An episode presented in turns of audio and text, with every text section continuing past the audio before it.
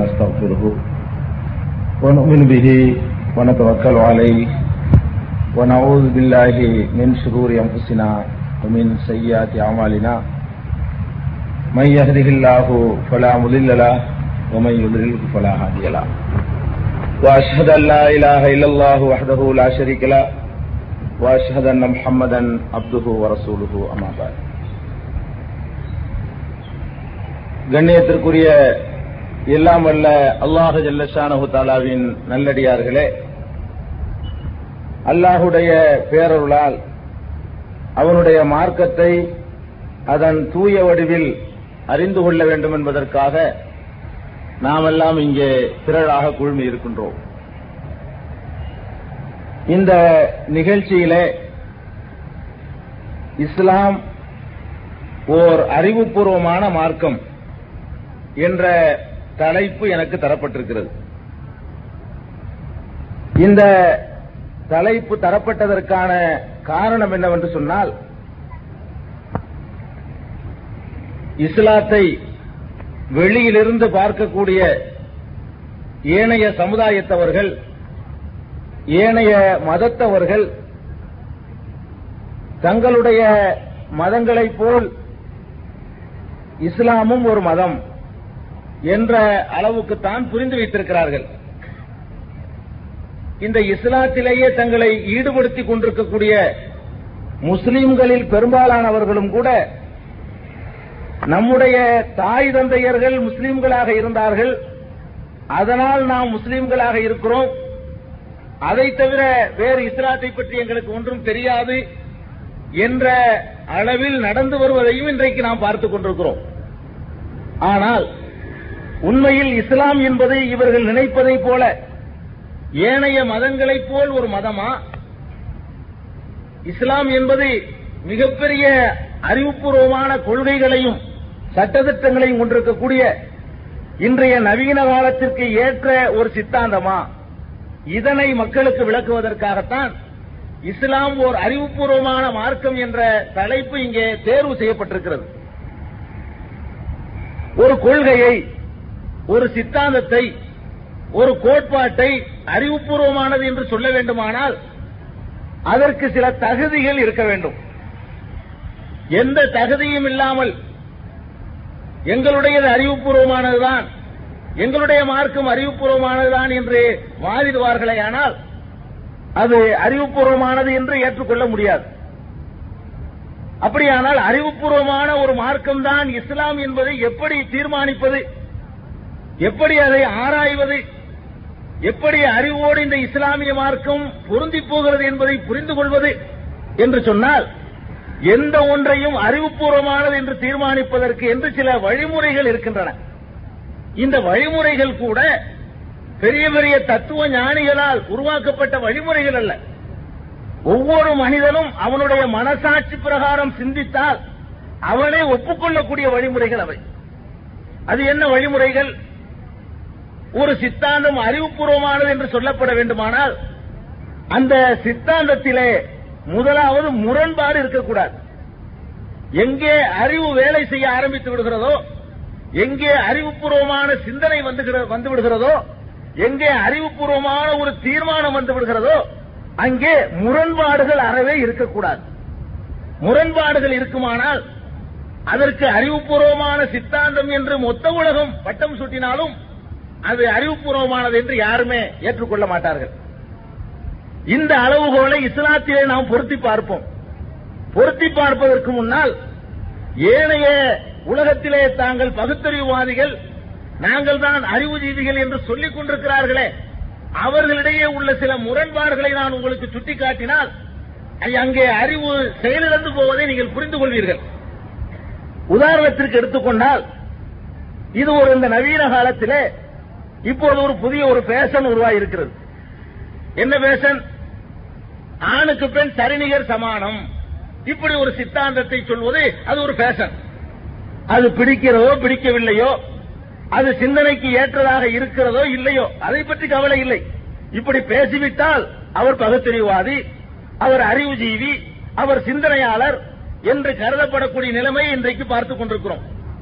சரி, இந்த கொள்கை சரியானது என்று இருந்தால் இது சரியான சித்தாந்தம் தான் என்பதில் இந்த கொள்கையை சொல்பவர்களுக்கு நம்பிக்கை இருந்தால் இதற்கு முரண்பட்ட எந்த ஒரு சித்தாந்தத்திலும் அவர்கள் ஈடுபடக்கூடாது. இன்றைக்கு நீங்கள் என்ன பார்க்கிறீர்கள்? ஆணும் பெண்ணும் சமானம். சரி, சமானம் என்பது அறிவுபூர்வமான சித்தாந்தம் என்றால் அதிலே நீங்கள் உறுதியாக இருக்க வேண்டும் இல்லையா? இருக்க மாட்டார்கள். ஒரு ஆணும் பெண்ணும் திருமணம் செய்துவிட்டு இருவருமே விவாகரத்து செய்து விட்டார்கள் என்று சொன்னால் ஆண் வந்து பெண்ணுக்கு ஜீவனாம்சம் கொடுக்க வேண்டும். ரெண்டு பேரும் சமம் என்று சொல்லிவிடும் பொழுது ரெண்டு பேரும் யாரும் யாருக்கும் கொடுக்க வேண்டியது இல்லை என்று சொன்னால் அது அறிவுபூர்வமானது ஏற்றுக்கொள்ளலாம். இவர்கள் தான் சொல்கிறார்கள் ஆணும் பெண்ணும் சரிநிகர் சமானம். சரிநிகர் சமானம் என்றால் எப்படி நடக்க வேண்டும்? இவன் அவளை பிரிந்தால் இவன் அவளுக்கு எதுவும் கொடுக்க வேண்டியதில்லை, அவள் இவனை பிரிந்து விட்டால் அப்போதும் கொடுக்க வேண்டியதில்லை, ஏனென்றால் ரெண்டு பேரும் சமானம். இங்க என்ன சொல்கிறார்கள்? சமானம் என்று ஒரு பக்கத்திலே சொல்கிறார்கள், இன்னொரு பக்கத்திலே வந்து இல்லை இல்லை சமானம் இல்லை, ஆண்கள் பெண்களுக்கு தர வேண்டும் என்கிறார்கள். இந்த ரெண்டையும் ஒரே வாய்தான் சொல்கிறது, ஒரே நாவில் இருந்துதான் இந்த ரெண்டு சிந்தனைகளுமே பிறந்து கொண்டிருக்கிற பார்த்துக் கொண்டிருக்கிறோம். அப்படியானால் இது இந்த மாதிரியான குழப்பம் வரக்கூடிய நேரத்தில் தான் இது அறிவுபூர்வமான முடிவு இல்லை. ஏதோ ஒரு பேஷன் கருதி இப்படி சொன்னால் மக்கள் வரவேற்பார்கள் என்று கருதி இப்படி ஒரு சித்தாந்தத்தை சொல்லிக் கொண்டிருக்கிறார்களே தவிர அறிவுக்கும் இதற்கும் சம்பந்தம் இல்லை. அப்ப அறிவுக்கு சம்பந்தம் இல்லை என்பதை எப்படி தீர்மானிக்கிறோம்? எங்கே முரண்பாடு வந்து விடுகிறதோ, தங்களுடைய கொள்கைக்கு முரண்பட்டு தாங்களே எப்போது பேச ஆரம்பித்து விடுகிறார்களோ அங்கேதான் தெரிகிறது இது அறிவுபூர்வமான ஒரு சிந்தனை இல்லை, இது அறிவுபூர்வமான முடிவு இல்லை. சர்வசாதாரணமாக பார்க்கிறீர்கள், ஆணும் பெண்ணும் சமானம் என்று பேசக்கூடிய பெண்கள் இன்னைக்கு நீதிமன்றத்துக்கு சென்று எங்களுக்கு ஜீவனாம்சம் வேண்டும் என்று வழக்கு தொடர்கிறார்கள். அட, சாதாரண பேருந்தில் செல்கிறோம், ரெண்டு பேரும் காசு கொடுத்து டிக்கெட் வாங்கி இருக்கிறார்கள், நீங்க எங்களுடைய சீட்டு எந்திரிங்க உட்காருங்கன்னு சொல்றாங்க. பின்ன ஆணும் பெண்ணு சமானம் தானே, அது என்ன எங்களுடைய சீட்டு உட்காருங்க எங்களுக்கு இடம் கொடுங்கன்னு கேட்டாலே என்ன அர்த்தம்? நாங்க வேற நீங்க வேறன்றது அர்த்தம். இப்படி எல்லா வகையிலையும் நாங்க வேற நீங்க வேற என்று சொல்லி அவர்களும் காட்டிக் கொண்டிருக்கிறார்கள். இந்த சித்தாந்தத்தை ஆதரித்து பிரச்சாரம் செய்யக்கூடியவர்களும் கூட இப்படிப்பட்ட ஒரு முடிவில் தான் இருந்து கொண்டிருக்கிறார்கள் என்றால் இங்கேதான் அறிவுக்கு வேலை இல்லை என்று புரிகிறது. அதே மாதிரி நீங்கள் எடுத்துக்கொள்ளுங்கள், பெண்களுக்கு எல்லா விதமான உரிமையும் வேண்டும், முழு சுதந்திரம் வேண்டும். எந்த அளவுக்கு சுதந்திரம் வேண்டும்? கருப்பை சுதந்திரம் வரைக்கும் வேண்டும். எங்களுடைய கருவறையிலே யாருடைய விந்து வேண்டுமானாலும் பாய்ச்சப்படலாம், அது பற்றி கவலை இல்லை, இந்த அளவுக்கு எங்களுக்கு உரிமை வேண்டும் என்றெல்லாம் பிரச்சாரம் செய்யக்கூடிய காலத்தில் நாம் வாழ்ந்து கொண்டிருக்கிறோம். இப்படி சொல்லக்கூடிய சித்தாந்தம் அறிவுபூர்வமானதா? அறிவுபூர்வமானது என்று சொன்னால் இதிலாவது அவர்களுக்கு உறுதி இருக்க வேண்டும். இவர்கள் தான் சொல்வார்கள் எங்களுடைய ஆடைகளுக்கு நீங்கள் கட்டுப்பாடு போடக்கூடாது, நாங்கள் விரும்பியவாறு எங்களுடைய ஆடையை நாங்கள் தேர்வு செய்து கொள்வோம், எங்களுடைய அழகை எங்களுடைய கவர்ச்சி பகுதிகளை நாங்கள் விரும்பியவாறு வெளிப்படுத்தி காட்டுவோம். இதை எப்படி நீங்கள் தடுக்க முடியும்? இப்படி தடுத்தால் நீங்கள் எங்களுடைய உரிமைகளை கை வைக்கிறீர்கள் என்றெல்லாம் போராடக்கூடிய பெண்களுடைய அமைப்புகளை பார்க்கிறோம். இந்த முடிவு, இந்த சிந்தனை, இந்த தீர்மானம் அறிவுபூர்வமானதா? எப்படி இதை முடிவு செய்து கொள்வது? அவர்களுடைய இன்னொரு பகுதியை புரட்டி பார்க்கிறோம். அவர்கள் மறுபடி போஸ்டர் ஒட்டுகிறார்கள், வீதி எங்கும் நாம் பார்த்துக் கொண்டிருக்கிறோம், பெண்களுக்கு எதிரான ஆபாச சுவரொட்டிகளை தடை செய். இது எங்க அறிவுபூர்வம் எங்க இருக்குது? ஆபாச சுவரொட்டிக்கு தான் வக்காலத்து வாங்குறாங்க, எப்படி வேண்டுமானாலும் ஆடை அணிவதற்கு அனுமதி கொடுன்னு ஒரு பக்கத்தில் கேட்கிறாங்க, இப்படி எல்லாம் ஆடை போடக்கூடாது, இது மாதிரியான போஸ்டர்கள் எல்லாம் ஒட்டக்கூடாது, இது எங்க அவமானப்படுத்துது, இது எங்க அவமானத்தை இங்க இருக்கு, அவமானத்தை பாக்குறாங்களே தவிர அவர்கள் சொன்ன சித்தாந்தம் அறிவுபூர்வமானது என்று அவங்க முடிவுக்கு வரல. அப்ப இங்க என்னத்தை பாக்குறாங்க? அவமானத்தை பாக்குறாங்க. இது எங்களுக்கு அவமானமா இருக்குது. நான் கேட்கிறேன், இந்த மாதிரி அரைகுறை ஆடையுடன் போஸ்டர்களிலே காட்சி தரக்கூடிய பெண் இருக்கிறாள், அவள் அவளுடைய உரிமையை பயன்படுத்துகிறாள், இதற்கு எதிராக கண்டனம். அவளுடைய உரிமை அது, உனக்கு ஆடைகளை சுதந்திரம் என்று கேட்கிற மாதிரி ஒரு நடிகை அவருடைய சுதந்திரத்தை பயன்படுத்துறான், அது அவருடைய சுதந்திரம். இது மாதிரியான போஸ்டர்களை ஆயிரக்கணக்கில் ஒட்டுங்கள் என்று கேட்டால் அவர்கள் ஆடை சுதந்திரம் வேண்டும் என்று சொல்வதிலே அறிவுபூர்வமான முடிவுக்கு வந்திருக்கிறார்கள் என்று எடுத்துக்கொள்ளலாம். இப்படி அறிவுபூர்வமானது அறிவுபூர்வமானது என்று மேம்பூச்சி பூசிக்கொண்டு உண்மையிலே அதற்கு முரணாக அவர்களே வாழ்ந்து கொண்டிருக்கக்கூடிய ஒரு காலத்தில் நாம் இருந்து கொண்டிருக்கிறோம். அப்படியானால் அறிவுபூர்வமானது என்பதற்கு சரியான அளவுகள் அவர்களுக்கு தெரியவில்லை. தாங்கள் என்ன சொல்கிறோம், எந்த கொள்கையை சொல்கிறோம், எப்படி நம்புகிறோம், அதன் அடிப்படையில் தங்களுடைய எல்லா நடவடிக்கைகளும் இருக்கிறதா என்று யார் தீர்மானிக்கிறார்களோ, எந்த சித்தாந்தம் அப்படி தீர்மானிக்குமாறு நமக்கு போதிக்கிறதோ அந்த சித்தாந்தம் தான் அறிவுபூர்வமான சித்தாந்தம். இப்போது எடுத்துக்கொள்ளுங்கள், இஸ்லாத்திற்கு வருவோம். இந்த மாதிரியான முரண்பாடு இஸ்லாத்தில் இருக்கிறதா? இஸ்லாம் ஒரு கொள்கையை சொல்கிறது, பல சட்டத்திட்டங்களை சொல்கிறது. இந்த சட்டத்திட்டங்களையும் எடுத்துக் கொள்ளுங்கள், அது போதிக்கக்கூடிய கொள்கைகளையும் எடுத்துக் கொள்ளுங்கள், அதனுடைய எண்ணற்ற போதனைகளை எடுத்துக் கொள்ளுங்கள். எதை எடுத்தாலும் அதுல முரண்பாடுக்கு இடமே கிடையாது. இஸ்லாத்தினுடைய தனிச்சிறப்பாக திருமறை குர்ஆன் இதை சொல்லி காட்டுகிறது. லவ்கான மின் அன்ஜி கைரில்லாஹி லவஜது ஃபீஹி இஃப்திலாஃபன் கஸீரா. இந்த திருமறை குர்ஆன் அல்லாஹ்வை தவிர வேறு யாரிடம் இருந்தாவது வந்திருக்குமானால் இதில் அநேக முரண்பாடுகளை அவர்கள் பார்த்திருப்பார்கள். இதில் முரண்பாடு இல்லை, முன்னுக்கு பின் முரண் என்ற பேச்சுக்கு இடமில்லை. அப்படிப்பட்ட ஒரு சித்தாந்தம் இந்த இஸ்லாம் என்று திருமறை குர்ஆன் சான்று பகர்கிறது. அப்படியானால் முரண்பாடு இல்லை என்று தெளிவாக சொல்லக்கூடிய ஒரு சித்தாந்தத்தை உலகத்திலே நீங்கள் காட்டுங்கள். என்னிடத்திலே முரண்பாடு இல்லை, என்னுடைய சித்தாந்தத்திலே குளறுபடி கிடையாது, முன்னுக்கு பின் முரண் என்ற பேச்சுக்கு இடம் கிடையாது என்று பகிரங்கமாக பிரகடனம் செய்யக்கூடிய துணிவாவது வேறு சித்தாந்தங்களுக்கு உண்டா? யாராவது எந்த மதத்தினுடைய எந்த இயக்கத்தினுடைய சித்தாந்தத்திலாவது எங்களிடத்திலே முரண்பாடு இல்லை, கண்டுபிடித்தால் உங்களுக்கு பரிசு தருகிறோம் என்று அறைகோல் விடுக்கக்கூடிய சித்தாந்தத்தை நீங்கள் கேள்விப்பட்டிருக்கிறீர்களா? இஸ்லாத்தில் மாத்திரம் அதை பார்க்கிறோம். இஸ்லாம் சொல்கிறது இதிலே முரண்பாடு கிடையாது. முரண்பாடு இல்லாமல் இருப்பதுதான் இது இறைவனுடைய மார்க்கம் என்பதற்கு சான்று. இதுல முரண்பாடு இருந்தா இது இறைவனுடைய மார்க்கம் இல்ல. முரண்பாடு எங்க வரும்? மனுஷனுடைய அறிவுல முரண்பாடு வரும். இன்னைக்கு ஒன்ன சொல்லுவான், தான் என்ன சொல்றேன்னு அவனே மறந்துட்டு நாளைக்கு வேற ஒன்ன சொல்லுவான். கடவுள்னு சொல்லக்கூடியவனுக்கு இப்படிப்பட்ட முரண்பாடு மறந்து இருக்கக்கூடாது. இன்னைக்கு ஒன்ன சொல்லுவான், அனுபவத்தை பார்த்து தவறுன்னு புரிஞ்சுக்கிட்டு அடுத்து வேற ஒன்ன மாத்துவான். இந்த மாதிரி அனுபவப்பட்டு புரிஞ்சுக்கிறவனாக கடவுள் இருக்கக்கூடாது. அப்படியான எல்லாமே ஆதியிலே தெரிஞ்சிருக்கும்னு சொல்லக்கூடிய ஒரு கடவுள் தேர்ந்து வந்த மார்க்கமாக இருந்தால் அந்த மார்க்கத்தில் முரண்பாடு இருக்கக்கூடாது. அதனாலதான் நபிகள் நாயகம் ஸல்லல்லாஹு அலைஹி வஸல்லம் சொன்னாங்க, மக்களுக்கு நோக்கி வல்லிகு அன்னி உலவ ஆயா, என்னிடமிருந்து ஒரு செய்தி கிடைத்தாலும் உலகத்திற்கு எடுத்துச் சொல்லுங்கள். இப்படி சொன்ன ஒரு தலைவனை நீங்க உலகத்தில் பார்க்க முடியாது. என்னுடைய விஷயங்களை சொல்லிராத, இது எனக்கும் உனக்கும் உள்ள விஷயம், இது ரகசியம், இதை போய் வெளியில தம்பட்ட அடிச்சிடாத என்றெல்லாம் உலகத்தில் மனிதர்களும் தலைவர்களும் சொல்லிக் கொண்டிருக்கக்கூடிய நேரத்தில் நபிகள் நாயகம் ஸல்லல்லாஹு அலைஹி வஸல்லம் சொன்னாங்க, ஒரு சிறு செய்தி என்னிடமிருந்து கிடைத்தால் அதை போய் வெளியே சொல்லு. எவன் வேண்டுமானாலும் பரிசீலிச்சு பார்க்கட்டும், எவன் வேண்டுமானாலும் ஆராயட்டும், எல்லாருக்கும் இந்த மெசேஜ் போய் சேரட்டும். அப்படி தைரியமா சொன்ன ஒரே தலைவர் முஹம்மது ஸல்லல்லாஹு அலைஹி வஸல்லம். அவங்க கொண்டு வந்த மார்க்கம் முரண்பாடற்ற மார்க்கமாக இருந்த காரணத்தினாலதான் இப்படி சொல்ல முடிஞ்சு. என்னுடைய எந்த செய்தியும் போய் சொல்லு, என்னுடைய தனிப்பட்ட வாழ்க்கையை போய் சொல்லு, நான் சொன்ன போதனைகளை போய் சொல்லு, நான் கொண்டு வந்த குர்ஆனை போய் சொல்லு, நான் கொண்டு வந்த வழிகாட்டுதலை போய் சொல்லு, உலகத்துல யாரிடம் வேண்டுமானாலும் போய் சொல்லு, அதை பத்தி கவலை இல்லை, சொல்லணும் கடமை அப்படின்னு சொல்லி மொத்த உலகத்திற்கும் பொதுவுடைமையாக இந்த கருத்தை சொல்லப்படுதுன்னு சொன்னா அதுக்கு என்ன காரணம்? இதை வந்து எவனும் பரிசீலிக்கலாம், இங்க குழப்பத்தை ஒன்னால கண்டுபிடிக்க முடியாது, முரண்பாடை காண முடியாதுங்கிறதான் இதனுடைய பொருள். இது தத்துவ ரீதியாக இஸ்லாத்தில் முரண்பாடு இல்லை என்று கண்டோம். கொஞ்சம் ஒவ்வொரு கொள்கையா எடுத்து பரிசீலிச்சு நீங்க பாருங்களேன், இஸ்லாத்தினுடைய அடிப்படை கொள்கை என்ன? எல்லா மதத்தினுடைய அடிப்படை கொள்கைகளுமே கடவுள் நம்பிக்கை அடிப்படையா கொண்டது. கடவுள் நம்பிக்கை இல்லாட்டி அதுக்கு பேர் மதம் இல்லை.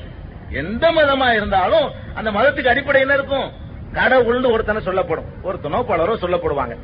அப்ப இந்த கடவுள் நம்பிக்கையை தான் எல்லா மதங்களும் சொல்கின்றன, இஸ்லாமும் சொல்லுது. இஸ்லாம் என்ன கடவுள் கொள்கை சொல்லுது? லா இலாஹ இல்லல்லாஹ், வணக்கத்திற்கு உரியவன் அல்லாஹ்வை தவிர யாரும் இல்லை. இது இஸ்லாம் சொல்லக்கூடிய ஒரு கொள்கை, இஸ்லாம் சொல்லக்கூடிய தலையாய கொள்கை. இந்த கொள்கை தான் இஸ்லாத்தினுடைய உயிர் நாடி. இதில் தான் மொத்த இஸ்லாமும் அடங்கி இருக்கிறது. லா இலாஹ இல்லல்லாஹ், வணக்கத்திற்கு உரியவன் அல்லாஹ்வை தவிர யாரும் இல்லை, அல்லாஹ் ஒருவனை மாத்திரம்தான் மனிதர்கள் வணங்க வேண்டும், வேறு யாரையும் வணங்கக்கூடாது. இது இஸ்லாம் சொன்ன ஒரு கொள்கை. இதே மாதிரி எல்லா மதங்களிலும் இந்த கொள்கை இருக்கிறது. இது இஸ்லாம் மட்டும் சொல்லவில்லை, எல்லா மதங்களிலும் கூட ஒரு கடவுள் தான் இருக்க வேண்டும் என்ற சித்தாந்தம் ஏற்றளவில் வலியுறுத்தப்படத்தான் செய்கிறது. ஒன்றே குலம், ஒருவனே தேவன். இதுக்கு என்ன பொருள்? தேவன் என்பவன் ஒருவன் தான் இருக்க வேண்டும் என்பதுதான் எல்லோருடைய உள்ளத்திலும் இருக்கிறது, எல்லா மார்க்கங்களிலும் சொல்லப்பட்டிருக்கிறது. ஆனால் இஸ்லாம் இந்த லா இலாஹ இல்லல்லாஹ், அல்லாஹ்வை தவிர வணக்கத்திற்குரியவன் யாரும் இல்லை என்று சொல்கிறது.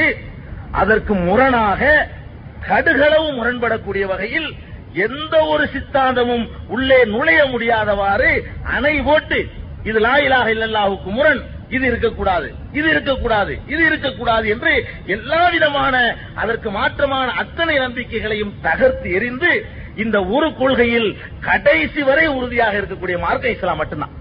அல்லாஹ்வை தவிர வணக்கத்திற்குரியவன் யாரும் இல்லை. ஒன்றே குலம் ஒருவனே தேவன் என்று சொல்லிக் கொண்டு ஓராயிரம் தெய்வங்களை கற்பனை செய்யக்கூடியவர்களை நீங்கள் பார்த்துக் கொண்டிருக்கிறீர்கள்.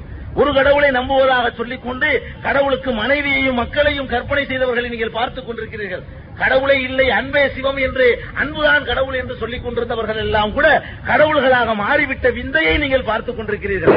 இஸ்லாம் என்ன சொல்கிறது? வணக்கத்திற்குரியவன் அல்லாஹ்வை தவிர யாரும் இல்லை, அவன் மட்டும்தான் வணக்கத்திற்குரியவன்.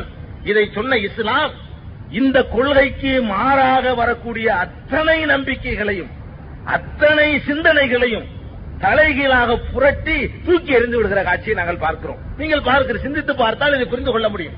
வணக்கத்திற்குரியவன் அல்லாஹ்வை தவிர யாரும் இல்லை என்று இஸ்லாம் சொன்ன பிறகு இந்த வணக்கத்திற்குரியவன் அல்லாஹ்வை தவிர யாரும் இல்லை என்ற சித்தாந்தத்திற்கு பக்க பலமாக அதை வலியுறுத்தும் விதமாக மொத்த குர்ஆனை இஸ்லாம் தருகிறது. இந்த குர்ஆனுடைய ஒரு வசனம் கூட லா இலாஹ இல்லல்லாஹ் என்ற சித்தாந்தத்துக்கு மாற்றமாக இருக்கிறது யாரும் சொல்ல முடியாது. முஹம்மது ஸல்லல்லாஹு அலைஹி வஸல்லம் அவர்களுடைய இருபத்தி மூன்று ஆண்டு கால பிரச்சாரத்தில் சொன்ன ஒரு பொன்மொழி கூட இது லா இலாஹ இல்லல்லாஹ்வுக்கு மாற்றம் யாரும் சொல்ல முடியாது. இன்னைக்கு உலகத்தில் எவனை வேண்டாலும் ஒரு கொள்கையை சொல்ல சொல்லுங்க, அவனோட ஒரு நாள் நாம் பழகி அவன் அந்த ஒரு நாள்லயே அந்த கொள்கைக்கு எவ்வளவு மாற்றமா பேசியிருக்கான்னு நான் சொல்ல முடியும், நீங்க சொல்ல முடியும்.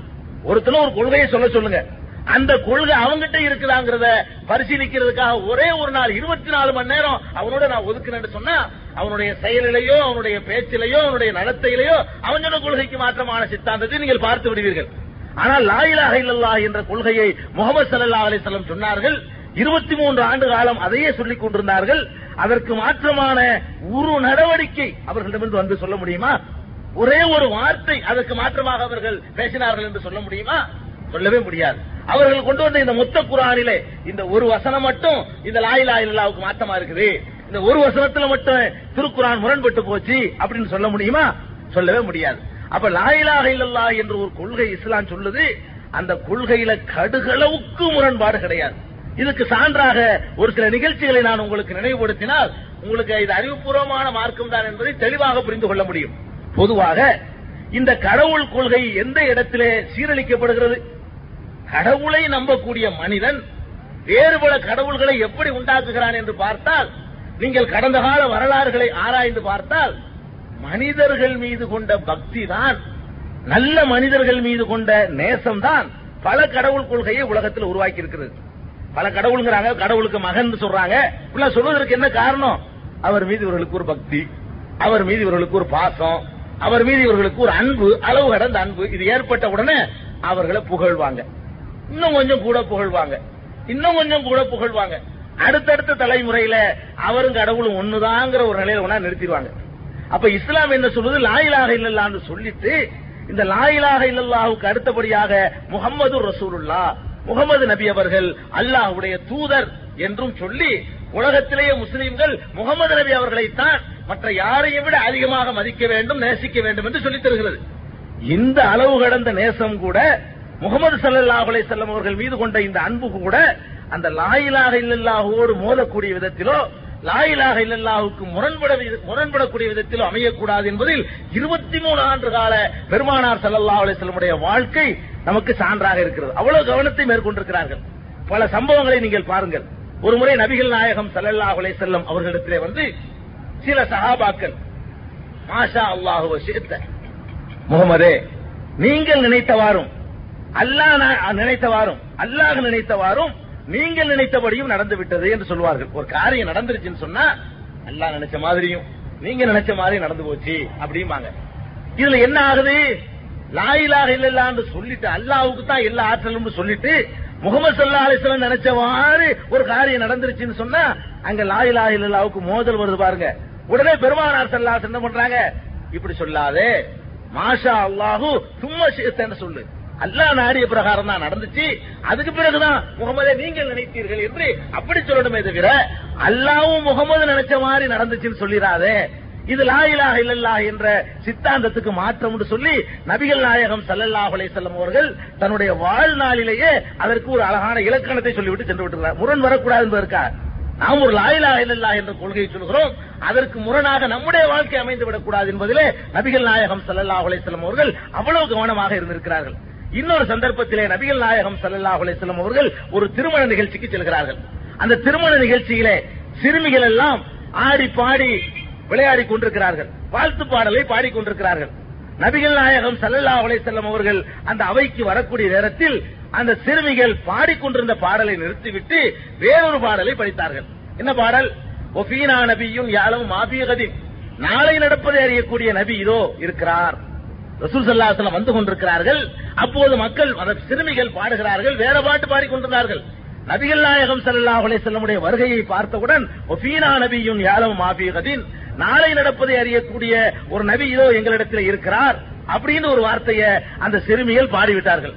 நபிகள் நாயகம் ஸல்லல்லாஹு அலைஹி வஸல்லமுடைய காதுகளிலும் இது விழுந்து விடுகிறது. உடனே என்ன செய்கிறார்கள்? அப்படியே பூரித்து போய்விட்டார்களா? இன்றைக்கு நீங்கள் பார்க்கிறீர்களா இல்லையா? சாதாரண மனிதர்கள், அரசியல்வாதிகள், அவர்களை ரொம்ப அளவுக்கு அதிகமாக புகழ்வதை அவர்களே விரும்புகிறார்கள். அவர்களே போஸ்டர்கள் அடித்து தெய்வங்களாக தங்களை சித்தரித்துக் கொண்டிருக்கிற காட்சியை தமிழகத்தில் நாங்கள் பார்த்துக் கொண்டிருக்கிறோம். உங்களுடைய மாநிலத்தில் அப்படிப்பட்ட காட்சிகளை நீங்கள் அதிகம் பார்க்க முடியாவிட்டாலும் எங்களுடைய தமிழகத்தில் பார்க்கிறோம். சாதாரண மனிதர்களே என்ன செய்கிறார்கள்? தங்களை அளவுக்கு அதிகமாக மக்கள் புகழ வேண்டும் என்று விரும்புகிறார்கள். அவர்களே புகழ்ந்து கொண்டு மக்கள் புகழ்வதைப் போல வெளி உலகத்துக்கு காட்டிக் கொண்டிருக்கிற காட்சியை நீங்கள் பார்க்கிறீர்கள். நபிகள் நாயகம் ஸல்லல்லாஹு அலைஹி வஸல்லம் அவர்கள் வருகிறார்கள். நிறுத்தி இந்த பாட்டை, இந்த மாதிரி பேசக்கூடாது. பக்கூலி பில்லத்தி தக்கூலின், இதற்கு முன்னால் பாடிக்கொண்டிருந்த அந்த பாட்டுப்படி என்னை வந்து நாளை நடப்பதை அறிவான் என்று அறிமுகம் செய்து விடாதே. நாளை நடப்பதை அறியக்கூடியவன் அல்லாஹ், அனைத்து ஆற்றலும் பொருந்திய லா இலாஹ இல்லல்லாஹ்வில் எந்த அல்லாஹ்வை வணக்கத்திற்குரியவனாக ஏற்றுக்கொண்டிருக்கிறோமோ அவனுடைய அறிவு, அவனுடைய ஆற்றல், அவனுடைய ஞானம் எனக்கு இல்லை என்று பெருமானார் ஸல்லல்லாஹு அலைஹி வஸல்லம் அவர்கள் தெளிவாக பிரகடனம் செய்கிறார்களே, இது அவர்களுடைய வாழ்க்கை. எதற்கு நான் சொல்கிறேன் என்று சொன்னால், இந்த சமுதாயத்தில் உள்ளவர்களை இஸ்லாத்தை ஒரு முரண்பாடான சித்தாந்தத்தை போல இன்றைக்கு சித்தரித்துக் கொண்டிருக்கிறார்கள். அதற்காகத்தான் நான் சொல்கிறேன். விஷயத்திற்கு நான் பிறகு வருகிறேன். இதிலிருந்து நமக்கு என்ன தெரிகிறது? பெருமானார் ஸல்லல்லாஹு அலைஹி வஸல்லம் அவர்கள் லா இலாஹ இல்லல்லாஹ் சொன்னார்கள், அதற்கு கடுகளவு முரண் வரக்கூடாது என்பதிலே கண்ணும் கருத்துமாக இருந்திருக்கிறார்கள். இன்னொரு சந்தர்ப்பத்திலே முஹம்மது ஸல்லல்லாஹு அலைஹி வஸல்லம் அவர்களை நோக்கி முஆது பின் ஜபல் என்ற ஒரு நபித்தோழர் வருகிறார். இவர் பல நாடுகளையும் சுற்றி பார்த்துவிட்டு அந்த நாட்டில் உள்ள மன்னர்களுக்கு அந்த நாட்டு மக்கள் சஜிதா செய்வதை, அதாவது சாஷ்டாங்கம் செய்வதை, காலில் விழுந்து வணங்குவதை பார்க்கிறார். பார்த்துவிட்டு மனதிற்குள்ள அவர் நினைத்துக் கொள்கிறார், இந்த சாதாரண தலைவர்களுடைய கால்களில் போய் விழுகிறார்களே, இவர்களை விட எத்தனையோ மடங்கு சிறந்திருக்கக்கூடிய நபிகள் நாயகம் ஸல்லல்லாஹு அலைஹி வஸல்லமுடைய காலில் நாம் விழுவோம், விழ வேண்டும் என்ற தீர்மானத்தோடு முஹம்மது ஸல்லல்லாஹு அலைஹி வஸல்லம் அவர்களிடத்திலே சுற்றுப்பயணத்தை முடித்துவிட்டு வருகிறார். வந்தவுடன் பெருமானார் ஸல்லல்லாஹு அலைஹி வஸல்லம் என்ன சொல்கிறார்கள்? அதற்கு அனுமதி இல்லை என்கிறார்கள். முடியாது, ஒரு மனிதன் இன்னொரு மனிதனுக்கு சஜிதா செய்ய அனுமதி கிடையாது, சாஷ்டாங்கம் செய்ய முடியாது. எந்த கடவுளை லா இலாஹ இல்லல்லாஹ் என்று யாரை நீ அல்லாஹ்வாக கடவுளாக ஏற்றுக்கொண்டிருக்கிறாயோ அவனுக்கு தவிர அல்லாஹ்வுடைய தூதர் என்ற நிலையில் நான் வந்தால் கூட எனக்கு நீ சஜிதா செய்ய முடியாது, கூடாது என்று அனுமதி மறுக்கிற காட்சியை நாம் நபிகள் நாயகம் ஸல்லல்லாஹு அலைஹி வஸல்லம் உடைய வரலாற்றில் பார்க்கிறோம். இது எதை காட்டுகிறது? எவ்வளவு அறிவுபூர்வமான மார்க்கம். ஒரு விஷயத்தை சொல்லிவிட்டு அதற்கு மாற்றம் வரக்கூடாது என்பதில் எவ்வளவு கவனத்தை இந்த மார்க்கம் எடுத்துக்கொண்டிருக்கிறது, எவ்வளவு சிரத்தை மேற்கொள்ளப்பட்டிருக்கிறது. சொன்ன கொள்கைக்கு ஒரு கடுகளவு முரண்பாடு கூட கற்பிக்கப்படக்கூடாது என்பதிலே எவ்வளவு ஜாக்கிரதையாக இந்த மார்க்கம் இருந்திருக்கிறது என்பதற்காக சொல்கிறேன். இன்னொரு சமயத்திலே பெருமானார் ஸல்லல்லாஹு அலைஹி வஸல்லம் அவர்களுடைய அருமை மகன் இப்ராஹிம் ரலியல்லாஹு அன்ஹு இறந்து விடுகிறார். அவர்களுடைய ஆண் மகன், அவர்களுக்கு கிடைத்த ஒரு ஆண் குழந்தை, அவர் இறந்து போய்விடுகிறார். நபிகள் நாயகம் ஸல்லல்லாஹு அலைஹி வஸல்லம் அவர்களே ரொம்ப அதற்காக கவலைப்பட்டிருக்கிறார்கள், கண்ணீர் விட்டிருக்கிறார்கள், அழுதிருக்கிறார்கள். ஏன் அழுகிறீர்கள் என்றெல்லாம் சஹாபாக்கள் கேட்கக்கூடிய அளவுக்கு அந்த குழந்தையுடைய மரணம் பெருமானார் ஸல்லல்லாஹு அலைஹி வஸல்லம் அவர்களை அதிகமாக பாதித்தது. அந்த நேரம் பார்த்து ஒரு சந்திர கிரகணம் ஏற்படுகிறது. சஹாபாக்கள் எல்லாம் என்ன பேசுகிறார்கள்? முஹம்மது ஸல்லல்லாஹு அலைஹி வஸல்லம் உடைய மகன் இறந்த காரணத்தினால், நம்முடைய நபி இருக்கிறாங்களே அவங்களுடைய மகன் இறந்த காரணத்தினால்தான் இந்த கிரகணம் ஏற்படுது, சந்திரனுக்கு கிரகணம் பிடிக்குது அப்படின்னு சொல்லி சஹாபாக்கள்ல சில பேர் பேசுறார்கள். இது நபிகள் நாயகம் ஸல்லல்லாஹு அலைஹி வஸல்லம் உடைய காதுகளுக்கு வந்த உடனே அப்படி பூரிச்சு போயிட்டாங்களா? கரெக்ட், நீ சொல்றதா சரின்னு சொன்னாங்களா? இல்ல, இப்படி சொல்லாதீர்கள், இது அல்லாஹ்வுடைய அத்தாட்சிகள்ல உள்ள ஒரு அத்தாட்சி, அவ்வளவுதான். இது யாருடைய மௌத்திற்காகவோ யாருடைய பிறப்பிற்காகவோ ஏற்படாது, அல்லாஹ்வுடைய ஏற்பாட்டின் பிரகாரம் நடந்து கொண்டிருக்கிறது என்று சொன்னார்களே தவிர அந்த லா இலாஹ இல்லல்லாஹ்வுக்கு மாற்றமாக எனக்கும் கொஞ்சம் இறைத்தன்மை இருக்குது, எனக்கும் கொஞ்சம் கடவுள் தன்மை இருக்குது, எனக்கும் கொஞ்சம் அல்லாஹ்வுடைய சிபத்து இருக்குது அப்படின்னு காட்டக்கூடிய விதத்தில் பெருமானார் ஸல்லல்லாஹு அலைஹி வஸல்லம் அவர்கள் பதில் சொல்லவில்லை. இந்த வரலாற்றையும் நாம் ஆதாரப்பூர்வமான ஹதீசுகளில் காண முடிகிறது. அப்படியானால் இது எதற்கு நான் இதை சொல்கிறேன் என்றால், லா இலாஹ இல்லல்லாஹ் என்பது இஸ்லாத்தினுடைய அடிப்படை கொள்கை. இந்த கொள்கை எவ்வளவு அறிவுபூர்வமாக இருக்கிறது என்பதற்கு எடுத்துக்காட்டு இதில் முரண்பாடு இல்லை. பெருமானார் ஸல்லல்லாஹு அலைஹி வஸல்லம் எந்த ஒரு சம்பவத்தையும் எடுத்துக்காட்டி இது லா இலாஹ இல்லல்லாஹ்வுக்கு மாற்றம் இதை யாராவது முடியாது. ஒரு சில நேரத்தில் நபிகள் நாயகம் ஸல்லல்லாஹு அலைஹி வஸல்லம் அவர்கள் மனிதர் என்ற முறையில், அவர்கள் மனிதர், அல்லாஹ்வுடைய தூதர் என்ற உயர்ந்த அந்தஸ்து இருந்தாலும் அவர்களும் மனிதர், அவர்களுக்கு பசி இருந்தது, அவர்களுக்கு பலவீனம் இருந்தது, அவர்களுக்கு மனைவி மக்கள் தேவைப்பட்டார்கள், அவர்களுக்கு உணவு தேவைப்பட்டது, உணவை திரட்டுவதற்கு பொருளாதாரம் தேவைப்பட்டது. இப்படிப்பட்ட பலவீனம் உடையவர்களாக பெருமானார் ஸல்லல்லாஹு அலைஹி வஸல்லம் இருந்தாலும் கூட அல்லாஹ்வுடைய தூதர் அவர்கள். இந்த பெருமானார் ஸல்லல்லாஹு அலைஹி வஸல்லம் அவர்கள் ஒரு சில நேரத்தில் கொஞ்சம் ஆத்திரப்பட்டு கோபத்தில இந்த லா இலாஹ இல்லல்லாஹ்வுக்கு மாற்றமாக தென்படக்கூடிய சில சொற்களை பயன்படுத்தினார்கள். பயன்படுத்தினாலும் கூட அல்லாஹ் ரப்புல் ஆலமீன் உடனடியாக அவர்களை கண்டித்து, அவர்கள் வாயினாலேயே நான் இப்படி சொல்லி இருக்க கூடாது, நான் சொன்னது தவறு என்று அல்லாஹ்வே திருத்தம் செய்திருக்கிறான். அல்லாஹ் சொன்ன அந்த லா இலாஹ இல்லல்லாஹ் என்ற கொள்கையிலே பெருமானார் ஸல்லல்லாஹு அலைஹி வஸல்லம் சொன்ன ஒரு சின்ன வார்த்தை அதற்கு ஒரு தவறான அர்த்தம் கற்பிக்கப்பட்டு, அவர்களும் அல்லாஹ்வோ, அவர்கள்ட்டையும் கடவுள் தன்மை இருக்குமோ, அவர்களை வணங்கலாமோ, அவர்களை வழிபடலாமோ, அவர்களுக்கு நேர்த்தி செய்யலாமோ, அவர்களுக்கு காணிக்கை செலுத்தலாமோ என்றெல்லாம் ஒரு சிந்தனை வரக்கூடாது என்பதற்காக வேண்டி அல்லாஹ் ரப்புல் ஆலமீன் உடனடியாக அது மாதிரியான நிகழ்ச்சிகள்ல கண்டனம் தெரிவித்ததை இந்த திருக்குறள் திருக்குறள்ல இருந்து நீங்க பார்க்கிறீங்க. ஒரு முறை பெருமானார் ஸல்லல்லாஹு அலைஹி வஸல்லம் அவர்கள் உஹது போரிலே பங்கெடுத்துக் கொண்டிருந்த போது அவர்களுடைய பற்கள் உடைக்கப்பட்டன. இது எல்லாருக்கும் தெரியும். உஹது போர்ல அவருடைய பற்கள் எல்லாம் உடைக்கப்பட்டு போச்சு, சில பற்கள். அப்போது பெருமானார் ஸல்லல்லாஹு அலைஹி வஸல்லம் அவருடைய முகமெல்லாம் ரத்தம் வடியுது, வேதனை தாங்க முடியல. அந்த நேரத்தில் அவங்க என்ன சொன்னாங்க, ஒரு நபியுடைய முகத்திலே ரத்த சாயம் பூசியவர்கள் எப்படி வெற்றி பெற முடியும்? ஒரு நபினா அல்லாஹ்வுடைய தூதர் என்னுடைய முகத்தில் வந்து ரத்த சாயத்தை பூசி விட்டார்களே, இவர்கள் எப்படி வெற்றி பெற முடியும்னு சொல்லி ஒரு வார்த்தையை சொல்லிட்டாங்க. இது நம்ம எல்லாம் சாதாரணமா எடுத்துக்கிட்டு போயிருவோம், இதெல்லாம் ஒரு கோபத்தில் சொல்ற வார்த்தை. இந்த மார்க்கத்தை அல்லாஹ் தந்திருக்கிற காரணத்தினால, அல்லாஹ்வை தவிர வணக்கத்திற்குரியவன் யாரும் இல்லைங்கிற காரணத்தினால, எல்லா அதிகாரமும் அவனுக்கு மட்டுமே சொந்தம்ங்கிற காரணத்தினால தன்னுடைய தூதரையே அல்லாஹ் கண்டிக்கிறான். லைஸ லக மினல் அம்ரி ஷைஉன், நபியே அதிகாரத்தில் உமக்கு எந்த பங்கும் கிடையாது, அதிகாரத்தில் உமக்கு பங்கு ஒண்ணும் கிடையாது. உன்னை அடிச்சதுனால அவன் அழிஞ்சு போயிடணுமா? உன்னை அடிச்சவனையும் நான் நல்லா வைப்பேன், ஏன் ரைட் அது, அப்புறமேல் பிடிக்க வேண்டிய இடத்துல பிடிப்பேன். உன்னைய பல்ல உடைச்ச காரணத்தினால அவன் அழிஞ்சு போயிடணும், அவன் தோத்து போயிடணும்னா நீ கடவுளா நான் கடவுளா, நீ இதை தீர்மானிக்கணுமா நான் தீர்மானிக்கணுமா? இதான எனக்கு அர்த்தம். இது குர்ஆன்ல உள்ள வசனம், கதையில கற்பனை கிடையாது. லைஸ லக மினல் அம்ரி ஷைஉன், அதிகாரத்தில் உமக்கு எந்த பங்கும் கிடையாது. யார பார்த்து சொல்றான்? ஒரு ஆளுக்கு அதிகாரத்துல பங்கு கொடுக்கிறதா இருந்தா அவங்களுக்கு தான் கொடுத்திருக்கணும். அல்லாஹ்வுடைய தூதர் அவங்க மிகச்சிறந்த தூதர் என்று நம்ம நம்புறோம். உலகத்தில் உள்ள எல்லா தூதர்களை விட இவர்கள் உலகளாவிய தூதராக, எல்லா மொழி பேசக்கூடியவர்களுக்கும் எல்லா நாட்டவர்களுக்கும் அல்லாஹ்வுடைய தூதராக அனுப்பப்பட்டார்கள் என்று நம்ம நம்புறோம். அந்த முஹம்மது ஸல்லல்லாஹு அலைஹி வஸல்லம் பார்த்து அல்லாஹ் சொல்றான், லைஸ லக மினல் அம்ரி ஷைஉன், அதிகாரத்தில் உமக்கு எந்த பங்கும் கிடையாது. இது ஏன் வேலையில நீ என்ன சொல்ற? சொன்னோர் நிக்கல. அந்த உஹது போர்ல தோல்வி வேற கொடுக்கறான். எந்த உஹது போர்ல அவர்களுக்கு பல் உடைக்கப்பட்டதோ, பத்ரு போர்ல பெரிய வெற்றி அடைஞ்சாங்க, உஹது போர்ல பயங்கரமான தோல்வியை இந்த சமுதாயத்திற்கு, முஸ்லிம் சமுதாயத்துக்கு அல்லாஹ் கொடுத்தான். முஹம்மது ஸல்லல்லாஹு அலைஹி வஸல்லம் என்ன சொன்னாங்க, என்னை அடிச்சப்புறம் நீ வெற்றி அடைஞ்சிருவியா? அப்படி சொல்லக்கூடாது. யா அல்லாஹ், நீ இவர்களை தண்டிக்க. அப்படி சொல்றதுக்கு பதிலாக நீ எப்படி வெற்றி பெறுவாய், இவர்கள் எப்படி வெற்றி பெறுவார்கள் என்று அவர்களுடைய கையில் அதிகாரம் இருக்கிற மாதிரி தென்படும் ஒரு வார்த்தையை சொன்னார்கள். அப்படி நினைத்துக் கொண்டு சொல்லவில்லை. அவர்களுடைய உள்மனசுல கூட நமக்கு இந்த அதிகாரம் இருக்கு நினைக்கல. அந்த எண்ணம் அவர்களுக்கு சிறிதும் இல்லை. ஆனால் அந்த வார்த்தை அந்த எண்ணத்தை தருது. அப்படி ஒரு கருத்து இருக்கிற மாதிரி தெரியுது. எப்படி தெரியுது? என்னை அடிச்சுட்டு நீ ஒழுங்கா இருப்பியா அப்படின்னா நானே என்னமோ கையில எல்லாத்தையும் வச்சுக்கிற மாதிரி தெரியுது.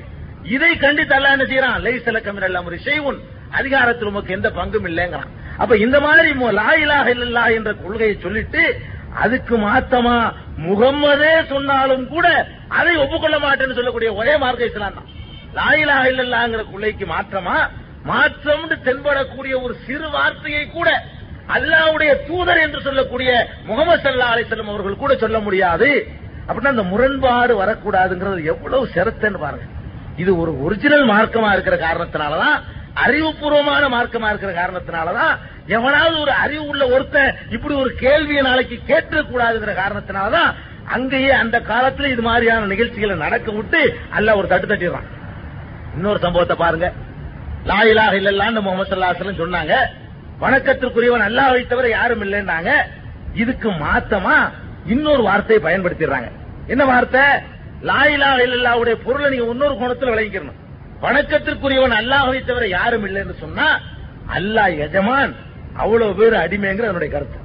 அல்லாஹ் ஒருத்தன் தான் எஜமான், பாக்கி அவ்வளவு பேர் அவனுடைய அடிமைகள்னு கருத்து. இந்த அடிமைகள்ல பிறப்பால, குலத்தால, நிறத்தால, மொழியால, இனத்தால, தேசத்தால எந்த ஒரு உயர்வும் கிடையாது. எல்லாம் அல்லாஹ்வுடைய அடிமை. நான் இந்த மொழிக்காரன், மலையாளம் பேசுறவன் அதனால உயர்ந்தவன், நான் தமிழ் பேசுறவன் அதனால சிறந்தவன் சொல்ல முடியுமா? நான் இந்தியாக்காரன் அதனால நான் சிறந்தவன் சொல்ல முடியுமா? சொல்ல முடியாது. அப்ப எல்லா விதமான வேறுபாடுகளையும் தூர எரியும் பொழுதுதான் லா இலாஹ இல்லல்லாஹ் வந்து ஒரு முழு அர்த்தத்தோட வருது. வணக்கத்திற்குரியவன் அல்லாஹ்வை தவிர யாரும் இல்லைன்னா அவன் எஜமான், நம்ம எல்லாம் அடிமை. அடிமைகளுக்கு மத்தியில பிறப்பு, நிறம், மொழி எதுவுமே என்ன செய்யாது, வித்தியாசத்தை ஏற்படுத்தாதுங்கிறது இந்த லா இலாஹ இல்லல்லாஹ்வுடைய ஒரு அம்சம். இந்த அம்சத்துக்கு முரணாக ஒரு சில சந்தர்ப்பங்களில் பெருமானார் ஸல்லல்லாஹு அலைஹி வஸல்லம் அவர்கள் சில நடவடிக்கைகளை எடுத்த பொழுது அல்லாஹ் ரப்புல் ஆலமீன் அவர்களே கண்டிக்கிறான். இந்த அம்சத்துக்கு முரணாக ஒரு சில சந்தர்ப்பங்களில் பெருமானார் ஸல்லல்லாஹு அலைஹி வஸல்லம் அவர்கள் சில நடவடிக்கைகளை எடுத்த பொழுது அல்லாஹ் ரப்புல் ஆலமீன் அவர்களே கண்டிக்கிறான். எப்படி கண்டிக்கிறான்? ஒரு முறை பெருமானார் ஸல்லல்லாஹு அலைஹி வஸல்லம் அவரிடத்திலே குறைஷ் குலத்தவர்கள், குறைஷ் குலம் என்றால் உயர்ந்த ஜாதி என்று அன்றைக்கு தங்களை நினைத்துக் கொண்டிருந்தவர்கள். இஸ்லாமிய பார்வை உயர்ந்த ஜாதிலாம் கிடையாது. எல்லா மனுஷனும் ஆதமுடைய மக்கள், பிறப்பால எவனும் சிறந்தவன் கிடையாதுங்கிறது இஸ்லாத்தினுடைய அடிப்படை கொள்கை. அடிப்படை கொள்கைக்கு மாற்றமாக தங்களை உயர்ந்த இனத்தவர்கள் என்று குறைஷ் கூட்டத்தை நினைத்துக் கொண்டிருந்தார்கள்.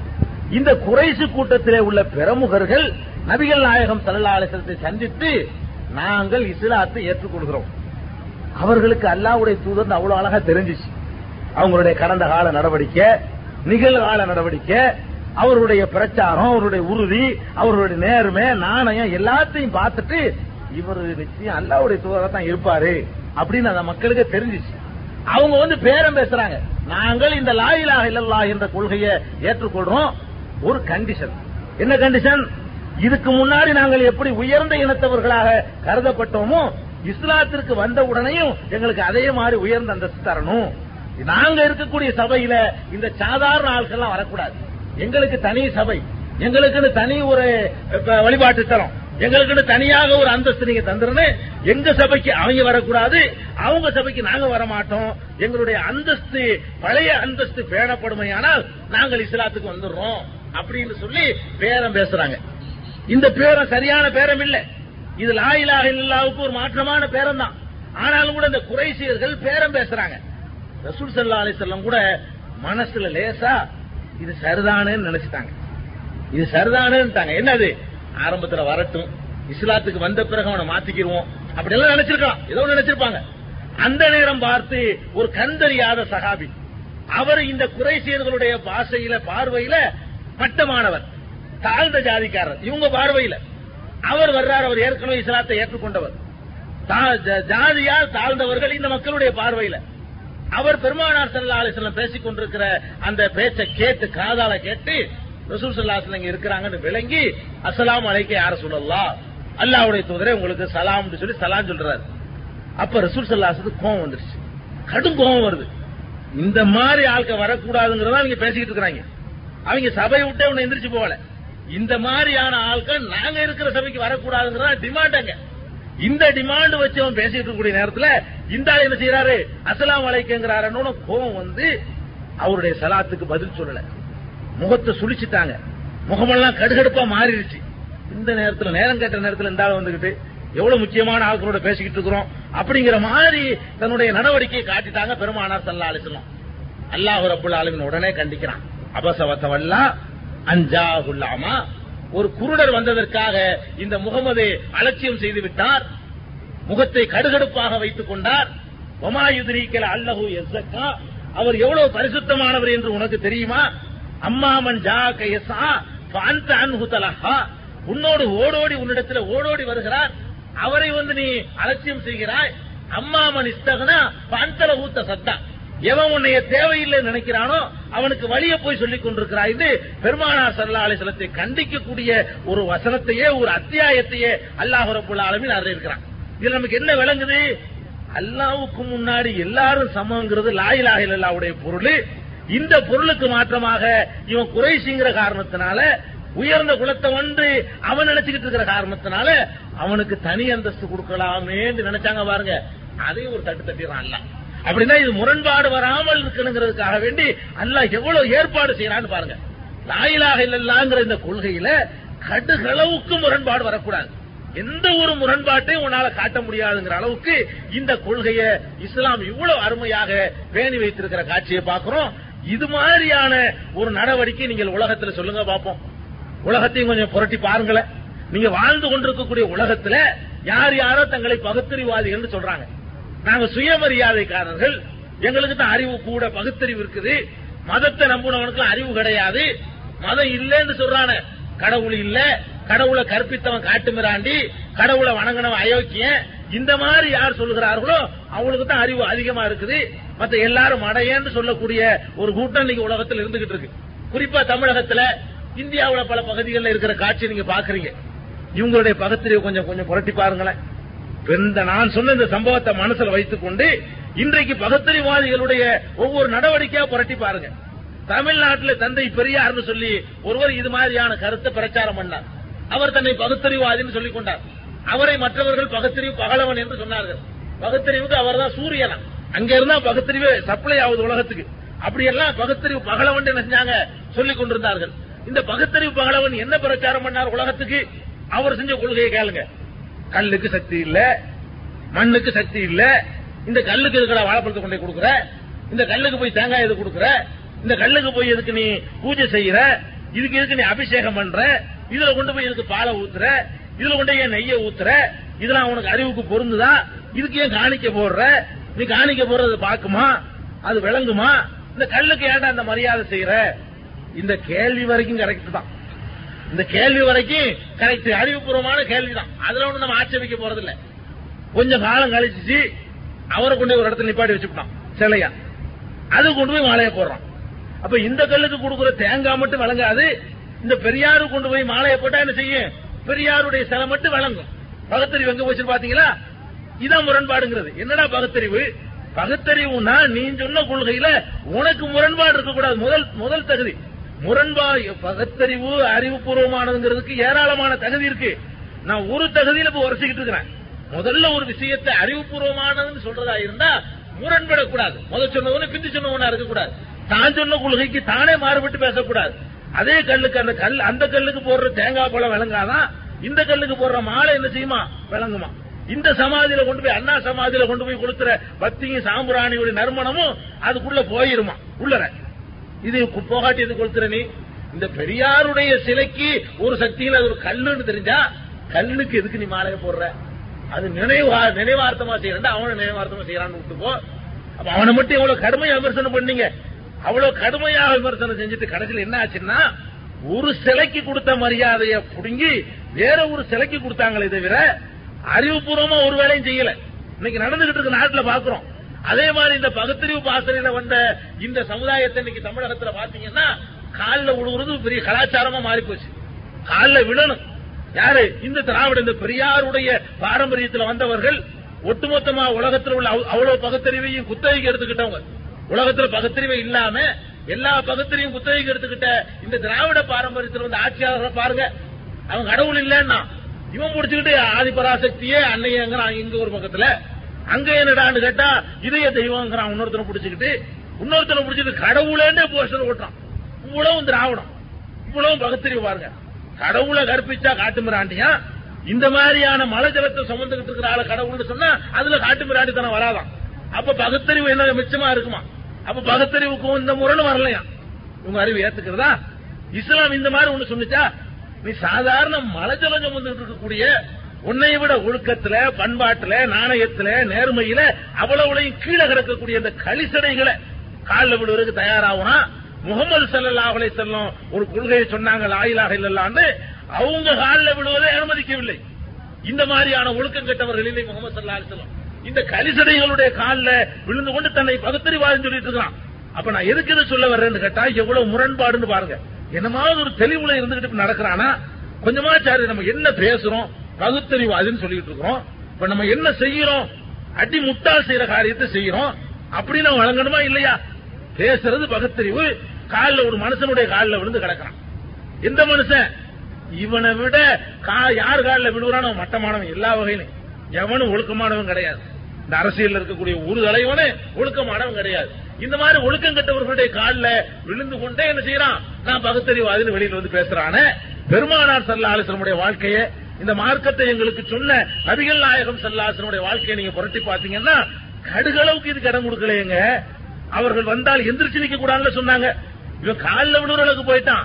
நபிகள் நாயகம் ஸல்லல்லாஹு அலைஹி வஸல்லம் அவர்கள் ஒரு சபைக்கு வந்தார்களே, ஆனால் அப்போது நாங்கள் தரைய அமர்ந்து இருப்போம் என்று சொன்னால் அவர்கள் வருகிறார்கள் என்பதற்காக நாங்கள் எழுந்து நிற்க மாட்டோம். ஏனென்றால் அதை அவர்கள் விரும்ப மாட்டார்கள். ஒருத்தனுக்காக எழுந்து கைகட்டி நிக்கிறதுன்னு சொன்னா படைச்ச ரப்புல் ஆலமீன் அல்லாஹ்வுக்கு மட்டும்தான் செய்யணுமே தவிர எனக்கும் செய்யக்கூடாது என்று பெருமானார் ஸல்லல்லாஹு அலைஹி வஸல்லம் இந்த சமுதாயத்திற்கு, மனித சமுதாயத்திற்கு வழிகாட்டிட்டு போயிருக்கிறாங்களே. இவர்கள் எல்லாம் இந்த அரசியல் தலைவர்கள் மீது என்ன பக்தி வைத்திருக்கிறார்களோ, என்ன முகப்பத்து வைத்திருக்கிறார்களோ, அதைவிட கோடி கோடி மடங்கு முகப்பத்து வைத்திருந்த அந்த மக்கள் காலில் விளைச்சலாம் விழமாட்டாங்களா? இதெல்லாம் பதவிக்காக வேண்டியும் உலகத்தினுடைய லாபங்களை கருதியும் ஏய்ப்பதற்காகவும் நடிப்பதற்காகவும் காலில் விழுகிறான். பக்தியோட விழல. முகமது ஸல்லல்லாஹு அலைஹி வஸல்லம் ஒரு விரலை அசைச்சி இருந்தா உண்மையிலேயே காலில் விழுறவங்க தயாரா இருந்தாங்க. அந்த அளவுக்கு அவர்கள் மீது பிரியம், அவர்கள் மீது அந்த சமுதாயம் வைத்திருந்த பிரியத்தை, அன்பை உலகத்தில் எவனும் தன் தலைவன் மீது வைத்திருக்க மாட்டான். அப்படிப்பட்ட முகமது ஸல்லல்லாஹு அலைஹி வஸல்லம் அவர்கள் தன் காலில் விழக்கூடாதுன்னாங்க, தனக்காக எழுந்து நிற்க கூடாதுன்னாங்க, தனக்கு எல்லாம் தெரியும்னு சொல்லக்கூடாதுன்னாங்க, நீங்கள் எல்லாம் ஒண்ணுதான் பேசக்கூடாதுன்னு சொன்னாங்க, என்னுடைய மகனுக்காகத்தான் சந்திர கிரகணம் ஏற்படும் சொல்லாது என்னாங்க. இப்படி மொத்த வாழ்க்கையில இருபத்தி மூணு வருஷ வாழ்க்கையை நீங்க எடுத்து பாத்தீங்கன்னு சொன்னா கொண்ட கொள்கையை காப்பதற்காக வேண்டி, கொண்ட கொள்கையில முரண் வரக்கூடாதுங்கிறதுக்காக வேண்டி இத உலகமெல்லாம் கேமரால் வரைக்கும் இந்த மார்க்கை நிற்கும், நிலைத்து நிற்கும். இந்த மார்க்கத்தை உலகத்தில் உள்ள எல்லாரும் பரிசீலனை செய்வாங்க. அப்போ ஒரு முரண்பாடும் தென்படக்கூடாதுங்கிறதுக்காக வேண்டி எவ்வளவு முன்னேற்பாடுகளை இந்த மார்க்கம் செய்திருக்கிறது. இதை விட பகுத்தறிவு மார்க்கங்கிறதுக்கு என்னங்க அளவுகோல் வேணும்? நீங்க பாக்குறீங்க, அவன் சொன்னா புத்தர்னு ஒருத்தன், அவன் என்ன கடவுளை சொல்ல வந்தவனா? கடவுள் இல்லேண்டான். அன்பே கடவுள். உயிரினங்களுக்கு அன்பு செலுத்துவதுதான் கடவுளை தவிர கடவுள்னு ஒண்ணு கிடையாதுன்னா அவன் கொள்கை அன்பே சிவம். இப்படி சொல்லி கொஞ்ச நாளைக்குள்ள அவனை பிடிச்சி கடவுள் ஆகிட்டாங்க. அவனுடைய பல்ல வரைக்கும் வச்சு கோயில் கட்டி வணங்கிட்டு இருக்கான். அவன் ஒரு மனுஷன், கடவுள் இல்லேன்னு பெரியார் மாதிரி சொன்ன ஒரு ஆளு. அந்த ஆள் பேர்ல ஒரு மதத்தை உண்டாக்கி எவன் கடவுள் இல்லேன்றான அவனையே கொண்டு போய் கடவுளாக்கின காட்சி நீங்க என்ன செய்றீங்க? இன்னைக்கு சர்வசாதாரண பார்த்து கொண்டிருக்கிறீங்க. அதே மாதிரி நபி என்ன சொன்னாங்க? உலகத்துக்கு லா இலாஹ இல்லல்லாஹ் சொன்னாங்க. இன்றைக்கு பைபிளை புரட்டி பார்த்தா தெரியுது, வணக்கத்திற்குரியவன் அல்லாஹ்வை தவிர யாரும் இல்லைங்கிறதா அவர்களும் சொன்னாங்க. அல்லாஹ் கர்த்தர்னு வார்த்தை இருக்கு, அவ்வளவுதான். கர்த்தரை தவிர யாரையும் வழிபட வேண்டாம், யாரையும் துதிக்க வேண்டாம், யாரிடத்திலும் கையேந்த வேண்டாம். ஒரு உதவ ஒரு பெண்மணி வந்து சொல்கிறார்கள், என்னுடைய ரெண்டு மகன்களையும் உங்களிடத்தில் கொண்டாந்து தருகிறேன், இந்த மகனை பரலோக ராஜ்யத்தில் ஆகிரத்துல, இந்த மகனை உங்க வலது பக்கத்தில் வச்சுக்கிறீங்க, இந்த மகனை இடது பக்கத்தில் வச்சுக்கிறீங்கன்னு. முடியாது, என் சித்தப்படி நடப்பவனுக்கு அது சாத்தியமாகாது. யார் என் பிதாவுடைய சித்தப்படி நடக்கிறானோ அவனுக்கு பரலோக ராஜ்யம் சித்தப்படுத்தப்பட்டிருக்குன்னு சொல்லி ஈசா நபி, இயேசு, ஜீசஸ் சொன்னார்களே, அதுக்கு மாத்தமா இன்னைக்கு என்ன ஆயிடுச்சு? அவங்களே கடவுளாக்கி வச்சுக்கிற காட்சியை பார்க்கிறோம், அவங்கள்ட்ட பிரார்த்திக்கிற காட்சி இன்னைக்கு சர்வசாதாரணமா பார்த்து கொண்டிருக்கிறோம். ஆனால் முகமது ஸல்லல்லாஹு அலைஹி வஸல்லத்தை வேற எந்த சமுதாயமும் சஹாபாக்களை விட்டுருவோம், இன்றைக்கு எடுத்துக்கிறோமே. வேற எவனும் தன்னுடைய தலைவனை மதிக்கிறதை விட முகமது ஸல்லல்லாஹு அலைஹி வஸல்லத்தை இந்த சமுதாயம் மதிக்குது, இந்த சமுதாயம் நேச வைக்குது. முகமது ஸல்லல்லாஹு அலைஹி வஸல்லத்தை தரக்குறைவா ஒண்ணு சொன்னா தன் உயிரையும் பொருட்படுத்தாமல் அதற்காக அவன் போராடக்கூடிய அளவுக்கு இந்த சமுதாயத்தில் ஒவ்வொருவருக்கும் உணர்வு இருக்கிறது. அப்படி மதிக்கிற முகமது ஸல்லல்லாஹு அலைஹி வஸல்லத்தை நாங்க கடவுள்னு சொல்லலையே, அவங்களை வழிபடலையே, அவங்களை வணங்கலையே. நாங்க சொன்னது லா இலாஹ இல்லல்லாஹ்வுல பதினாலு நூற்றாண்டு கரெக்டா இருக்கிறோமே, ஒரு நாள் ரெண்டு நாள் இல்ல. இந்த லா இலாஹ இல்லல்லாஹ்னு ஒரு கொள்கையை சொன்னோம், ஒரு வருஷம் ரெண்டு வருஷத்துல அழிஞ்சு போயிருக்கு. எந்த கொள்கை நீங்க பார்க்கலாமே, அவன் உயிரோடு இருக்கிற காலத்திலேயே அந்த கொள்கைக்கெல்லாம் சமாதி கட்டிடுவானு, அவனை கொண்டே சமாதி கட்டிடுவான். முகமது ஸல்லல்லாஹு அலைஹி வஸல்லம் இறந்து போய் ஆயிரத்தி நானூறு வருஷத்துக்கு மேல போயிடுச்சு. இன்னைக்கு வரைக்கும் முகமது நாங்க கடவுள்னு சொல்ல மாட்டோம், அல்லாஹ்தான் கடவுள். முகமதே எங்களுக்கு மலையை கொடுங்க, முகமதே எங்களுக்கு செல்வத்தை கொடுங்க, முகமதே எங்கள் வறுமையை போக்குங்க. கேட்க மாட்டோம். ஏன் கேட்க மாட்டோம்? அந்த முகமதே தனக்கு வறுமை ஏற்பட்ட போது அல்லாஹ்விடத்துல கேட்டார். அந்த முகமதே தனக்கு கஷ்டம் வரும்பொழுது அந்த கடவுள்கிட்ட தான் பிரார்த்தனை பண்ணார். அப்படித்தான் எங்களுக்கு சொல்லி தந்திருக்கிறார் என்ற காரணத்திற்காக வேண்டி இவ்வளவு உறுதியாக இருக்கக்கூடிய ஒரு கொள்கையை உலகத்திலிருந்தா காட்டுங்க. இத்தனை நூற்றாண்டுகள் ஆயும் கூட ஒரு முரண்பாடு உள்ளே நுழையாமல் அந்த கொள்கை நூல் பிடிச்ச மாதிரி சராசரி பிடிச்சா எப்படி முள்ள அங்கிருந்து விலகாம கரெக்டா நிக்குமோ அந்த மாதிரியாக இந்த கொள்கை இவ்வளவு பேணப்படுது. இப்படி ஒரு கொள்கை உலகத்தில் இருந்தா எனக்கு காட்டுங்க. நாத்திகத்தை காட்டுங்க, வேற மதத்தினுடைய சித்தாந்தத்தை காட்டுங்க. எவ்வளவு காலம் ஆனாலும் அதில் மாறுதல் வரக்கூடாது, முரண்பாடு வரக்கூடாது, குழப்பம் வரக்கூடாது.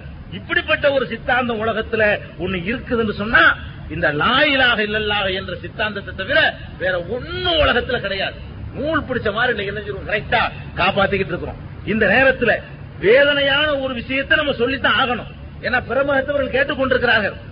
எங்க சமுதாயத்தை சேர்ந்த சில அறிவியலர்கள் மார்க்கம்டா என்னவென்று அறியாதவர்கள் பிற சமயத்து மக்களோட இஸ்லாம் என்ன சொல்கிறது என்பதையே தெரியாதவர்கள், இஸ்லாத்தை குர்ஆனில் இருந்து படிக்காமல் நபிகள் நாயகம் ஸல்லல்லாஹு அலைஹி வஸல்லம் உடைய போதனையில் இருந்து அறியாமல் யார் யாரோ சொல்லித் தந்ததெல்லாம் இஸ்லாம் என்று நம்பிய சில அறிவியினர்கள் எங்களை போன்ற மனிதர்கள் இறந்து போன பிறகு அவர்களுக்கு ஒரு சமாதியை கட்டி அங்கே போய் கையேந்தி அவர்களிடத்திலே பிரார்த்தனை செய்து வழிபடுகிறார்களே, இது லாயில் பச்சைக்கொடியா பறக்குது. இன்னும் பச்சைக்கொடி பறக்குது. கிட்ட போனா கல்லுகளா போட்டு குமிச்சு வச்சிருக்கான், அதுக்கு மேல ஒரு போர்வை போச்சிருக்கான், அங்களுக்குள்ள சோறாக்கி விளம்பிக்கிட்டு இருக்கான். இரண்டாண்டு கேட்டா தருகாங்களாம். அதுல நம்ம சகோதரத்தை கேட்டாரு, இதுக்குள்ள எப்படி அடங்க முடியும்? மனுஷன் இந்த கல்லுகளா போட்டு வச்சுக்கிறீங்க, உள்ள கபர் இருக்கிற மாதிரி தெரியலையே, இதுக்குள்ள அடங்க அது எப்படியா அடங்கிருப்பாங்க, எப்படியாவது அடங்கிருப்பாங்கன்னு சொல்றான். அப்ப இந்த மாதிரி இப்ப சமீபத்தில் இப்ப பாத்துட்டு வந்தோம். பள்ளிவாசலை தாண்டி போனா அந்த கடல் ஓரத்துல இருக்கு ஒரு புதிய லேட்டர். அப்ப இந்த மாதிரி நீங்க போயிட்டு இருந்தீங்கன்னா அவங்களுக்குள்ள செங்கல்ல வச்சுட்டு அவங்க கும்பிடுறதுக்கு, சாணியை உருட்டி வச்சுட்டு அதை கடவுள்னு சொல்றதுக்கு இதுக்கு என்ன வித்தியாசங்க? எங்கனையாவது ஒரு இடம் அவங்க கொடி மரத்தை கடவுளாயிருது.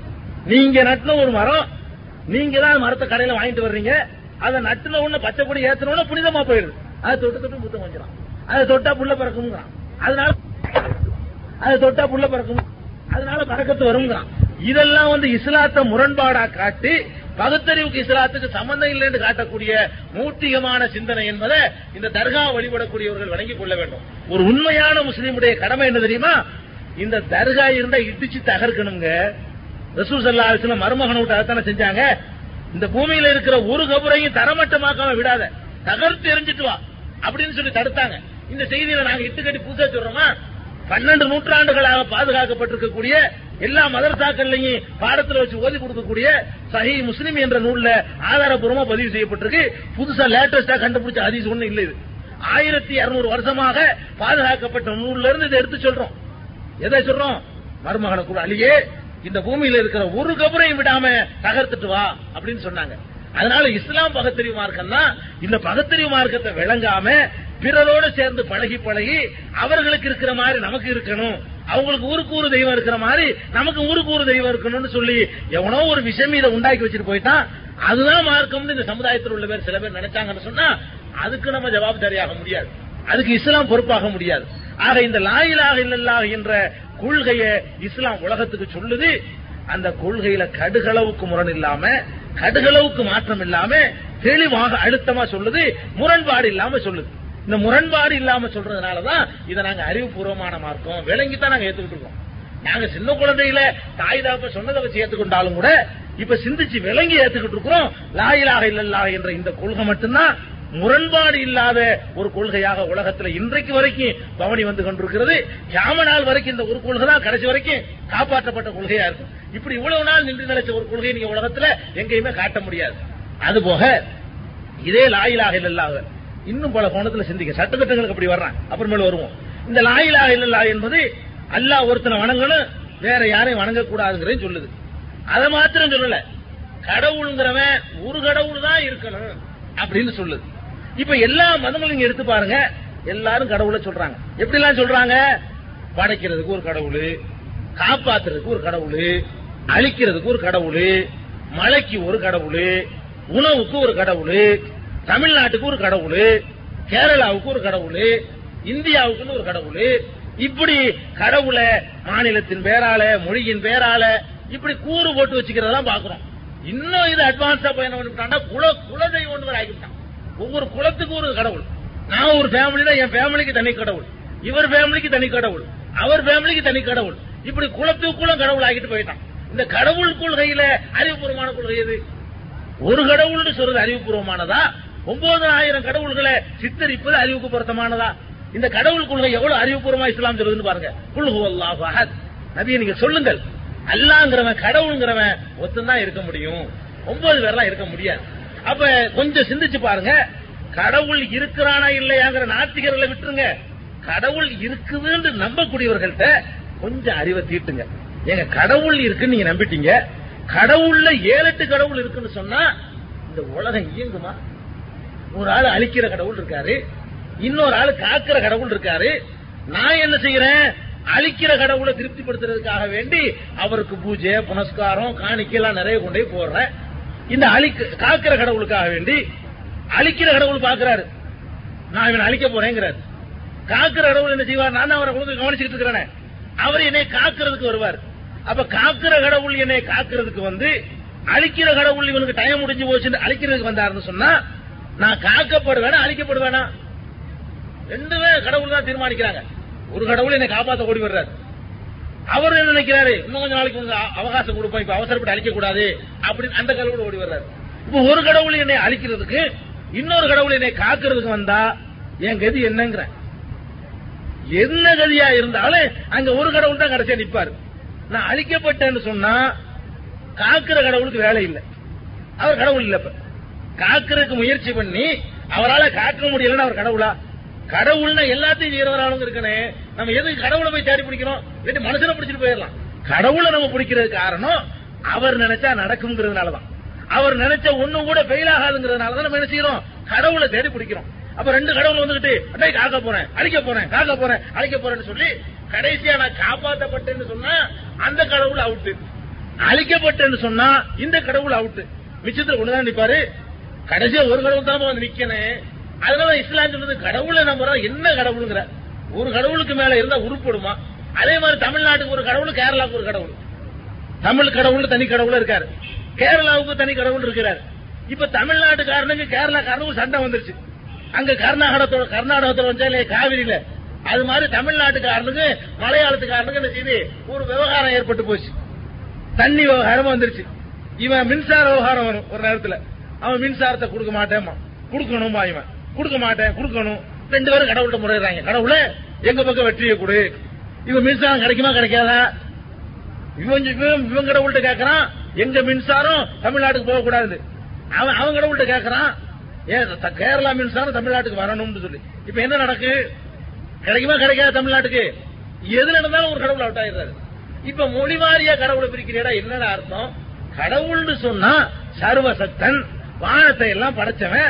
அப்ப ஒன்பது வானத்தை காட்டிட்டு ஒன்பது கடவுளை வச்சுக்க, இது தமிழ் வானம் இது மலையாளத்து வானம் அப்படி காட்டு, ஒரு பதினஞ்சு இருபது சூரியனை காட்டிவிட்டு என்ன செய்யணும்? இந்த சூரியனை படைச்ச அந்த கடவுள் அந்த சூரியனை படைச்ச அந்த கடவுள்னு சொல்லி இருக்கிறது ஒரு சூரியன், அதை ஒத்தந்தான் படைச்சிருக்க முடியும்.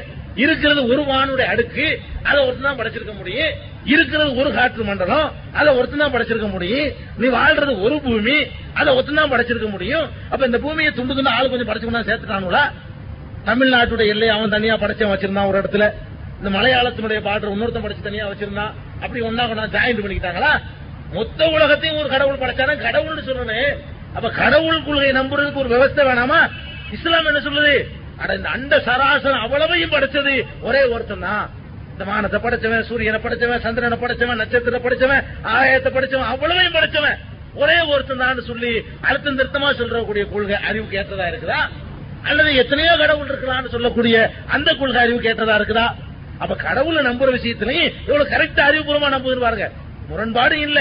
இது எது அறிவுபூர்வம் சிந்திச்சு பார்க்கணுமா இல்லையா? எது அறிவுபூர்வம்? என்னடா இவன் ஒரு கடவுள் அவன் ஒரு என்ன புரியலையே நினைக்கிற மாதிரி இருக்கா இல்லையா? அந்த மாதிரி இல்லாம எல்லா வகையிலும் அறிவுக்கு ஏற்றதாக இருக்கக்கூடிய ஒரு கடவுள் கொள்கை இந்த லா இலாஹ இல்லல்லாஹ் மட்டும்தான், இஸ்லாத்தினுடைய கொள்கை மட்டும்தான். அப்ப இந்த கொள்கையை பொறுத்த வரைக்கும் இது ஒரு அறிவுபூர்வமா கொள்கையை வச்சுதான் தீர்மானிக்கணும். சட்டத்திட்டம்னா ரெண்டாம் பட்சம், முதல்ல பார்க்க வேண்டியது என்னன்னா ஒரு சித்தாந்தம் சரியான ஆராய்றதா கொள்கை எடுக்கணும். இந்த கொள்கை அறிவுக்கு பொருந்தா, அந்த கொள்கை பொருந்துதா அந்த கொள்கை பொருந்துதான் ஆராய்ச்சி பண்ணி பார்த்து இந்த கொள்கை தான் அறிவுக்கு பொருந்ததா இருக்குது. அதே மாதிரி எடுத்துக்கிறங்க, அல்லாஹ்வை தவிர வணக்கத்துக்குரிய யாரும் இல்லைங்கிறோம். அப்ப அல்லாஹ்வை எஜமான நான் ஏத்துக்கிட்டோம், நம்ம எல்லாம் அடிமை. அவன் தர்றவன் நம்ம பெற ஆளுக்க, நம்ம பிச்சைக்காரன் அவன் பணக்காரன், நம்ம கேட்கணும் அவன் தரணும், நம்ம கெஞ்சணும் அவன் அள்ளி போடணும். இதான கடவுளுக்கு அர்த்தம். அப்ப கடவுள்னு சொன்னா உன்னுடைய எல்லா பிரச்சனைகளுக்கும் தீர்வு காணக்கூடிய ஆற்றல் அவன்கிட்ட இருக்கணும், உன்னுடைய எல்லா கோரிக்கைகளையும் நிறைவேற்றக்கூடிய வல்லமை அவன்கிட்ட இருக்கணும். அந்த மாதிரியான ஒரு ஆளை கடவுள்னு நம்பினா தான் அது கடவுள்னு நம்புறான்னு அர்த்தம். ஆனா இன்றைக்கு என்ன பாக்குறீங்க, கடவுள்னு ஒரு பக்கத்துல சொல்லிக்கிறான், அந்த கடவுளை நெருங்குறதா இருந்தா என்ன செய்யணும், நம்ம அவருக்கு ஏதாவது கொடுக்கணும். கடவுள்கிட்ட போய் ஒரு கோரிக்கையை வைக்கிறதா இருந்தா என்ன செய்யணும், இந்த மன்னர்கள்ட்ட வாங்கிட்டு போவான்லங்க காணிக்கலாம், அந்த மாதிரி என்ன செய்யணும், தேங்காயோ மெழுகுவத்தியோ என்னத்தையோ வாங்கி கொண்டு கொடுத்துட்டு நீங்க பார்த்து ஏதாவது செய்யுங்க. அப்ப நம்மள்ட்ட இருந்து ஒரு பொருளை எதிர்பார்த்தா அது கடவுள் தன்மைக்கு தகுதியா? நீ கடவுளா நினைச்சிருக்கிறியா அல்லது அவர் ஒரு மனுஷனா நினைச்சிருக்கிறியா? கடவுள்னு சொன்னா எல்லாத்தையும் உனக்கு தரக்கூடியவனா இருக்கணும், உன்னிடத்திலிருந்து பெறக்கூடியவனா இருந்தானா பிச்சைக்காரன். நீ தான் கடவுள் அப்படி பார்த்தா, நம்ம கொண்டே கொடுக்கிறோம் அவன் கொண்டே வாங்கிக்கிறான். அப்ப இந்த லாயிலா இல்லாண்டு கடவுள் இஸ்லாம் அறிமுகப்படுத்துது. எப்படி அறிமுகப்படுத்துது? நீ ஒன்னு ஒண்ணு கொடுக்காத. பள்ளிவாசலுக்கு போகும்போது ஆளுக்கு ஒன்னு யாரோ கொண்டு வர்றாங்கன்னு சொல்றாங்களா? சொல்ல மாட்டாங்க. எங்க சொல்லுவாங்க? தர்காவோட சொல்லுவாங்க. இதெல்லாம் சம்பந்தம் இல்ல, அது எல்லாம் கோயில் எல்லாம் ஒண்ணுதான். பள்ளிவாசல்ல தொலை வரும்போது எல்லாரும் என்ன செய்யணும், ஒன்னு யாரோ நான் போடணும், வரும்போது ஒரு மெழுகுவத்தி வாங்கிட்டு வரணும், ஒரு கட்டு பத்தி சுருள் வாங்கிட்டு வரணும், யாராவது சொல்லிருக்காங்களா? நீ கொண்டு போயிருக்கிறீங்களா? அப்ப அல்லாஹ் வணங்குறது கேட்க போகும்போது நம்மளுக்கு அவன்கிட்ட போய் வாங்கிட்டு இருக்க போறோம், அவன்கிட்ட போய் நம்ம என்ன கொண்டு கொடுக்கறது? நம்மள்ட்ட வாங்கிட்டு நம்ம கடவுளா இருக்கணுமா? அதுதான் இஸ்லாம் சொல்றது அல்லாஹு சமத். கடவுள்ங்கிறவன் ஒரு தேவையும் இல்லாதவனா இருக்கணும், எந்த தேவையும் கடவுளுக்கு இருக்கக்கூடாது. தேவை இருந்தா அவன் கடவுள் இல்ல. கடவுள் நம்ம எதுக்கு எதுக்கு தேர்வு செய்யறோம்? அவனுக்கு தேவை இருந்தா அதுலயே கவனம் செலுத்திட்டு இருப்பான். எனக்கே தேவை இருந்துகிட்டு இருக்க நேரத்துல நீங்க வந்து என் கடனை தருவனா? அட போட, எனக்கு ஆயிரம் பிரச்சனை இருக்கு, நீ வேற யாரா தொந்தரவு பண்றோம். அப்ப கடவுள்னா என்ன செய்யணும், ஒரு ஆள் கேட்டாலும் அப்படி சொல்லிடுவோம், எனக்கு ஒரு தேவை ஆயிரம் ரூபாய் தேவை இருக்குங்க, நூறு ரூபாய் நீ கேக்குறீங்க, ஆனா நானே சிந்த பிடிச்சிட்டு இருக்கேன், ஏன்டா தொந்தரவு பண்றோமோ. இவ்வளவு பேர் வந்து கேட்டா என் கதி என்ன ஒரு பைத்தியமே பிடிச்சி போயிடும். அல்லாட்ட எவ்வளவு பேர் கேட்கறான், நானூத்தி ஐம்பது கோடி பேர் நிக்கிறேன், அவ்வளவு பேரும் கேட்கலாம், அவ்வளவு பேரும் கேட்கறான். இப்ப இவ்வளவு பேரும் கேட்கும் போது சடையாம கொடுக்கறதா இருந்தா அவனுக்கு தேவையே இருக்கக்கூடாது. ஒரு தேவையும் இல்லாட்டிதான் எனக்கு தேவையா இருந்தாடா நீ வச்சுக்க, உனக்கு எவ்வளவு வேணும் இந்த வச்சுக்க, இப்படி சொல்லக்கூடியவனா என்னவா இருக்கணும், கடவுளா இருக்க முடியும். அப்ப அல்லாஹ் இஸ்லாம் லா இலாஹ இல்லல்லாஹ்னு சொல்லிட்டு எவ்வளவு அறிவுக்கு ஏற்ற மாதிரி இதை கொண்டு வருதுன்னு பாருங்க. அல்லாஹு சமத். கடவுள் என்பவன் ஒரு தேவையும் இல்லாதவனா இருக்கானு, எந்த பொருளும் அவனுக்கு தேவையில்லை. அட பொருள் மட்டுமா தேவையில்லை, வேற வேற புரோக்கர் இடைத்தரகர் ஒண்ணுமே தேவையில்லை, தேவையற்றவன் சொன்னா இன்னைக்கு நீங்க பாக்குறீங்க. ஒரு கடவுளை அணுகிறதா இருந்தா நேரடியா பக்தன் கடவுள்கிட்ட போனது எங்கேயாவது பாத்துருக்கீங்களா? இவனே படைச்சது கடவுள், இந்த கடவுள் படைச்சவன் படைக்கப்பட்டவன், கடவுள்கிட்ட இவன் கேட்கறதுக்கு போறான், நேர கேட்க வேண்டியானே கேட்க மாட்டான். அங்க ஒருத்தர் இடையில இருப்பாரு, யாரு இருப்பாரு, கடவுளா இருப்பாரு, இருக்க மாட்டேன் மனுஷன் தான் இருப்பான். இவனை மாதிரி ஒரு மனுஷனை கொண்டு இடையில வச்சுக்கிட்டு இவர் அவர்கிட்ட சொல்லுவார், இந்த மாதிரி யாருக்கு செய்யணும், அவருக்கு செய்யணும், யாரு பேருக்கு செய்யணும், இவர் பேருக்கு செய்யணும், இப்படின்னு அவர் கேட்பாரு. இவரே கடவுள்கிட்ட பேச மாட்டாரு, கடவுள்கிட்ட பேசுறாரு வேற ஓம் ராம் சொல்லி இவர் என்ன செய்வாரு, கடவுளுக்கு அர்ச்சனை பண்ணி போடுவாரு. அப்புறம் எல்லாம் சொல்லியாச்சு கடவுள்கிட்ட, உங்களுக்கு கவனிச்சுக்கிறாரு போங்கன்றுவாரு. இது என்னடா கடவுள்? கடவுள்னா நீனும் அடிமை நானும் அடிமை. நீ என்னமோ கடவுள்கிட்ட வாங்கி தர்றாலும் ஒரு கடவுளா இருந்தா குட்டி கடவுள் இருந்தா ஒத்துக்கலாம், கடவுள்கிட்ட வாங்கி தர்றேன்னு சொல்றான் அவன் யாரு? அவனும் ஒரு அடிமை நானும் ஒரு அடிமை, ரெண்டு பேரும் ஒண்ணு கடவுளை பொறுத்த வரைக்கும். அந்த கடவுள்கிட்ட போய் என்னுடைய கோரிக்கையை வைக்கிறதுக்கு இடையில ஒரு புரோக்கர் வேணும்னு சொன்னா, இடையில ஒரு புரோகிதர் வேணும்னு சொன்னா அது லா இலாஹ இல்லல்லாஹ்ங்கற அர்த்தம் கிடையாது. எல்லாரையும் கடவுளை அடிமையா பாக்கல, இவனை மட்டும் என்னமோ தன்னுடைய புள்ள மாதிரி பாக்குறாரு. கடவுள் வந்து தன்னை தன்னை எஜமானனா பாக்கணும், இது அவ்வளவு பேரை அடிமையா பாக்கணும். இந்த கடவுள் எப்படி பாக்குறாரு, நீ தான் அடிமை, இவன் எனக்கு புள்ள, இவன் சொல்லு இவன் எனக்கு சொல்லுவான். அப்படின்னா என்ன அர்த்தம், கடவுள் ஒழுங்கான கடவுளா இல்ல. இஸ்லாம் என்ன சொல்லுதுன்னு கேட்டா கடவுள்கிட்ட நெருங்கிறதுக்கு எந்த இடைத்தரகரும் தேவை கிடையாது, நீ பாடு நேர நெருங்க வேண்டியதான். பசிக்குதா கடவுள்கிட்ட கேளு, குழந்தை வேணுமா நேர கேளு, கடவுளே எனக்கு ஒரு குழந்தைய கொடுத்து கேளு, மழை வேணுமா கேளு, கடவுள்கிட்ட நேர கேளு, எந்த பாஷையில வேண்டாலும் கேளு, எங்க இருந்துகிட்டு வேண்டுமானாலும் கேளு, எந்த நிலையில இருந்து வேண்டுமானாலும் கேளு, அந்த கடவுளுக்கு விளங்கும், அவன் பரிசீலிச்சு உனக்கு தருவான் அப்படின்னு சொல்லக்கூடிய மார்க்கம் எது, இஸ்லாம் மட்டும்தான். அதனால இஸ்லாத்துல உண்மையான இஸ்லாத்தை நான் சொல்றேன், உண்மையான இஸ்லாத்துல இந்த இடையில ஒரு ஆள் தேவைங்கிற சித்தாந்தத்தை சுத்தமா தகர்த்தெறிஞ்சிருச்சு. முஸ்லீம்களுடைய சிலருடைய நடவடிக்கையை பார்த்து நீங்க முடிவு பண்ணக்கூடாது. நான் சொல்றேன் இஸ்லாத்தை சொல்றேன். உண்மையான இஸ்லாத்துல எந்த காரியம் உங்களுடைய காரியத்தை செய்யறதா இருந்தாலும் இடைத்தரகர் தேவையில்லை. உங்களுடைய குழந்தைக்கு பேர் வைக்க போறீங்க, எப்படி பேர் வைக்கிறது? ஒரு பூசாரியை கூட்டிட்டு வந்து, ஒரு மந்திரவாதியை கூட்டிட்டு வந்து, ஒரு பாதிரியாரை கூட்டிட்டு வந்து, ஒரு அஜரத்தை கூட்டிட்டு வந்து வைக்கணுமா? இஸ்லாம் அப்படி சொல்லவே இல்லை. உனக்கு என்ன பேர் பிடிச்சிருக்கா சொல்லி கூப்பிடுறா. நீ தானே பெத்த பெத்த அப்பங்கார என்ன செய்ய வேண்டியதான். எனக்கு இப்ராஹிம் பேர் பிடிச்சிருக்கா, யாரெல்லாம் என் மகனுக்கு இப்ராஹிம் பேர் வச்சுட்டேன், நல்ல சாரியான குழந்தை ஆக்கி வை அப்படின்னு சொல்லிட்டு இப்ராஹிம் கூப்பிட வேண்டியது. அவ்வளவுதான். பேரை வைக்கிறதுன்னு ஒரு சடங்கே கிடையாதுங்க.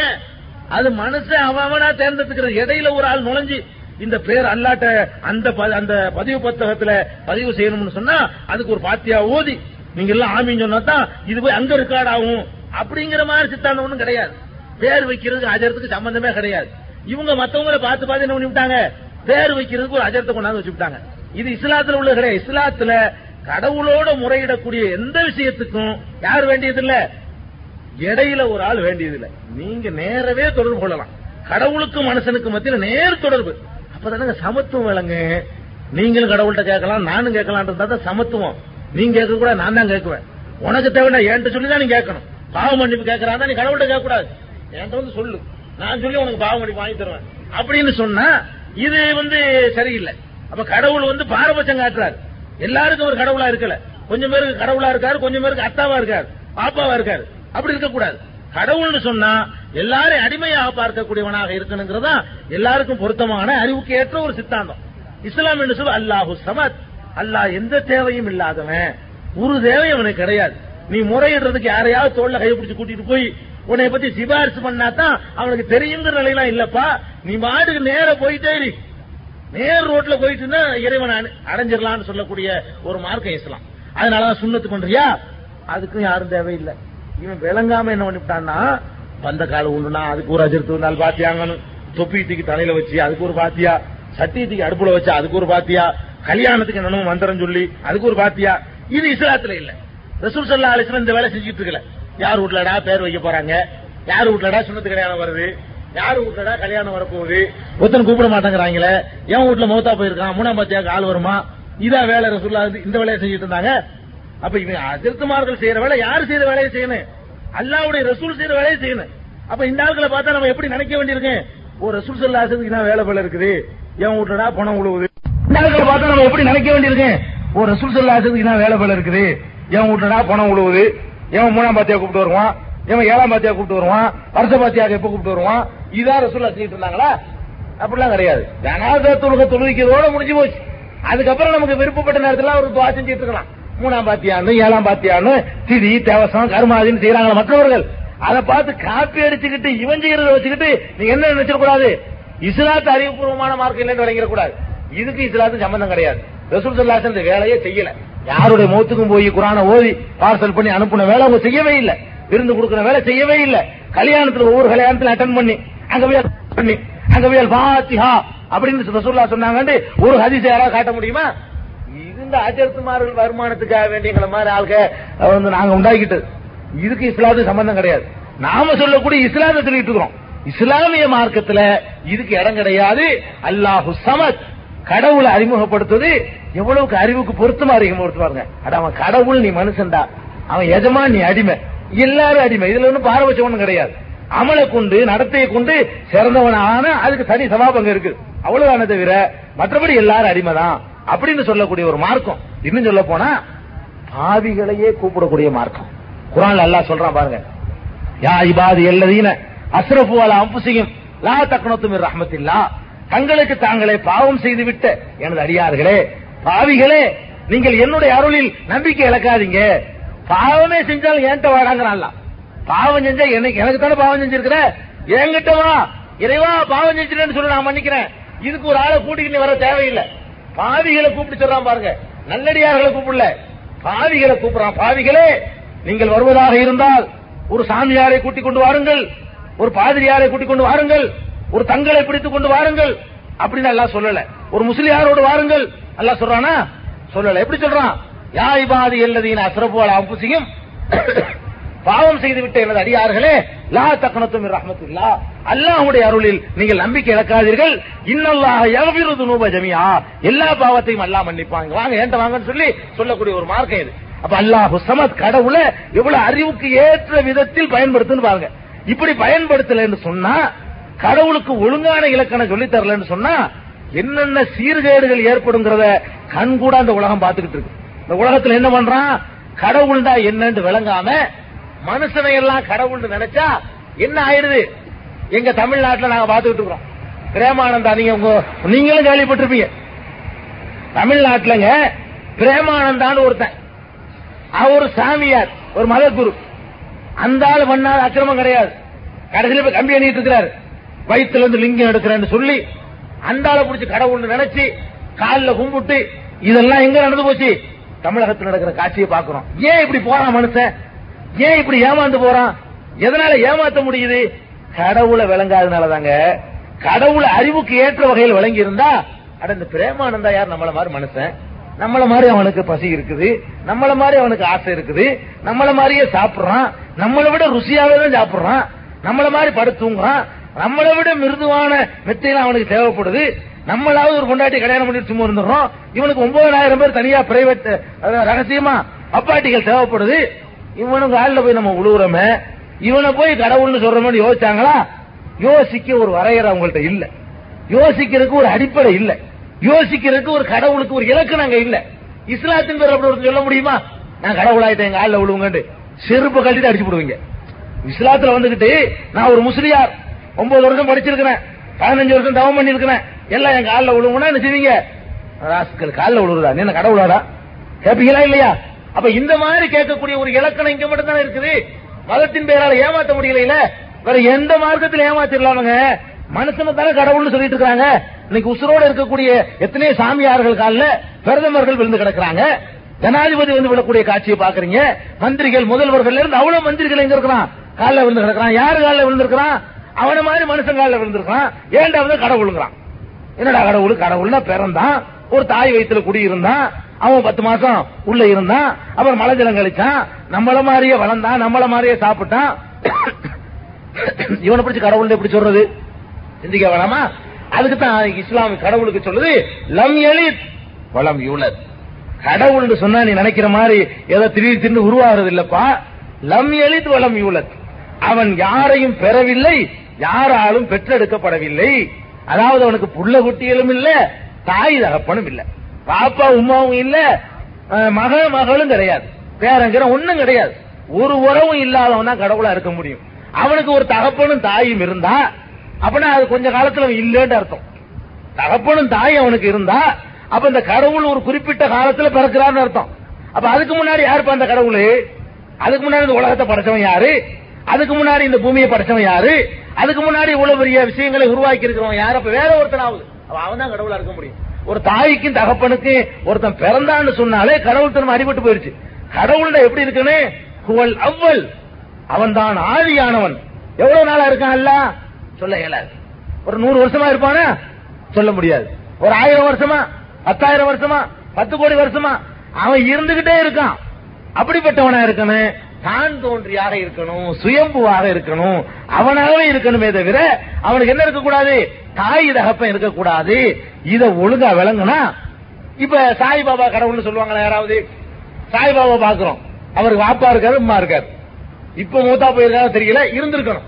ஒரு தாய்க்கும் தகப்பனுக்கு அவர் பிறந்திருக்காரு. ஆனா நம்மள மாதிரி தாய் தகப்பனுக்கு பிறந்திருக்காரு, இவர் எப்படி கடவுள் ஆவாரு? சங்கராச்சாரியர் எப்படி கடவுள் ஆவாரு? அவருக்கு ஒரு தாய் தந்தை இருந்தாங்களே, இவருக்கு அதே மாதிரி புள்ள குட்டி இருக்கக்கூடாது. கடவுள்னு சொன்னா அவனுக்கு ஒரு மகன், அவனுக்கு ஒரு புள்ளன்னா அப்ப பொண்டாட்டி தேவைப்படுறோம். பொண்டாட்டியோட படுத்து கிடக்கும்போது நமக்கு பிரார்த்தனை பண்ணா கேட்குவானா? ஆனா நீங்க பொண்டாட்டியோட சயனிச்சுட்டு இருக்கிறீங்க, ஜாலியா இருந்துகிட்டு கூடிய நேரத்துல ஒருத்தன் கதவை தட்டுறான், எப்படி இருக்கு உங்களுக்கு? மனைவியோட சந்தோஷமா இருக்கக்கூடிய நேரத்துல எவனாவது தொந்தரவு பண்ணி ஒரு நூறு ரூபாய் கடன் கொடுக்காங்கிறதுக்காக தட்டுறான். ஒரு உயிர் போற விஷயத்த தட்டினாலும் கொடுத்துருவீங்க, திறந்துருவீங்க. தட்டிட்டு நேரம் ஒரு பத்து ரூபா கொடுங்க சொல்லுங்களா இல்லையா? அப்ப மனைவியோட சம்பவமா இருக்கக்கூடிய நேரத்துல இந்த மாதிரி யாராவது டிஸ்டர்ப் பண்றது மனசை விரும்ப மாட்டான். இப்ப கடவுளுக்கு புள்ளன்னா அவருக்கு ஒரு பொண்டாட்டி வேணும். பொண்டாட்டியோட படுத்துக்கிட்டு இருக்கிற நேரத்துல கடவுளே எனக்கு ஒரு புள்ள வேணும்னா நினைவாரு, பட வேலையை பார்த்துட்டு எனக்கு வேலை வெட்டி இல்ல, எனக்கு ஒரு தனிமை வேணாமா, எனக்கு ஒரு இன்பம் வேணாமா, எந்த நேரத்தில் கேட்கணும்னு தெரியல. அப்ப கடவுள் எந்த நேரத்தில் ஈடுபடுறான்னு நம்ம தெரிஞ்சு வச்சுக்கணும், லிஸ்ட் வச்சுக்கணும். இந்த நேரம் கடவுள் மனைவியோட கூடக்கூடிய நேரம், அதுக்கு ஏதாவது பட்டியல் உண்டா? கடவுள் இந்த நேரத்தில் எந்த எப்ப கேட்கறதுன்னு பகல்ல ஒரு ஜாலியா இருப்பாரு, ராத்திரில இருப்பாரு, இப்போ இருப்பாரு, அடுத்த நிமிஷம் இருப்பாரு. அப்ப எந்த நேரத்தில் கேட்டா அவருக்கு வழங்கு? ராத்திரிலாம் ஜீவன கேரண்டி இருக்கிறாரா? இல்லையில மனைவியோடு இருக்கிற நேரத்துல பகல்ல அவருக்கு தேவைப்பட்டுலாம். அப்ப கடவுள்னு சொன்ன எல்லா நேரத்திலும் ஒரு ஃப்ரீயா இருக்குன்னு உட்கார்ந்துட்டு இருக்கணும். யாருக்கு என்ன வேணும் கேட்பாண்டு இஸ்லாம் அப்படி சொல்லுது. உங்கள்ட்ட பாவ மன்னிப்பு கேட்போர் இல்லையா? என்னிடத்துல ரிஸ்க் கேட்போர் இல்லையா? உங்களுடைய தேவைகளை முறையிடுவோர் இல்லையா? கேளுங்களா தர்றேன், கேட்காட்டி கோவப்படுறேன்னு சொல்லக்கூடிய ஒரு மார்க்கமாக இது. அப்ப லம் எழுது உலம் எழுது நல்லா சொல்றான். அவனுக்கு மனைவி மக்கள் கிடையாது, தாய் தந்தை கிடையாது. இந்த ஒரு இலக்கணத்தின் அடிப்படையில் கடவுள் அறிமுகப்படுத்துத இது அறிவு கேட்டதா இருக்குதா? கடவுளுக்கு இதெல்லாம் இருக்குதுன்னு சொல்லி அவர் மனைவியோட சேருவாரு, அவர் தூங்குவாரு, அவர் ரெஸ்ட் எடுப்பாரு, அவருக்கு ஓய்வு வேணும், அவருக்கு ஒரு பாட்டை படிச்சவரை எழுப்பி விடணும், சுப்பிரபாதம் பாடி என்ன செய்யணும், அவரை கிளப்பி விடணும். இப்படி எல்லாம் இருந்தா இது அறிவு கேட்டதா இருக்கா? அட கடவுள்லையா கடவுளை போய் நீ போய் எழுப்பி விட்டு கேட்கிற மாதிரியா இருக்கனே. அப்ப தூக்கத்துல அதுக்கு தூங்கி நேரத்தில் கேட்ட உனக்கு ஒண்ணு வழங்காத கடவுளுக்கு. அப்ப கடவுளுங்கிறவ தூக்கமற்றவனா இருக்கணும், எந்த தேவையும் இல்லாதவனா இருக்கணும், ஒரு பலவீனம் இல்லாதவனா இருக்கணும். இப்படி அறிமுகப்படுத்துது. இது அறிவுபூர்வமான மார்க்கமா இல்லையா? இந்த ஒரு கொள்கை போதுமங்க. எவ்வளவு அழகான சாதனத்தை கையில வச்சுக்கிட்டு இதை உலகத்துக்கு எடுத்து சொல்ல பயப்பட்டு இருக்கிறோம். இது சொன்னா அடிச்சுடுவானோ, இது சொன்னா நமக்கு பாருங்க எவ்வளவு பாருங்க முஸ்லீம்னு சொல்லிக்கிட்டு இவ்வளவு அழகான கொள்கையை வச்சுக்கிட்டு இப்ப கூட கொஞ்சம் பேர் மனசுல ஓடுது என்னன்னு சொல்றான், தேவையில்லாம் மம்பளத்து விட்டு போயிடும் இருக்கு அப்படின்லாம் சில ஆளுக்கு நினைக்கிறாங்க. வழங்குதா ரசூல் ஸல்லல்லாஹு அலைஹி வஸல்லம் அப்படி நினைச்சா அந்த மார்க்கம் வந்திருக்காது. எங்க சொல்லணுமோ அங்க சொல்லணும், எங்க இது போய் காதுல விழுவணுமோ அங்க போய் விழுவணும். யாருக்கு இந்த செய்தி சென்றடையணுமோ அவங்களுக்கு சென்றடையணும். அதுக்காக நாங்கள் அடிக்கடிக்க வாங்கிக்கிறோம், திருப்பி அடிக்க தேவையில்லை. அடிக்கடிக்க என்ன செய்வோம், மார்க்கத்தை சொல்றதுக்காக வேண்டிய அடிக்கடிக்குன்னா வாங்கிக்கிறோம். ரசூல் ஸல்லல்லாஹு அலைஹி வஸல்லம் உடைய சுண்ணத்தை நினைச்சுக்கிறேன். அப்ப இந்த மாதிரி ஒரு அறிவுபூர்வமான கொள்கையை வச்சிருக்கக்கூடிய நாம உலகத்துக்கு அதை சொல்லணும், பிற மதத்து மக்களுக்கு விளக்கணும். அப்படிப்பட்ட ஒரு அறிவுபூர்வமான மார்க்கம் இது. எல்லாத்துக்கும் மேல முத்தாய்ப்ப கடவுளுக்கு ஒரு இலக்கணத்தை சொல்லி கொடுத்து உலமையை கொள்ள அவனுக்கு நிகரா எவனுமே கிடையாது. கடவுள்னு நினைக்கிறா இருந்தா வேற யாரு மாதிரி எது மாதிரிலாம் நீ கற்பனை பண்ணக்கூடாது. இப்ப நான் கேட்கிறேன், கடவுள்னு சொல்றாங்க, கடவுள்னு சொல்லிட்டு ஒரு குறிப்பிட்ட வடிவத்தில் படத்தை போட்டு இதான் கடவுளுங்கிறாங்க. அப்ப இது மாதிரிதான் கடவுள் இருந்தாரு, யாரு பார்த்தது? இந்த மாதிரிதான் கடவுள் இருக்குன்னு பார்த்துட்டு வந்து இந்த போட்டோவை எடுத்துட்டு வந்த ஆள் யாரு? எந்த கேமராவில் இந்த படம் சிக்கினுச்சு? யாருடைய கற்பனையிலே தோன்றுனது?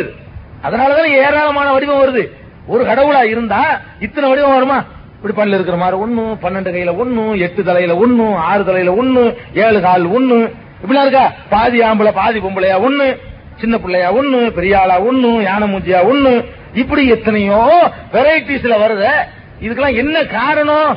ஒரு ஃபண்டமெண்டல் ஒரு அடிப்படையில் கடவுள்னா என்னடா? கடவுள்னா என்ன? கேலி பொருளா? ஒரு காட்சி பொருளா? பார்த்து கிண்டல் பண்றதுக்குள்ள பொருளா? உன்னை எல்லாம் படைச்சு சர்வசக்தனாக இருக்கக்கூடிய ஆக சூப்பர் பவரை பத்தி பேசுறோம், கடவுளை பத்தி பேசுறோம். நம்மளை எல்லாம் புடிச்சு நிறுத்தி விசாரிக்கக்கூடிய ஆற்றல் பொருந்தியவனை பேசுறாருந்தா அதையெல்லாம் மிஞ்சினதாக நமக்கு எட்டாத ஒன்றாக இருக்கணும். இதுக்குள்ள எல்லாம் அடைஞ்சிறதா இருந்தா அது கடவுள் கிடையாதுங்க. திருடிக்கிட்டு போற பொருள் கடவுளா இருக்க முடியுமா? திருடிட்டு போய் மனுஷன் போய் காப்பாற்ற வேண்டி இருக்குதுங்க. அல்லாஹ் கேட்கிறான், குர்ஆன்ல கேட்கிறான், அலஹும் அர்ஜுலுன் யம்ஷூன பிஹா. ஏன்னா நடக்கிற கால் இருக்குதா அல்லது பிடிக்கிற கை இருக்குதா? எதுக்குடா போட்டு கடவுள்னு சொல்றீங்க?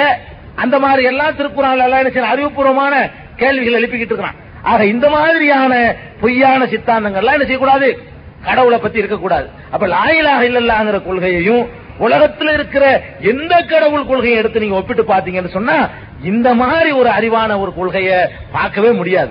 அல்லாஹ் நமக்கு சிரமம் இல்லாம ஏதோ தாய் தகப்பன் பாரம்பரியத்திலே இந்த கொள்கையை நமக்கு தந்துட்டான்.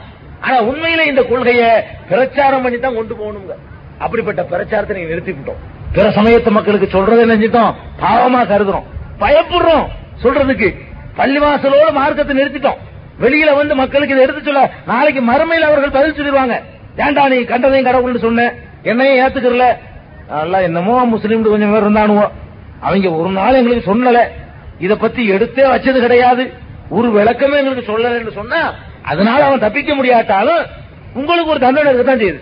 சொல்லாதுக்கு அவன் தப்பிக்க முடியாததுனால ஏண்டா சொல்லலங்கிறதுக்கு என்ன இருக்கு, நம்மளும் பதில் சொல்லி ஆகணும். அதனால இந்த சத்தியமான அறிவுபூர்வமான இந்த கொள்கை என்ன செய்யணும், உலகத்துக்கு துணிவா தெளிவா தைரியமா எடுத்து வைக்கிறதுல அச்சம் கொள்ளவே கூடாது. இது அறிவுபூர்வமானது தெளிவா தெரிஞ்சு போச்சு. அதனுடைய கொள்கை லா இலாஹ இல்லல்லாஹ்வும் அறிவுபூர்வமானது, முஹம்மது ரசூலுல்லாஹ்வும் அறிவுபூர்வமானது, ரெண்டே கலந்தா நம்ம சொல்லியிருக்கோம். அடுத்தது அறிவுபூர்வமானதுக்கு இன்னொரு ஒரு இலக்கணம் சொல்லியிருக்கு. ஒரு விஷயத்தை அறிவுபூர்வமானு சொன்னா ஒரு முரண்பாடு இருக்கக்கூடாது, சொன்னதுல பிறண்டு பிறண்டு பேசக்கூடாது. இப்ப ஒண்ணு அப்புறம் ஒண்ணு, இப்படி கேள்வி கேட்டா அப்புறம் அப்படி மாத்திக்கிறது, அப்படி ஒரு கேள்வி கேட்டா அப்படி மாத்திக்கிறது, இதெல்லாம் இருக்கக்கூடாது. அஞ்சு வருஷத்துக்காக திருத்துறது, மூணு வருஷத்துக்காக வேற ஒரு சட்டத்தை கொண்டு வர்றது, நம்ம அரசியல் சட்டத்தை ஆயிரம் தான் திருத்தினா இல்லையா, இந்த மாதிரி திருத்தி திருத்திக்கிட்டு போனா இதுக்கு பேர் என்ன இல்ல, அறிவுபூர்வமான கொள்கை இல்ல. அறிவுபூர்வமானதுன்னா ஒரு திருத்தத்துக்கு உட்படாம, உதாரணமா ஒன்னு ஒன்னு ரெண்டு, இப்போ ஒன்னு ஒன்னு ரெண்டு தான், ஒரு இருநூறு வருஷத்துக்கு முன்னாடி ஒன்னு ஒன்னு மூணா, அப்போ ஒன்னு ஒன்னு ரெண்டு தான், ஒரு ஆயிரம் வருஷத்துக்கு முன்னாடி ஒன்னு ஒன்னு ரெண்டு தான், ஒரு பத்தாயிரம் வருஷத்துக்கு முன்னாடி ஒன்னு ஒன்னு ரெண்டு தான், ஒன் பிளஸ் ஒன்னு எவ்வளவு ரெண்டு தான். அப்ப உலகத்தினுடைய முதல் மனுஷன் வந்தானே அப்ப ஒன் பிளஸ் ஒன்னு ரெண்டு தான். இதுதான் அறிவுபூர்வமானது, இதுல மாற்றம் வராது. அறிவுக்கு ஏற்றதுன்னா எந்த ஒரு வகையிலே மாற்றமோ முரணோ குழப்பமோ வராது. அப்படி சொன்னா அவன் தப்பா சொல்றான்னு சொல்லுவோமே தவிர நம்ம ஏத்துக்கிற மாட்டோம். ஒன் பிளஸ் ஒன் த்ரீ தாண்டா போடாண்டு அடிச்சிருவோம், ஏன்னா கிறுக்குத்தனமா வளர்ற அப்படின்னு சொல்லிடுவோம். அப்ப இஸ்லாத்தில் லா இலாஹ இல்லல்லாஹ்ங்கிறது ஒன் பிளஸ் ஒன்னா டூ தானே, இந்த மாதிரியாக இருக்கக்கூடிய ஒரு கொள்கை, ஒரு மாற்றம் ஒரு சேஞ்ச் தேவையில்லாத ஒரு கொள்கையை நம்ம பெற்றிருக்கிறோம். அந்த வகையில் இஸ்லாம் அறிவுபூர்வமான மார்க்கம், அதாவது முரண்பாடு கிடையாது, சொல்லக்கூடிய சித்தாந்தத்தில் ஒரு முரண்பாடும் கிடையாது. அதுபோக அறிவுபூர்வமான மனுஷன் ஏற்று நடக்கிறதுக்குரிய ஒரு சித்தாந்தம் சொன்னா வெறும் சடங்கா மட்டும் இருக்கக்கூடாது, மனிதனுடைய வாழ்க்கைக்கு அது வழிகாட்டணும். மதங்கள் அதுக்குதான் தேவை, சும்மா கடவுளை கும்பிடுறதுக்கு மட்டும் சொல்லி தர்றதா இருந்தா அது தேவையே கிடையாதுங்க. மனிதனுடைய எல்லா வாழ்க்கைகள் வாழ்க்கை பிரச்சனைக்கு ஒரு வழி அது சொல்லணும், சொல்லக்கூடிய வழி அறிவுக்கு ஏற்றதா இருக்கணும், நம்ம மனசாட்சியை ஒப்புக்கொள்ளக்கூடியதா இருக்கணும். எல்லா வேறுபாடுகளையும் மறந்துட்டு மதம் ஜாதி எல்லாத்தையும் தனியா தூக்கி வச்சுட்டு மனசாட்சி பிரகாரம் ஒரு தீர்ப்பு கேட்டா அதுக்கு தகுதியான ஒரு தீர்வு சொல்லக்கூடிய சித்தாந்தத்தை கொண்டிருக்கணும். இது அறிவுபூர்வமானதுங்கிறது ரெண்டாவது இலக்கணம், அதாவது எந்த ஒரு பிரச்சனைக்கும் தேவையான சரியான தீர்வை தரணும். இன்னைக்கு நீங்க வாழ்ந்து கொண்டிருக்கிற உலகத்தை கொஞ்சம் பாருங்க, இந்த உலகத்துல இந்த குற்றங்கள் அதிகமா போயிட்டு இருக்கு, பாக்குறீங்களா இல்லையா, கிரிமினல் குற்றங்கள் அதிகமாகிட்டு இருக்கு. இன்றைக்கு இந்த போலீஸ் ராணுவம் இந்த வகைக்கு தான் உலகத்து நாட்டினுடைய பொருளாதாரத்துல பாதி செலவாகிட்டு இருக்கு. ராணுவத்துக்கும் போலீஸுக்கும் ஜெயிலுக்கும் இந்த மாதிரியான விஷயங்களுக்கு தான் அதிகம் அதிகமாக மக்களுடைய பொருளாதாரம் பாழாகிட்டு இருக்கு.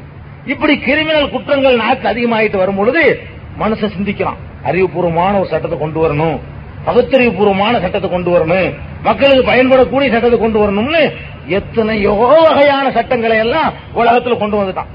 கொண்டு வந்தா இந்த குற்றங்களை அவனால குறைக்க முடிஞ்சா, குற்றத்தை கொஞ்சமாவது குறைக்க முடிஞ்சாங்க இல்ல.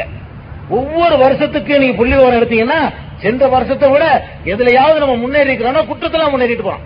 மனுஷன் எதுல முன்னேறிக்கிறான், முன்னேறாத நாட்டுல கூட குற்றத்துல முன்னேறிடுவான். போன வருஷத்தினுடைய கொலையை விட இந்த வருஷம் கொலை கூட தான் இருக்கும், அடுத்த வருஷம் இதை விட கூட தான் இருக்கும், கொள்ளை அது மாதிரி அதிகமா இருக்கும், கற்பழிப்பு அது மாதிரி அதிகமா இருக்கும், என்னென்ன அயோக்கியத்தனம் பிராடு மோசடி பித்தலாட்டம் இருக்கோ. அன்னைக்கு நூறு ரூபாய் லஞ்சம் வாங்கின அதிகாரி இன்னைக்கு ஆயிரம் வாங்குவான், அன்னைக்கு சூட் கேஸ்ல வாங்கினாலும் இன்னைக்கு என்ன செய்வான், வேற பெரிய சாக்குல வாங்குற அளவுக்கு வரும் லஞ்சம். அந்த மாதிரி எல்லா வகையிலும் டெவலப் ஆகிட்டு தான் போயிட்டு இருக்கு. அப்ப மனுஷன் நினைக்கிறான் இதுக்கு ஒரு தீர்வு கிடைக்காதா, என்னென்னமோ பெரிய பெரிய மேதைகள் இருக்கிறாங்களே, என்ன சந்திரன்ல காலை வச்சுட்டேங்கிறான, நம்ம செவ்வாய்க்கு போக போறேங்கிறான, கம்ப்யூட்டர் கண்டுபிடிச்சிட்டேங்கிறான, இவ்வளவு அறிவு இருக்கக்கூடிய மனுஷன் இதை ஒழிக்கிறதுக்கு என்னத்தையாவது பரிகாரம் காண மாட்டானா, அறிவுக்கு ஏற்ற மாதிரி ஒரு வழியை காட்ட மாட்டானா, ஒரு சரியான சித்தாந்தத்தை சொல்ல மாட்டானா அப்படின்னு சொல்லி ஒவ்வொரு நல்ல மனுஷனும் ஏங்குறான். அயோக்கியம் ஏங்க மாட்டான், அவனை விட்டு தள்ளிடுங்க. திருடுறவன் ஏங்க மாட்டான், திருட்டு ஒழியணும்னு, விபச்சாரம் செய்யறவன் அது ஒழியணும்னு அவன் ஏங்க மாட்டான். இதெல்லாம் நடக்கக்கூடாதுன்னு விரும்பக்கூடிய கோடிக்கணக்கான இதயங்கள் விரும்புது இதுக்கு ஒரு தீர்வு வேணும், இதுக்கு ஒரு பரிகாரம் வேணும், இந்த உலகம் சுபிட்சமா இருக்கணும், இந்த உலகத்துல நிம்மதியா நம்ம போயிட்டு வரணும். ஒரு நூறு ரூபாய் பாக்கெட்ல வச்சுட்டு வீட்டுக்கு போய் சேர்றது சந்தேகம், எம்டி பாக்கெட்டா போன வேண்டாம் போய் சேர்ந்து போடலாம். நூறு ரூபாய் பாக்கெட்ல வச்சுட்டு போனா நூறு ரூபாய் எடுத்துக்கிடுவான், நீங்க சொல்லி கொடுத்துருவீங்களோ தலையும் எடுத்துக்கிடுவான். அப்ப அந்த மாதிரியான ஒரு நிலைமை இன்னைக்கு நினைச்சிருக்கோம், பாத்துக்கிட்டு இருக்கோம். இதெல்லாம் ஒழியணும், அமைதியான அமைதியான ஒரு நிலைமை ஏற்படணும்னு எல்லாரும் ஆசைப்படுறான். இந்த ஆசைப்படுறதுக்கு இவ்வளவு பெரிய விஞ்ஞானி அறிவாளிகள் மேதைகள் எல்லாம் கூடியிருந்தானோல, என்னமாச்சும் தீர்வு சொல்ல முடிஞ்சா, குறைக்க முடிஞ்சா குற்றத்தை? இல்ல, குற்றம் அதிகமாகிட்டே போகுது. இவன் நாற்பது அடி சோறு கட்டுறான், அதுல தப்பிச்சு ஓடி போயிடறான். நாற்பது அடி சோறாமுங்க, அதுல ஏறி குச்சி ஓடி போயிட்டான். கேட்ட திறந்துகிட்டு வந்து சர்வசாதாரணமா போர்வைய முறுக்குனானா கைத்த போட்டானா ஓடி போயிட்டாங்கிற அளவுக்கு இன்றைக்கு இந்த லட்சணத்தில் வந்துகிட்டு இருக்கு. இதுக்கு என்ன என்ன தீர்வு, இதுக்கு அறிவுபூர்வமான தீர்வு என்ன? இந்த மொத்த உலகத்துல எந்த மதமாவது தீர்வு காட்டுதான் கொண்டு வா, அல்லது எந்த இயக்கமாவது கட்சியாவது தீர்வு காட்டுறதா கொண்டு வா. இஸ்லாம் ஒரு தீர்வு சொல்லுது. சும்மா தக்பீர் கட்டுறது தொழுவுறத மட்டும் இஸ்லாம் சொல்லல. நீ உலகத்துல வாழ்ந்துகிட்டு இருக்கிற அந்த இடத்துல வாழல. உலகத்துல வாழும்போது உலகத்துல நீ பிரச்சனையை சந்திக்கிற, நீ உலகத்துல சந்திக்கிற பிரச்சனைக்கு எந்த மார்க்கம் வழிகாட்டுதோ அதான் பகுத்தறிவு மார்க்கம். உனக்கு இந்த மார்க்கம் வழிகாட்டுது. எந்த மார்க்கம்? இஸ்லாம் வழிகாட்டுது. குற்றம் கூடி போச்சாப்பா, கொலை அதிகமா போச்சா, கொள்ளை அதிகமா போச்சா, ரெண்டு வழி இஸ்லாம் சொல்லுது. ஒரு வழி என்ன? முதல்ல இந்த குற்றங்கள் தோன்றுவதற்குரிய வழிகளை எல்லாம் அடைக்க சொல்லுது. முதல்ல வழியை அடைக்காம கதவை திறந்து போட்டுட்டு எடுத்துட்டு போயிட்டானா என்ன அர்த்தம்? எடுத்துதான் போவான். முதல்ல வாசல ஒழுங்கா எடுத்து பூட்டு. உதாரணம், விபச்சாரம் அதிகமாகுதுன்னு வைங்க. இந்த விபச்சாரம் அதிகமாகுதுங்கிறத பத்தி யோசிக்கிறானே, அட ஏன் அதிகமாகுதுன்னு எவ்வளவு சிந்திக்கிறானா? விபச்சாரம் அதிகமா போச்சு, விபச்சாரம் அதிகமா போச்சு, ஓடுற ரயில்ல ஏறிக்கிட்டு போய் பொம்பளை கற்பழிச்சு விட்டான், இப்படிலாம் பேசிக்கிட்டு இருக்கிறான். பள்ளிக்கூடத்தில் கற்பழிச்சு விட்டான், சாமியார் கற்பழிச்சு விட்டான், அவங்க கற்பழிச்சு விட்டான், இவன் கற்பழிச்சு விட்டான், மந்திரி கற்பழிச்சு விட்டான். இதே பேப்பரை பார்த்தா ஒரு நாளைக்கு ஒன்பது செய்தி வராம இருக்காது, நடந்துகிட்டு இருக்கு நாட்டுல. அப்ப ஏன் இது நடக்குது? அதுக்கு இஸ்லாம் பரிகாரம் சொல்லுது. பாருங்க, இது நடக்கிறதுக்கு காரணம் உன்னுடைய செயல், உன்னுடைய நடத்தை, உன்னுடைய ஆடை, உன்னுடைய எழுத்து, உன்னுடைய பேச்சு, உன்னுடைய சினிமா, உன்னுடைய எல்லா நடவடிக்கைகள்னாலதான் இது நடக்குது. அன்னைக்கு நடக்கல, நம்ம அப்பம்மாட்டம் காலத்துல ஒண்ணு நடக்கல. இப்ப என்ன, நீ தானே அப்படி மேல டிஷாண்ட நம்ம மூலமா ஒண்ணு விடுற, அதுல முழு நிர்வாணமா என்ன காட்டுறான். அப்ப என்ன செய்வான் உள்ள இருக்கிறவன்? நம்ம இந்த மாதிரி ஏதாவது பண்ணுவோம். சினிமாவில் அதான் காட்டுறேன், எவனாவது எவனாவது இழுத்துட்டு போறதை காட்டுற, ஒரு பொம்பளை ஒன்பது பேர் கூட்டிட்டு போறத காட்டுற. இவன் என்ன நினைக்கிறான்? அப்ப ஒரு பொம்பளை ஒன்பது பேர் கூட்டு போலாம் போல இருக்க, இவன் நினைப்பு வருமா வராதா? அப்ப அது மாதிரி போஸ்டரை பாருங்க, திருவனந்தபுரத்தை பார்த்தா ஒரு என்னென்னமோ ஒரு மாதிரி எல்லாம் போட்டுருக்கான் போஸ்டர். கிளம்பெல்லாம் அப்படி பார்த்து பார்த்துட்டு போற மாதிரி இருக்குது. அப்ப கிளட்டு போயதே சும்மா இருக்க கூடாத அளவுக்கு நீ போஸ்டர்களை போடுற. அதே மாதிரி போஸ்டர்லாம் அப்படி இருக்குன்னு பார்த்தா வெளியில நான் பொம்பளையோட ட்ரெஸ்ஸை பார்த்தா அப்படி இருக்குது. அப்ப என்னை வந்து புடி, என்னை வந்து தொடு, என்னை வந்து கட்டுப்புடின்னு கூப்பிடுற மாதிரி எல்லாத்தையும் செஞ்சு வச்சுட்டு செய்யாதன எப்படி செய்யாம இருப்பான்?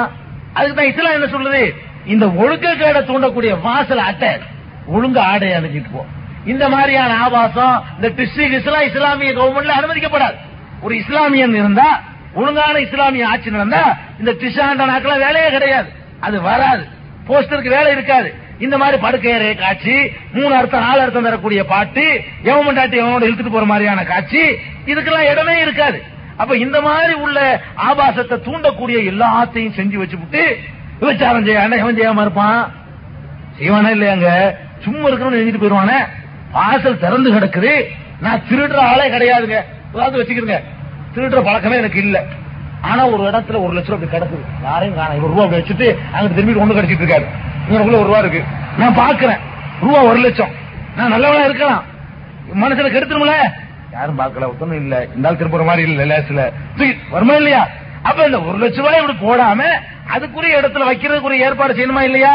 அதுதான் இஸ்லாம் சொல்லக்கூடிய அந்த சட்டங்கள் வந்தா, பெண்களுக்கு இந்த ஆடை, ஆண்களுக்கு இந்த ஆடை, பேச்சுல இந்த வரம்பு, எழுத்துல இந்த வரம்பு, உருவத்துக்கு இந்த வரம்பு, இப்படி எல்லா வகைக்கும் ஒரு வரம்பு வந்துருச்சுன்னு சொன்னா இவனுக்கு நல்லா இருக்கிறவன் கெட்டு போக மாட்டான், கடனுங்கிற அயோக்கியம் தான் கெடுவான்.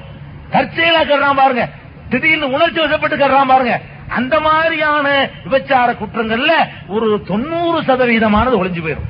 அப்ப இந்த விபச்சாரம் இப்ப நடக்காது. அதுக்கு மீறியே நீ நடந்தேன்னு சொன்னா அவ அவ ஒழுங்கா போயிட்டு இருக்கக்கூடிய நேரத்துல, அவ தன்னுடைய காரியத்தை பாத்துக்கிற நேரத்துல, இந்த மாதிரி போஸ்டர்கள் எல்லாம் உன்னைய தூண்டாத அளவுக்கு எல்லாம் ஒழுங்காக இருக்கக்கூடிய நேரத்துல நீ போய் ஒரு பொம்பளைய போய் பிடிச்சிருக்குன்னு சொன்னா அதுக்கு மரண தண்டனை. அப்ப ரெண்டாவது பாயிண்ட், முதல்ல வாசல் அடைக்குது, அதுக்கு பிறகு அத்துமீறி உள்ள வந்தான்னா ஆள முடி, ஒத்தனை முடிச்சு காட்டு. கற்பழிப்பு நடக்கான்னு பாப்போம் இந்த நாட்டுல. ஒரு கற்பழிப்பு நடந்ததுக்கு அவனுக்கு சரியான முறையில மரண தண்டனை கொடுத்து காட்டினா கற்பழிப்பு நடக்குமா? எதுக்கு இந்த ஜெயிலு, எதுக்கு இந்த போலீஸ், எதுக்கு இவ்வளவு பொருளாதார வேஸ்ட் விரயம் பண்ணனு? குற்றத்திற்கு சரியான தண்டனை கொடுத்துட்டோம்னு சொன்னா குற்றங்கள் குறைஞ்சிரும். இதுதான் அறிவாளி செய்யக்கூடிய முடிவா இருக்கும். ஒரு அயோக்கியா இருந்தா தான் இதெல்லாம் வேணாம்னு சொல்லுவான். அவனே திருட்டு போயிலா இருந்தா தான் அதெல்லாம் தேவையில்லைங்காமா, மரண தண்டனை வேணாமா.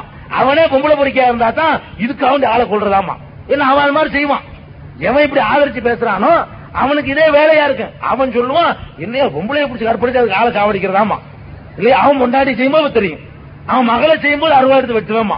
அதே சொல்லுது, உன் மகளை பிடிச்சி எவனாவது செஞ்சா என்ன செய்யணும் நீ நினைக்கிறியோ, உன் பொண்டாட்டிய ஒருத்தா அப்படி செஞ்சா என்ன செய்யணும் நீ சொல்றியோ, அதான் எல்லாருக்கும் செய்யணும் இஸ்லாம் சொல்லுது. உனக்கு செய்வோம்னு எப்படி பாக்குற அதே மாதிரியான பார்வை கொண்டு இஸ்லாம் சொல்லுது சீவு தலைய. இப்ப ஏன் விபச்சாரம் நடக்குது? திருடுறானா வெட்டு கைய. இவன திருடுறதுக்கு சினிமாவில் சொல்லிக் கொடுக்குறானுங்க. திருடிட்டு வந்தானே சோறு போடுறான கவர்மெண்ட் காசுல இருந்து, அது இதுன்னு எல்லா வசதியும் செஞ்சு கொடுக்குறான். இந்த மாதிரியான அயோக்கியத்தனங்கள்லாம் செய்யறதுக்கு ஒருத்தனு கையை வெட்டி ஒரு டிவியில காட்டணும், இந்த ஆள் இந்த திருடி விட்டான் அதுக்காக கை வெட்டப்படுகிறது காட்டிட்டா இந்தியாவில் உள்ள நூறு கோடி மக்கள் பார்த்துட்டாங்கன்னா திருடுவானா, திருடுனா கை போயிடும். அது போதும்.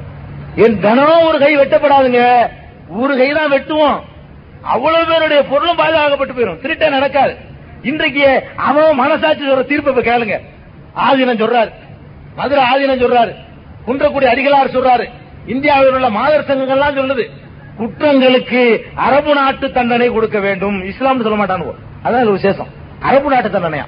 குற்றங்களுக்கு அரபு நாட்டு தண்டனை கொடுக்க வேண்டும், அப்போதுதான் குற்றங்கள் குறையும் அப்படின்னு சொல்றாங்களே. இதான் மனசாட்சியினுடைய குரலுங்க. பாதிக்கப்படும் போது இவ்வளவு பேரும் கண்டுபிடிச்ச தீர்வு உதவாக்கிற தீர்வுன்னு தெரிஞ்ச பிறகு நாகரிகத்தில் உச்சிக்கு போயிட்டோங்கன்னா ஒரு வினாடிக்கு ஆயிரக்கணக்கான கொலை விழுந்துகிட்டு இருக்கு. ஐரோப்பிய நாடுகள்ல ஒரு வினாடிக்கு ஆயிரம் கொலை விழுந்திருக்கும். அந்த நாடு கூட எடுத்துக்கிட்டீங்கன்னா இந்த மாதிரி போயிட்டு இருக்கக்கூடிய ஒரு நேரத்தில் இஸ்லாம் சொல்லக்கூடிய தண்டனை தான் அறிவுக்கு பொருத்தமானது. அதுலதான் அந்த குற்றம் குறையும். ஒரு தண்டனையை கொடுக்கிறது குறைக்கிறதுக்கு தான் கொடுக்கணும். இல்லாட்டி சட்டம் எதுக்குப்பா நீ விபச்சாரத்துக்கு ஏதாவது தண்டனை கொண்டு வர்ற? இன்றைக்கு நம்ம நாட்டு விபச்சாரம் கட்டான தெரியுமா? விபச்சாரம் செய்யறது நம்ம நாட்டில் குற்றம் கிடையாது. விளங்கிக்கிறது முதல்ல, விபச்சாரம் செய்யறது குற்றமா கிடையாது. ஒரு பெண்ணு ஆணு விரும்பி விபச்சாரம் செஞ்சா அதுக்கு ஒன்றும் தண்டனை கிடையாது. எது தண்டனையா? பொம்பளை விரும்பாம வலுக்கட்டாயமா போய் செஞ்சாதான் இந்த நாட்டு சட்டப்படி என்னது குற்றம், இல்லாட்டி குற்றம் கிடையாது. அவன் விரும்பி போனாங்கன்னு போயிடும். என்ன ஒரு சரத்து, அவன் மேஜரா இருக்கணும். மைனரா இருந்தா வேற கேசு போடுவான், ஒன்னும் தெரியாதுக்குள்ள ஏமாத்தி விட்டாண்டு. மேஜரா இருந்தா நீங்க கல்யாணம் பண்ணணும் இல்ல, யாரும் எவ்வளோடையும் போகலான்னு கட்டத்தில் எழுதி வச்சுட்டு அது மாதிரியான வாசலை திறந்து விட்டுவிட்டு குற்றம் கூடி போச்சு கூடி போச்சுங்கிறான். மடையர்களா இது ஒரு சட்டமா? இது அதுல என்ன செய்வான்? விபச்சார விடுதலை கைது பண்ணுவாங்க ஆம்பளை பொம்பளை. அது எப்படி கைது பண்ணுவான் தெரியுமா? பொம்பளை நின்றுட்டு வாவான்னு கூப்பிட்டாவான், நான் போய் கொண்டிருந்தேன் இந்த விபச்சாரத்தில் இந்த ஆம்பளை விட்டுருவான். பொம்பளை மேலதான் கேச போறான், விபச்சார கேச போறான். யார் மேல? பொம்பளை மேல. இவர் சாட்சியா தான் வந்து நிற்பாரு. விபச்சாரம் செஞ்ச ஆம்பளை செய்வாரு, சாட்சியா வந்து நிற்பாரு. நான் போய் கொண்டிருந்தேன், இந்த பொம்பளை ஒரு மாதிரியான ஆடை அணிந்து கொண்டு என்னை, அப்படிதான் போலீஸ்காரன் எழுதுவான். பிடிச்சிக்கிறது வேற மாதிரி, எழுதுறது வேற மாதிரி. அப்ப இந்த அளவுக்கு விபச்சாரத்துடைய வாசலை திறந்து விட்டு விட்டு பஸ்ல கற்பழிக்கிறான், கார்ல கற்பீங்க அழிக்க மாட்டான். திறந்து விட்டுருக்கிறிய, லைசன்ஸ் கொடுத்து வச்சுக்கிற, சட்டப்பூர்வமா சிவப்பு உலக செஞ்சு வச்சுட்டு விபச்சாரம் பெருகிடுச்சுன்னு கத்துறான். என்ன ஒண்ணு சொல்றீங்க? அப்ப இந்த மாதிரி மூட நம்பிக்கை மௌட்டிகத்தனமான கொள்கைக்கு இடமே கிடையாது. இவங்களுடைய முரண்பாடு மௌட்டிகத்துக்கு சின்ன உதாரணம் போதுமா? குடி உங்க மாநிலத்தில் இருக்கு சர்வசாதாரணமா. கல்லுக்கடை அங்கங்க திறந்து வச்சுட்டு குடி குடியை கெடுக்கும்ங்கிறான். ஆனா பைத்தியக்காரன், குடி குடியை கெடுக்கும்னா அது நிப்பாடி தொலைய. குடி குடியை கெடுக்கும்னா அது கவர்மெண்ட் என்னங்க செய்யணும்? ஒரு அறிவுபூர்வமான கவர்மெண்ட் அதை அனுமதிக்க கூடாது. குடி குடியை கெடுக்கும், நான் குடியை கெடுக்கத்தான் செய்வேன் அப்படின்னு சொல்லி டிக்ளேர் பண்ணிட்டு போற மாதிரியான ஒரு குழப்ப நிலை தான் எல்லா சட்டத்திலையும் போட்டு வச்சுக்கிறான். இஸ்லாம் ஒண்ணுதான், ஒரு சொல்ற விஷயத்துல கரெக்டா தெளிவா நேரடியா முன்னுக்கு முன்னு முரண் இல்லாம குழப்பம் இல்லாம கரெக்டா சொல்லிட்டு போயிடுது. அப்ப அந்த மாதிரியான சட்டத்துல இன்றைக்கு உலகத்துல தீராத பிரச்சனை குற்றங்கள், கிரிமினல். இந்த கிரிமினலை ஒழிக்கிறதுக்கு இஸ்லாம் சொல்லக்கூடிய தீர்வு விட்டா வேற தீர்வே கிடையாது. இன்றைக்கு உலகமெல்லாம் அதை நோக்கி திரும்புறான். வேற பேர்வையில அரபு நாட்டு என்னதான் பேரை வச்சு தொலைஞ்சிட்டு போ, அரபு நாட்டு தண்ணன் பேர் வச்சுட்டு போ. அல்லாஹ் சொன்ன அந்த தண்டனை நீ அமுல்படுத்தினாதான் இந்த நாட்டுல குற்றத்தை குறைக்க முடியும். மனுஷன் கொண்டு வந்த சட்டத்தினால குறைக்க முடியாதுங்கிறத பதினாலு நூற்றாண்டுக்கு பிறகு இப்பதான் ஒரு இருபத்தஞ்சு சதவீதம் பேர் ஒத்துக்கிட்டு வரான். உள்ள எழுபத்தஞ்சு சதவீதம் பேரு அவன் பொண்டாட்டி அவனா இழுத்துட்டு போகும்போது அவனும் ஒத்துக்கிடுவான். கடைசியா கடைசியா எல்லாரும் என்ன செய்வான்? ஒத்துக்கிற வேண்டிய நிலைமை உண்டாகி போயிடும். அதே மாதிரி எடுத்துக்கிறங்க இன்றைக்கு இந்த நாட்டுல, நம்ம வாழக்கூடிய நாட்டிலையும் உலகத்திலையும் பெரிய பிரச்சனை என்ன தெரியுமா? மனுஷனுக்கு மனுஷன் ஏற்றதாலும், பிறப்புல ஏற்றதாலும், ஜாதி. நம்ம நாடு ரொம்ப பிற்போக்கான நாடு. பிறப்பால வந்து இவரு வெள்ளையர், இவர் கருப்பர், இவர் அந்த ஜாதி, இவர் இந்த ஜாதி, ஒரு செட்டியாரு, ஒரு முதலியாரு, ஒரு நான் தாழ்ந்தவர், கடவுள தலையில வந்தவர், காலில் வந்தவர், அதுல தொப்புள்ள வந்தவர், என்னத்தையும் சொல்லி வச்சு மனிதனை மனுஷன் கூறு போட்டு வேறுபடுத்திட்டு இருக்கான். இதுக்கு எத்தனையோ சட்டம் போட்டுக்கிட்டான். இவன் போடுற சட்டம்லாம் இருக்க ஒழிக்கிற மாதிரி அறிவுபூர்வமா இருக்கான்னு பாருங்க, நல்லா சிந்திச்சு பாருங்க. இவன் என்ன பண்றான்? தாழ்த்தப்பட்டவர்களுக்கு எழுபத்தஞ்சு சதவீதம், அவனுக்கு தொண்ணூத்தஞ்சு சதவீதம் இவனுக்கு நாற்பத்தஞ்சு சதவீதம் சொல்லி கணக்கு வழக்கு இல்லாம என்னத்தை சதவீதம் ஒதுக்கீடு பண்றான். போய் சேரும்போது என்ன செய்யறான், ஜாதியில் இல்லையடி பாப்பான்னு படிச்சுக்கிறான். அப்புறமேல் படிப்பான் ஆயிரம் உண்டு ஜாதி எண்ணில் அந்நியர் வந்து புகழ் என்ன நீதி, எங்கள் ஆயிரம் ஜாதி இருக்கிற நீலடா கேட்கிறான். முதல் சொல்லி கொடுப்பான் ஜாதிகள் இல்லையடி பாப்பா, ஜாதி கிடையாதுமா. அப்புறம் வெள்ளக்காரன் பேசும்போது என்ன செய்வான், ஆயிரம் உண்டு ஜாதி, இங்க ஆயிரம் ஜாதி எங்கிட்ட இருக்கு, அது நீ என்ன கேட்கிற, அந்நியர் வந்து புகழ் என்ன நீதி, நீ கேட்கலாமான்னு கேட்குவான். அதே மாதிரிதான் என்ன செய்யறான், ஜாதி கிடையாது எழுதிக்கிறான். சர்டிபிகேட் வரைக்கும் என்ன ஜாதி, செட்டியாரு முதலியாரு எல்லாத்தையும் எழுதணும். அப்ப காலாகாலமா ஜாதி நிலைச்சிருக்குங்கிற அவ்வளவு ஏற்பாடை பண்ணிக்கிட்டு ஜாதி ஒழிக்கிறாங்க. இது அறிவுபூர்வமான தீர்வா? இஸ்லாம் என்ன சொல்லுது, ஜாதி இல்ல ஒண்ணும் இல்லன்னு சொன்னா அதை எவ்வளவு அழுத்தமா சொல்லுதுன்னு பாருங்க. சொல்றத படிச்சு கூட தெரிய வேணாம். இங்க உட்கார்ந்து இருக்கிற ஆட்களை பாருங்க, எல்லாம் யாரு, நீங்க எல்லாம் அரபு நாட்டை இறக்குமதியா? சில பேர் சொல்லிட்டு இருக்காங்க, பாகிஸ்தான்ல அகதியா வந்து நம்மள சொல்றான் அங்க போக சொல்லி, பாகிஸ்தான்ல அகதியா வந்து அத்வானி தான் அங்க போகணும், நம்மள சொல்றாங்க போச்சு. நாங்க இருக்கிற எல்லாரும் அரபு நாட்டை இறக்குமதியாங்கிற எல்லாம் இந்த மண்ணுல பிறந்த ஆட்கள். இந்த மண்ணுல பிறந்தோம், இங்க செட்டியார் இருப்பாரு, அவர் இவர் முதலியாரா இருப்பாரு, இவர் வந்து நாடாரா இருப்பாரு, அவர் அர்ஜுனா இருப்பாரு, அவர் பிராமணனா இருப்பாரு, எல்லாம் அப்படித்தான். ரெண்டு தலைமுறைக்கு முன்னாடி போனா நாங்களும் வேற வேற ஆட்களாம். இந்த கொள்கையை விளங்கி ஏத்துக்கிட்டோம். இப்ப யாருக்காச்சு உங்க பாட்டமாருடைய ஜாதி தெரியுமா? உங்க பாட்டனார் காலத்துல இஸ்லாத்துக்கு வந்திருப்பீங்க, ரெண்டு தலைமுறை இல்லாட்டி மூணு தலைமுறை போயிருக்கும். அவ்வளவுதான் இந்த இஸ்லாத்த கொடுமையெல்லாம் பார்த்துட்டு இதான் அறிவுபூர்வமான மார்க்கு நான் அப்பம் பாட்டங்காரன் அந்த காலத்துல நல்ல வேலை செஞ்சு போயிட்டான், அதனால முஸ்லீமா இருந்துகிட்டு இருக்கிறோம். இப்ப இருக்கக்கூடிய யாருக்காவது நாங்க செட்டியார்ல இருந்து வந்த ஆளுக்க, நாங்க முதலியாரு சொல்ல முடியுமா? எந்த மார்க்கத்துக்கு போனாலும் இந்த மாதிரி நீங்க பார்க்க முடியுமாங்க? மதமாறுன்னு மாறி போறான், அங்க போய் ஜாதி சேர்த்துக்கிறான். இப்படிப்பட்ட காட்சி தான் நீங்க பாத்துக்கிட்டு இருக்கிறீங்க. இங்க இஸ்லாம்ங்கிற இந்த கொள்கைக்குள்ள ஒருத்தன் நுழைஞ்சிட்டான்னு சொன்னா இதனுடைய சித்தாந்தம் எப்படி இருக்கு? அறிவு பொருத்தம் ஜாதி இல்லைங்கிறதுல இல்லன்னா இல்லதான். நான் யாருன்னு எனக்கு தெரியாது, நான் ஒரு முஸ்லீம் அவ்வளவுதான் தெரியும். இவர் யாரு அவருக்கும் தெரியாது, இவர் யாரே தெரியாது, இவர் அர்ஜனாவும் இருக்கலாம், செட்டியாராவும் இருக்கலாம், பிராமணா இருக்கலாம், யாரும் அது எங்களுக்கு தெரியாது, தேவையும் இல்ல. நாங்க வித்தியாசப்படுத்தினா தானே எங்களுக்கு தேவைப்படும். எங்கள ஒரு வித்தியாசமும் இல்ல. யா யுஹன்னாஸ் இன்னா ஹலக்னாக்கும் மின் ஸக்கரின் வ உன்ஸா, உங்களை ஒரு ஆண் ஒரு பெண் இருந்து நான் படைத்திருக்கிறோம். எல்லாருக்கும் ஒரு ஆண் ஒரு பெண் தான் மூலம். உலகத்தில் உள்ள அத்தனை மனுஷனுக்கு சில பேர் நினைக்கிற மாதிரி தலையில கொஞ்சம் பேர் வரல, சில பேர் நினைக்கிற மாதிரி காலில் கொஞ்சம் பேர் வரல. எல்லாருடைய மூலபிதா யாருன்னு கேட்டா முத முத ஒரு ஜோடி தான் படைக்கப்பட்டுச்சு, ஆதாம் ஏவாள், ஆதம் ஹவ்வா. இந்த ஒரு ஜோடிக்கு தான் அவ்வளவு மக்களும் பிறந்து சுத்தமா வேற இடத்துக்கு அடைஞ்சு இஸ்லாம். அது மாத்திரம் இல்லாம ஒவ்வொரு நாள் அஞ்சு வேலை தொழுகையில நிப்பாட்டி மனசுல இருக்கும். இன்னைக்கு நான் இஸ்லாத்துக்கு நாங்க மூணு பேர் வரணும், ஒரு பிராமணன் இஸ்லாத்துக்கு வந்துட்டாரு, இவர் செட்டியாரு இவர் இஸ்லாத்துக்கு வந்துட்டாரு, நான் ஒரு ஹரிஜன் இஸ்லாத்துக்கு வந்துட்டேன்னு வைங்க. மூணு பேரும் நிக்கும் போது தொழுகையில இவர் உள் மனசு சொல்லும், இவன் நிக்கிறான் மாதிரியான முதல் நாளைக்கு சொல்லணும். அடுத்த வகுப்புக்கு அசருக்கு வருவாரு, பத்து வருஷத்துக்கு குறையும், மறுபடியும் மதரிப்புக்கு வருவாரு, அப்ப கிட்ட போய் நிற்பாரு, மூணாவது வகுப்புக்கு வரைக்கு அப்ப குறையும், இஷாவுக்கு வருவாரு, பிப்டி குறைஞ்சு போயிடும். மூணு நாளைக்கு அவரு அவங்க பக்கத்துல நின்றுட்டு பக்கத்துல நின்று நின்று என்னதான் இருக்குங்கிற மாதிரி போயிடுவாரு. ஒரு நாளைக்கு அஞ்சு வேலை தொழுகையை உண்டாக்கி கூட்டா தான் தொழணும்னு வச்சு எவன் முத வர்றான் அவன் தான் முத நிக்கணும்னு ஆக்கி அதுல சமத்துவத்தை கொண்டு நிப்பாட்டினவுன்னு தினமும் அஞ்சு வேலை தொழில் என்ன செய்யறோம், உரசி உரசி நின்றவுன்னு இவன் யாருந்தெல்லாம் மறந்துடுறான். நம்ம படைச்ச கடவுளுக்கு முன்னாடி நிக்கிறோம், நம்ம எல்லாரும் அடிமை, அவன் எஜமான் நம்ம அடிமை, நம்ம பிரார்த்திக்க வந்திருக்கிறோம் இப்படிங்கிற உணர்வை உண்டாக்கி உண்டாக்கி உண்டாக்கி உண்டாக்கி கடைசியில நம்ம எங்க இருந்து வந்தோண்டு மூடம் தெரியாத அளவுக்கு போயிடுச்சுப்பா. இப்படி ஜாதிய ஒழிச்சு காட்டக்கூடிய சித்தாந்தம் தெரியா? ஜாதி இல்லைன்னு ஒரு பக்கம் சொல்லிட்டு ஜாதியின் பெயரால சலுகை, அதை பெறுவதற்கு போராட்டம், அதுல எந்த குறையும் நீ காண முடியுதான்னு சொல்ல வர்றேன். எந்த ஒரு கொள்கையிலுமே ஒரு குளறுபடியும் பார்க்க முடியாது. அதே மாதிரி இந்த நாட்டில் உள்ள பிரச்சனை எடுத்துக்கிறங்க. நம்ம நாட்டில் உள்ள பிரச்சனையில முக்கியமான பிரச்சனை பெண்களுக்கு எதிராக இழைக்கப்படுற இன்னொரு கொடுமை. என்ன கொடுமை? சர்வசாதாரண பேப்பரை புரட்டினா வரதட்சணை கொடுமையினால பெண் வந்து தீக்குழி தீ வைத்து கொளுத்தப்பட்டால் ஸ்டவ் வெடித்து சாவு. படிக்கிறீங்களா இல்லையா? சர்வசாதாரணமா நடக்கும். தினசரி ஒரு ஏழு இளம் பெண்களை சாவடிச்சுக்கிட்டே இருக்கான். என்னத்துக்கு நான் சாவடிக்கிறான்? தீ வச்சு கொளுத்துறான், ஸ்டவ் அடிக்குது, என்னன்னு கேட்டா வரதட்சணை கொடுமை, இவனை பிடிக்கலங்கிறான். இந்த ஒரு கொடுமையை தடுத்து நிறுத்தணுமா இல்லையா? தடுத்து நிறுத்தணும். நிறுத்தினதுக்கு என்ன சட்டம் போட்டுருக்கான்? என்னென்னமோ சட்டம், வரதட்சணை வாங்கக்கூடாதுன்னு சட்டம் போட்டான். வரதட்சணை வாங்குறவன் நெத்தில எழுதி ஒட்டிக்கிட்டா வாங்குவான், இப்படி கீழே வாங்கிக்கிறான். ரெண்டு பேரும் கொடுக்கிறவன் ரகசியமா கொடுத்துக்கிறான், வாங்குறவன் ரகசியமா வாங்கிக்கிறான். இந்த சட்டத்தினாலே ஒழிக்க முடியல. வரதட்சணை கேஸ் எப்ப போகும்? டைவர்ஸ் பண்ணா தான் போகும். அப்ப டைவர்ஸ் பண்ணா வரதட்சணை கேஸுக்கு போகணும்னா நான் என்ன பண்ணுவேன்? எங்க வரதட்சணை கேஸ்? பொண்டாட்டியை விவாகரத்து பண்ணாதான் என்னை வரதட்சணை கேட்டு துன்புறுத்தினாங்கன்னு கோர்ட்டுக்கே போவாங்க. போனா தான் எனக்கு நடவடிக்கை வரும். இவரை போக விட்டா தானே முடிச்சிட்டு கதைய மண்ணனை ஊத்து ஒரு தீக்குச்சி கதை முடிஞ்சு. இவ எந்த போலீஸுக்கும் போக மாட்டா, நம்ம கேஸும் இல்லைங்கிற அளவுக்கு இன்னைக்கு உலகம் நடந்துகிட்டு இருக்கு. இஸ்லாம் என்ன சொல்லுது? ரொம்ப அழகான இதுக்கும் தீர்வு. இதை போய் கொடுமைங்கிறான் இவன். இஸ்லாம் சொல்லக்கூடிய அறிவுபூர்வமான தீர்வுன்னா இவனுக்கு கொடுமையா தெரியுது. அடே, உனக்கு மனைவியை பிடிக்கலையா, மனைவிக்கு கணவனை பிடிக்கலையா, விவாகரத்து லேசாக்கணும்.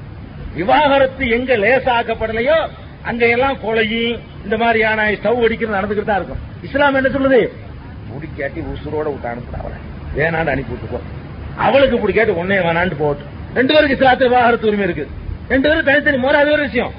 ஆணுக்கு பெண்ணை பிடிக்கலன்னா வேணாண்டு போயிடலாம், பெண்ணுக்கு ஆணை பிடிக்கலன்னா வேணாண்டு போயிடலாம். என்னவோ பிரிக்க முடியாத ஒரு பந்தம்னு இஸ்லாம் கருதல. அதனாலதான் முஸ்லீம் பெண்கள் யாருமே ஸ்டவ் அடித்து சாவுறது கிடையாது. விவாகரத்தை லேசாக்கி இருக்கிற காரணத்தினால பிடிக்காட்டி விட்டுட்டு போயிடலாங்கிறதுனால உயிரோட விட்டுட்டு போயிடலாம். நீ இல்லன்னு என்ன செய்யறான்? கோர்ட்ல போய் அவதூறு சொல்றான். ஒண்ணு கொலை பண்ணி போடுறான், இல்லன்னு அவதூறு சொல்றான். என் மொண்டாட்டி இன்னும் நாளோட படுத்து கிடந்தாங்க, அவளுக்கு ஒரு களங்கத்தை சுமத்தி அப்பதானே விவாகரத்துக்கு அனுமதி கொடுப்பான். அனுமதி வாங்குறதுக்காக வேண்டிய மாதிரி அவதூறு சுமத்தி அவளை வெளியே தள்ளக்கூடிய காட்சி சர்வசாதாரண பாத்துக்கிட்டு இருக்கிறோம். அப்ப இந்த பிரச்சனை சரியான தீர்வு என்ன? திருமணம் ஒரு கான்ட்ராக்ட், அவ்வளவுதான், ஒரு ஒப்பந்தம். ரெண்டு பேரும் ஒழுங்கா இருக்கிற வரைக்கும் வாழ்க்கை நடத்து. பிடிக்கலையா ரெண்டு பேரும் விலகிப்போம். ரெண்டு பேரும் வேற வேற வாழ்க்கை அமைச்சுக்க. மறுமணம் இல்லைன்னா சொல்லுது வேற வேற வாழ்க்கை அமைச்சிட்டு போ. இப்படி சொல்லுவதன் மூலமாக இந்த பெண்களுக்கு எதிராக இழைக்கப்படுற இந்த கொடுமையை ஒழிக்க முடியுமே. இந்த பிரச்சனைக்கு தீர்வு கண்டிருக்கானா? இஸ்லாம் சொல்லக்கூடிய இந்த மாதிரி கொடுமைங்கிறான் காட்டு மிராண்டித்தனமா. எது தலாக்கு வந்து காட்டு மிராண்டித்தனமா? ஆனா திருமணத்தை லேசாக்கி வச்ச மாதிரி விவாகரத்து லேசா இருந்தா தான் இந்த கொலை கொள்ளையில நடக்காது. தலாக்கு கொடூரமானதுன்னா வேற ஒரு பரிகாரத்தினை காட்டு. ஒரு பொம்பளை சாவக்கூடாது, ஸ்டவ் அடிச்சு சாவுறது, புருஷன் தீ வச்சு கொளுத்துறது, இதையெல்லாம் தடுக்கக்கூடிய வேற ஒரு சட்டத்தை எந்த கொண்டாந்து காட்டு. இந்த சட்டம் இருக்கிறதுனாலதான் உசுரோட வாட்சி விட்டு அனுப்பிவிட்டு போயிடறான். பிடிக்கல நீ ஓடு, நான் வேற ஒருத்தனை வேற ஒருத்தையும் கட்டிக்கிறேன், நீ வேற ஒருத்தனை கட்டிக்க. இப்ப எந்த பிரச்சனையும் இல்ல, அவங்க வாழ்க்கை அவங்க தேர்ந்தெடுத்துட்டு போயிடுறாங்க. உயிருக்கு பிரச்சனை இல்ல, கற்புக்கு கலங்கம் இல்ல, ஒரு நிம்மதியா போயிடுது. இல்லன்னா அடிச்சு சித்திரவதப்படுத்தி சின்ன வண்ணமாக்கி அவளை கொலை பண்ணி இல்லாட்டி அவதூறு சொல்லி இப்படிப்பட்ட குழப்பங்கள்லாம் நடந்துகிட்டு இருக்கு. இப்படி இஸ்லாத்துல என்னென்ன சட்டத்தை நீங்க எடுத்து பார்த்தாலும் சரி, உண்மை கூட இது அறிவுக்கு பொருந்தல, இது ஏத்துக்கிறாத விஷயம், இது நம்ப முடியாது, இந்த இருபதாம் நூற்றாண்டுக்கு பொருந்தாதுன்னு சொல்ல முடியாது. இப்படி எந்த ஒரு உதாரணத்தை சில சட்டங்கள் சொல்லியிருக்கிறேன். இஸ்லாம் சொல்லக்கூடிய கல்யாணம் எப்படி நடத்துங்கிற சட்டத்தை எடுத்துக்கிறீங்க, கர்மாதி சட்டத்தை எடுத்துக்கிறீங்க, கொடுக்கல் வாங்கலை எடுத்துக்கிறீங்க, பொருளாதாரத்தை எடுத்துக்கிறீங்க, என்ன ஒரு சட்ட அரசியல் எடுத்துக்கிறீங்க, எல்லா சட்டங்கள்லையும் இஸ்லாம் சொல்லக்கூடிய தீர்வு மாதிரி ஒரு முழுமையா ஒரு நிறைவா ஒரு குறையும் சொல்ல முடியாம ஒரு முழு பயனை தரக்கூடிய ஒரு தீர்வை உலகத்துல யாராலும் சொல்ல முடியாது. அப்படிப்பட்ட காரணத்தினாலதான் இஸ்லாத்தை பகுத்தறிவு மார்க்கம்ங்கிறோம். அதனுடைய வணக்க வழிபாடு எடுத்துக்கிறீங்களங்க. வணக்கம் தான் எப்படி இருக்கு பாக்குறீங்க. கடவுள்னு ஒரு பக்கத்தை சொல்லிக்கிறான், கடவுளை வழிபட போனா ஹுய் ஹுய்னு விசலிக்கிறான்.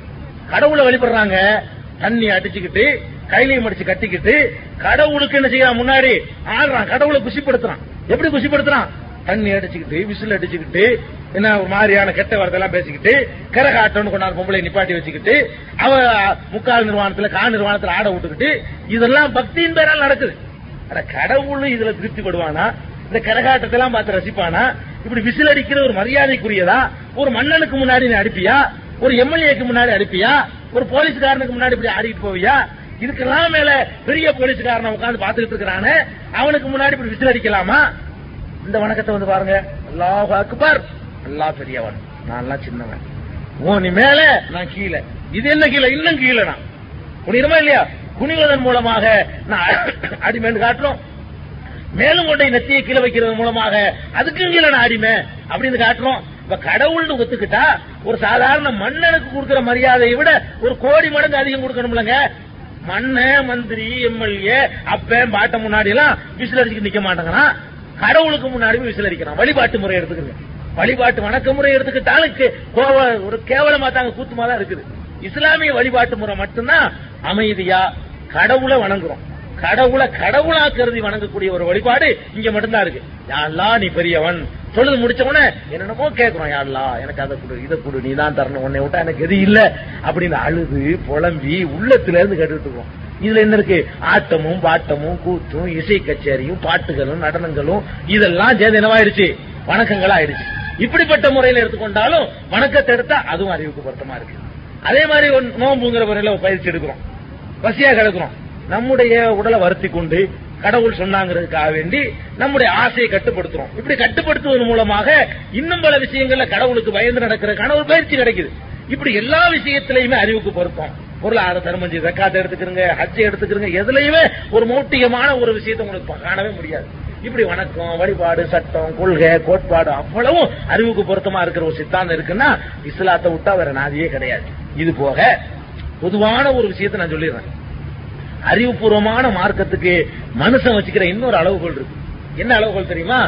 அறிவுபூர்வமான சொன்னா இந்த நவீன காலத்துல பெரிய பெரிய விஞ்ஞானம் எல்லாம் வளர்ந்திருக்கிற காலத்துல இதுக்கு ஏற்றவாறு ஒரு மார்க்கம் இருக்கணும், இதுக்கு முட்டுக்கட்ட போடக்கூடாது, அறிவியல் வளர்ச்சிக்கு தடை போடக்கூடாது, அறிவியலை ஊக்குவிக்கிறதா இருக்கணும், அறிவியலுக்கு என்ன செய்யணும் ஆர்வம் ஊட்டக்கூடியதா இருக்கணும்.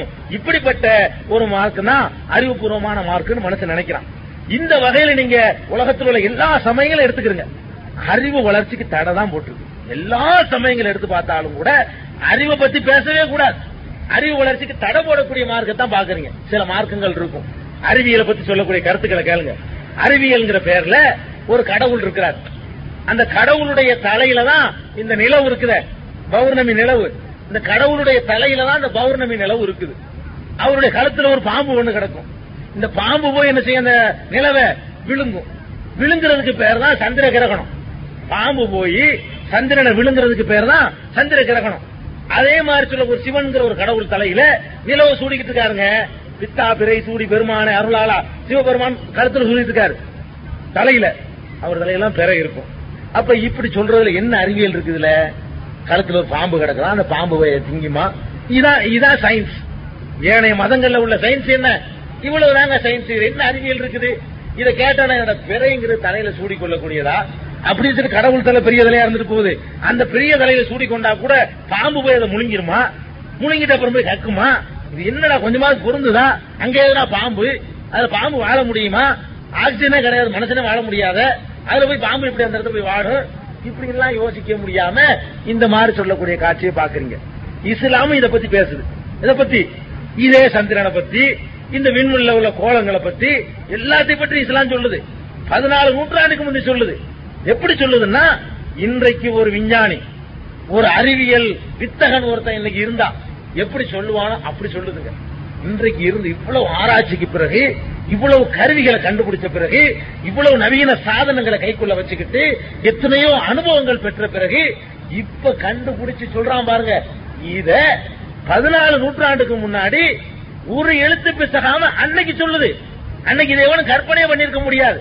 இதுலதான் நம்ம அறிவியல் பூர்வமான மார்க்கங்கிறத இன்றைய நவீன உலகத்தில் ஒத்துக்கிறோம். அதுக்காக வேண்டிய அது மாதிரி சில எவிடன்ஸ்களை நம்ம யாவும் காட்ட வேண்டியிருக்கு. அல்லாஹ் சொல்லி காட்டுறான், ஒல் கமர கத்தர் ஆகும் மனாசில ஹத்தா ஆத கல்லூர் ஜூனில் கதீம் லட்சம் எம்பகையிலா அன் துதிரிக்கல் கமர் ஒல்லையிலு சாபி குன்னஹார் குள்ளோன் ஜீவலகி எஸ்பஹூன். இந்த சந்திரனுக்கு, சிவபெருமான் தலையில இருக்கிற சந்திரனுக்கு பல படித்தரங்களை நாம் ஏற்படுத்தியிருக்கிறோம். ஒன்னாம் பெற, அப்புறம் கொஞ்சம் பெருசு, அப்புறம் கொஞ்சம் படித்தரங்களை ஏற்படுத்தியிருக்கிறோம். அது கடைசியா முழுமையடையும், அப்புறமேல் மறுபடியும் பழைய நிலைக்கு திரும்பி போயிடும் அப்படின்னு சொல்லிவிட்டு அல்லாஹ் சொல்றான், குல்லுன் ஃபீ ஃபலகின் யஸ்பஹூன், அனைத்தும் அவற்றுக்குரிய பாதையிலே நீந்தி கொண்டிருக்கின்றன. அவற்றுக்குரிய பாதையிலே எவன் தலையிலையும் இல்ல, எந்த மாட்டு கொம்புலையும் இல்ல, அது எதுல இருக்குது? ஒவ்வொன்றும் அது அதுக்கு ஒரு பாதை இருக்குது, அந்த பாதையில நீந்தி கொண்டே இருக்கின்றன. இந்த சந்திரன் ஒரு கோள் வந்து நீன் துணைக்கோள், பூமியுடைய துணைக்கோள் வந்து நீந்திக்கிட்டு தான் இருக்குது, இயங்கிக்கிட்டு தான் இருக்குதுங்கிறத பதினாலு நூற்றாண்டுக்கு முந்தைய எவனா சொல்ல முடியுமா? நான் கேட்கிறேன். இருநூறு வருஷத்துக்கு முன்னாடி எங்க வாப்பாட்டுக்கு ஒத்துக்க மாட்டாருங்க. உங்க பாட்டனாட்ட சொன்னா சந்திரன் சுத்துதான், அது அப்படித்தானே இருக்குது அப்படின்னு சொல்லுவாரு. ஒரு இருநூறு முன்னூறு வருஷத்துக்கு முன்னாடி கூட நம்ம பாப்பா மாட்டேன்னு சொன்னா நம்ப மாட்டாங்க. அந்த மாதிரியான ஒரு விஷயத்தை ஆயிரத்தி நானூறு வருஷத்துக்கு முன்னாடி சொல்லுது. அட, நீ நினைக்கிற மாதிரி இல்லடா, குள்ளும் அத்தனை கோள்களும், சந்திரன், சூரியன், சுக்கிரன், செவ்வாய், வியாழன், புதன், சனி எல்லாமே என்ன செய்யுது? அதற்குரிய பாதையில நீந்தி கொண்டே இருக்கின்றன சொல்லி இன்றைய அறிவியல் விஞ்ஞானி எதை சொல்வானோ சொல்றானோ இதை அன்னைக்கு சொல்லுதுன்னு சொன்னா இதாண்டா கடவுள் மார்க்கம், இதான் அறிவுபூர்வமான மார்க்கம், இதான் அறிவுக்கு ஏற்ற மார்க்கம். அது மாத்திரம் சொல்லல, இதே சந்திரன் என்ன நினைச்சிட்டு இருக்கான்? ரொட்டி துண்டு அளவுல இருக்குன்னு நினைச்சுக்கிட்டான். அதனுடைய சைஸே வேற, தூரத்தில் இருக்கிறதுனால இப்படி தெரியுது, ஒரு கையில அடைக்கப்படலாங்கிற மாதிரி தெரியுது. உண்மையில் அது ரொம்ப பிரம்மாண்டமானது, பூமியோட சின்னதா இருந்தாலும் பிரம்மாண்டமான ஒரு கோள் அது. அந்த கோளுக்கு மனுஷன் பிரயாணம் பண்ணி போக முடியும், கற்பனை பண்ண முடியுது. இந்த காலத்துல போயிட்டு வந்துட்டான், ஒரு ஐநூறு வருஷத்துக்கு முந்தி யாருக்கா கற்பனை பண்ண முடியுமா? மேல போய் அதுல போய் காலை வச்சுட்டு ஏன் இறங்கி வந்துடலாம் யாராவது நினைச்சு பார்க்க முடியுமா? நினைச்சு பார்க்க முடியாது. ஆயிரம் வருஷத்துக்கு முன்னாடி சொன்னா கிருக்கேம்பா, அது இன்னொரு ஆயிரம் இன்னொரு நானூறு வருஷத்துக்கு முன்னாடி இருந்தா லூசு பைத்தியம் முடிச்சிருந்தாலும் அப்படின்னு சொல்லுவான். அதனால சொல்ல அப்படி சொன்னான். இந்த உண்மையை சொன்னதுக்காக வேண்டி முகமதுக்கு பைத்தியம் முடிச்சு போச்சுன்னா, ஏன் பைத்தியம் முடிச்சு போச்சுன்னா இந்த விஷயத்துல அன்னைக்கு ஒரு சொன்னார், யா மாஷரல் ஜின்னி ஒல்லின்ஸ். ரஹ்மான் சூரால் அல்லா சொல்லி காட்டுறான், யா மாஷரல் ஜின்னி ஒல்லின்ஸ், மனித ஜின் கூட்டத்தினர்களே, இனிஷ்ட தாத்தும் அன் தன்புதுவின் அக்தாரி சமாவாத்தி உள்ளம், இந்த வானங்கள் பூமியுடைய பல்வேறு கோணங்களுக்கும் நீங்கள் செல்வதாக இருந்தால் செல்லுங்கள், தன்புது செல்லுங்கள், லா தன்புதுன இல்லா பி சுல்தான், அதற்குரிய ஆற்றலை கொண்டுதான் உங்களுக்கு செல்ல முடியும். சுல்தான்னா பவர், ஆற்றல், அதற்குரிய ஒரு ஆற்றல் ஒன்று இருக்குது, அதை நீங்க கண்டுபிடிச்ச பிறகு போக முடியும். சும்மா இப்படி குதிச்சு போயிட முடியாது, ஒரு குதிரை வண்டியில ஏறி போயிட முடியாது, ஒரு மாட்டு வண்டியில ஏறி போயிட முடியாது, ஒரு ஒட்டகத்தில் ஏறி போயிட முடியாது, நீங்க போக முடியாது. அதற்குரிய சுல்தானை, அதற்குரிய பவரை நீங்க கண்டுபிடிச்சீங்கன்னா போக முடியும்னு சொல்லி திருமறை குர்ஆன்ல சொல்றானே, சந்திர மண்டலத்துக்கு போக முடியும். அது ஒரு மண்டலம் சொன்னது இஸ்லாம், அது சுற்றுன்னு சொன்னது இஸ்லாம், அதுக்கு மனுஷன் போக முடியும் அப்படின்னு சொன்னது இஸ்லாம். இதை பதினாலு நூற்றாண்டுக்கு அப்புறம் இப்ப நிரூபிச்சு காட்டுறான் இவன். எந்த மார்க்கத்தில் இதை பத்தி சொல்லப்பட்டிருக்குது? ஒரு ஒரு மார்க்கத்தை புரட்டி பார்க்கணும். வேதத்தை கடவுள் என்ன செஞ்சாராம்? வானத்தை படைச்சாராம். மோத வானத்தை படைச்சு விட்டாரு. படைச்சவனு காலையும் ஆயிற்று, பின்பு மாலையும் ஆயிற்று, பிறகு அடுத்த வானத்தை படைத்தார், காலையும் ஆயிற்று மாலையும் ஆயிற்று, அப்படியே வந்துகிட்டே இருக்கும். அதுக்கப்புறம் சூரியனை படைத்தார்னு வரும். ஒரு இதுலங்க பைபிள்ல இருக்கு, அதனால சூரியனை வரல, அதுக்குள்ள காலை மாலை எப்படி அவனும் ஏற்க மாட்டான். வானத்தை படைச்சாரா முதல்ல, சூரியனை படைக்கலையா, வானத்தை படைச்சோன்னு என்ன வச்சான்?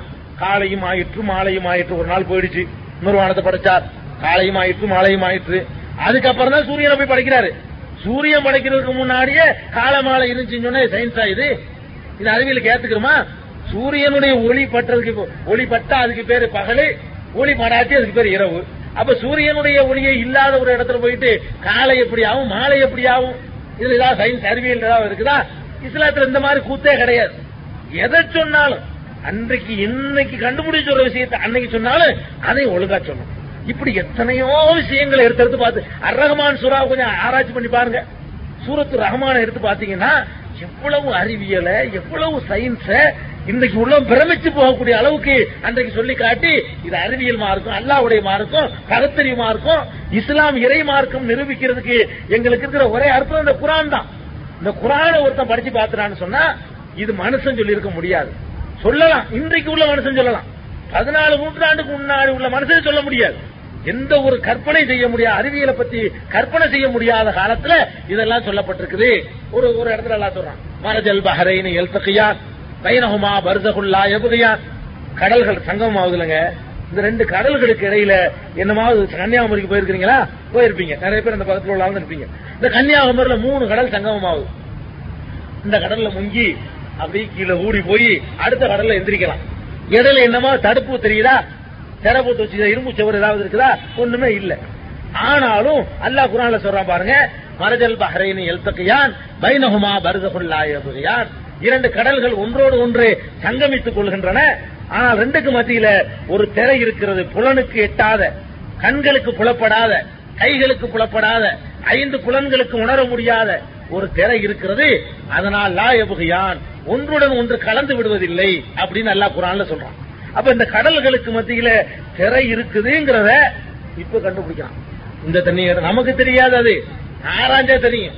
இந்த தண்ணி எடுக்கிறான், இந்த தண்ணி எடுக்கிறான், பக்கத்து பக்கத்துல இருக்குது. எடுத்து ஆராய்ச்சி பண்ணா இதனுடைய அடர்த்தி, இதனுடைய சுவை, இதுல கலந்திருக்கிற சாமா, அதுல கலந்திருக்கிற பொருள் எல்லாத்துலயும் வித்தியாசம் இருக்குது. எல்லாத்துலயும் வித்தியாசம். ஒரு கலர் கலக்கி விட்டா கூட இதுல எதனே பிரிஞ்சிருது. அப்ப ரெண்டுக்கு மத்தியில ஒரு திரையை போட்டிருக்கோம்னு சொல்லி இதை ஆய்வு செஞ்சுட்டு ஒருத்தன் இஸ்லாத்துக்கு வந்திருக்கான். இதை ஆய்வு செஞ்சுட்டு இது இறை மார்க்கமா இருந்தா கடலுக்கு இடையில திரை இருக்குங்கிறான். இதை நம்ம ஆராயணும், சிந்திக்கணும் அப்படின்னு சொல்லி இதை ஆராய்ச்சி பண்ணி பார்த்துட்டு இது கரெக்ட் தான் சொல்லி இஸ்லாத்துக்கு வர்ற அளவுக்கு ஒரு அறிவியல் மார்க்கம் இது. அப்ப அறிவியலை பத்தி உள்ள எல்லா விஷயங்களையும் இன்றைக்கு இருந்தால் எப்படி ரசூல் ஸல்லல்லாஹு அலைஹி வஸல்லம் இன்னைக்கு வாழ்ந்தா எப்படி சொல்லுவாங்க, அப்படி அன்னைக்கு சொல்லியிருக்கிறாங்க. அதுல நமக்கு என்ன விளங்குது? இது அறிவுபூர்வமான மார்க்கும், ஒரு அறிவியல் மார்க்கும், அறிவியலுக்கு முட்டுக்கட்ட போடாத மார்க்கும், ஆராய சொல்லக்கூடிய மார்க்கும். இன்னும் சொல்ல போனா எத்தனையோ வாகனங்கள் இன்னைக்கு பாருங்க, இந்த மாதிரி கார்கள் எல்லாம் வருது. ஏன்னா ரசூல்லா பாத்துருப்பாங்களா? கற்பனை பண்ணிருப்பாங்களா? ட்ரெயின், விமானம், அதுக்கு ராக்கெட்டு, என்னென்னமோ வந்துருச்சு. இந்த மாதிரி செயற்கைக்கோள் இதெல்லாம் வருங்கிறத முன்னறிவிப்பு செஞ்சு இதெல்லாம் கண்டுபிடுறான்னு தூண்டுன மார்க்கம் இது.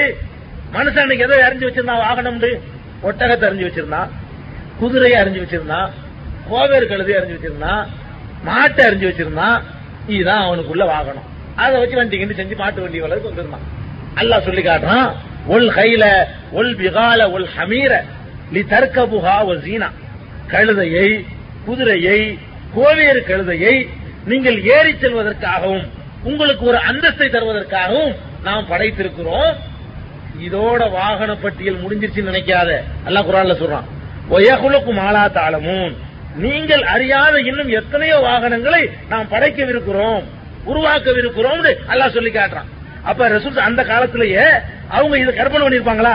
பெட்ரோல் ஒண்ணு கண்டுபிடிப்பான், அது இன்ஜின் ஒண்ணு கண்டுபிடிப்பான், அது இழுத்து ஒண்ணு புரண்டு ஓடும், அவர் மேல் நோக்கி பறக்கும்னா ரசூல்லா காலத்துல யாருக்காவது ஓடி இருக்குமாங்க? இப்ப நமக்கு சாதாரணமா தெரியுது. இந்த மாட்டு வண்டி அளவுக்கு தான் மனுஷன் கண்டுபிடிக்க முடியுமே தவிர இது மாதிரியான வாகனங்களை கற்பனை செய்ய முடியுமா? அல்ல அன்னைக்கு என்ன சொல்றான்? அட இதோட முடிஞ்சிருச்சு, உட்கார்ந்து போய் வீட்டுல உட்காராத, இன்னும் நீங்கள் அறியாத, உங்களுக்கு தெரியாது, நீங்கள் அறியாத எத்தனையோ வாகனங்களை அல்லாஹ் படைக்கவிருக்கிறான். அதனால அதை பத்தி ஆராயுங்கள், தேடுங்கள், சிந்தியுங்கள் சொல்லி அப்படி சொன்ன ஒரு மார்க்கம் இது இஸ்லாமிய மார்க்கம். இப்படி எத்தனையோ என்னென்ன விஷயங்கள் நீங்க கண்டுபிடிச்சிட்டு இருக்கிறீங்களோ அவ்வளவு விஷயங்களையும் பதினாலு நூற்றாண்டுக்கு முன்னாடியே சொல்லி இன்றைக்கு உலகத்தை அதிசயத்துல வியப்புல ஆழ்த்திக்கிட்டு இருக்கு. அதே மாதிரி இன்னைக்கு பூமியில ஆராய்ச்சி பண்றான் மனுஷன், விண்கோள்களை ஆராய்ச்சி பண்றான், எல்லாத்தையும் பண்ணிவிட்டு ஒரு ஜட்ஜ்மெண்ட் பண்ணிவிட்டு தான் பூமியில தான் மனுஷன் வாழ முடியும். இதுக்கு மேல எத்தனை கோள்கள் இருந்தாலும், இதை விட பிரம்மாண்டமா இருந்தாலும் சரிதான், அதுல எல்லாம் மனுஷன் வாழவே முடியாது. மனுஷன் வாடுறதா இருந்தா இதெல்லாம் வாழ முடியும், பூமியில தான் வாழ முடியும். இந்த பூமியில இருந்து எடுபட்டு போய் எல்லா மக்களும் ஏத்துக்கிட்டு போய் யாழில் குடியமர்த்திட முடியுமா? சந்திரன்ல முடியுமா? முடியாது. முடியாதுங்கிற எப்ப சொல்றான்? ஒரு காலத்துல கற்பனையே பண்ணல, போகலான்னு சொன்ன காலத்துல முடியும் நினைச்சுதான் ட்ரை பண்ணி பார்த்தான். அங்க போய் பார்த்தா சந்திரன்ல பார்த்தா காத்து இல்ல. காத்துலாட்டி வாழ முடியுமா? ஆக்சிஜன் இங்க இருந்து கொண்டு போனதான் வாழ முடியும். அப்ப இப்படி ஒவ்வொரு கிரகத்திலையும் மனுஷன் வாழ முடியாத அளவுக்கு ஒண்ணுல புவியீர்ப்பு அதிகமா இருக்குது, அல்லது புவியீர்ப்பு கம்மியா இருக்குது, ஒண்ணுல குளிர்ல உறைஞ்சு போற அளவுக்கு இருக்குது, ஒண்ணுல வெப்பம் வந்து என்ன செய்யுது, மூளை கொதிக்க செய்யற அளவுக்கு இருக்குது. எந்த வகையில மனுஷன் வாழ முடியாது, பூமியில் மட்டும்தான் மனுஷன் வாழ முடியும். அப்படிங்கறத பதினாலு நூற்றாண்டுக்கு முன்னாடி அல்லாஹ் என்ன செய்யறான்? ஒல்லாருல வலாஹா அலிலனா, இந்த பூமியை மனிதர்களுக்காக வாழத்தகுந்த இடமாக ஆக்கி இருக்கிறேன்னு சொல்றான்ல. பூமியைத்தான் மனுஷனுக்கு படைச்சு தந்திருக்கிறேன், வேற ஒண்ணுல ஒன்னால வாழ முடியாதுங்கிறான். இவ்வளவு ரூபாயை செலவு பண்ணி சந்திரன் ஒன்றை இறக்கி ஆம்ஸ்ட்ராங்க விட்டு எவ்வளவு ரூபாயெல்லாம் காலி பண்ணி விட்டு அதுல வாழலாம் முடியாது. சும்மா ஒரு சோதனைக்கு போனோட்டு மண்ணை அள்ளி கொண்டாந்து போட்டு நிறுத்தி விட்டானுவோம். மண்ணுதான் வந்துச்சு அங்க இருந்து, வேற ஒண்ணும் கொண்டு வர முடியல. அப்ப இவ்வளவு அல்ல என்ன செய்யறான்? அன்னைக்கு போய் பாடுறான்னு சொல்லிவிட்டான். ஆனா போனால் வாழ முடியுமான்னு வாழ முடியாதுங்கிறான். இந்த வாழ முடியாதுங்கிறது இப்ப என்ன செய்யறான்? வியாழனுடைய வெப்பம் இவ்வளவு, பகல் நேர வெப்பம் இவ்வளவு, இரவு நேர வெப்பம் இவ்வளவு, சுக்கிரனுக்கு இவ்வளவு, செவ்வாய்க்கு இவ்வளவுன்னு கணக்கு போட்டு இது மனுஷனுக்கு பத்தாது, ஒண்ணு கூடுதலா இருக்கு, இன்னைக்கு குறைவா இருக்குது, வாழ முடியாதுங்கிறான். இப்படிப்பட்ட அறிவியல் உண்மைகளை எல்லாம் என்ன செய்யறான்? அல்லாஹ் ரப்பல் ஆலமீன் அன்றைக்கே சொல்லி காட்டுறான். இது மாதிரி பூமி உருண்டை உருண்டேன்னு அன்னைக்கு ஒத்துக்கிட்டானாங்க. உருண்டேன்னு சொன்ன காரணத்துக்காக தனங்க பிடிச்சி இந்த மத குருமார்கள் ஒருத்தனை பிடிச்சி அடிச்சே கொண்டு விட்டானுவோ கலீலியோவை, என்ன பாடுபடுத்தினானுவோ. இப்ப கொஞ்ச காலத்துக்கு முன்னாடி, அதுக்கு முன்னாடி இஸ்லாம் என்ன சொல்லுது? எல்லாம் சுத்துதுங்குது, சுத்துறாந்தா உருண்டைதான் சுத்தும், தட்டையாந்தா சுத்தாது, சொல்லிட்டு போவோமா? அப்ப பூமி சுத்துதுங்கிற ஒரு உண்மையை கூட பதினாலு நூற்றாண்டுக்கு முன்னாடி சொல்றதா இருந்தா இது ஒரு அறிவி அறிவுபூர்வமான மார்க்கம்.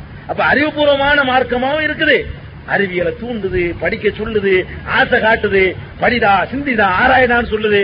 வேற மார்க்கத்தை நீங்க எடுத்து பாத்தீங்கன்னு சொன்னா இதுக்கெல்லாம் தேடப்போம், படிக்காதே, மறைண்டே பேர் வச்சாங்க.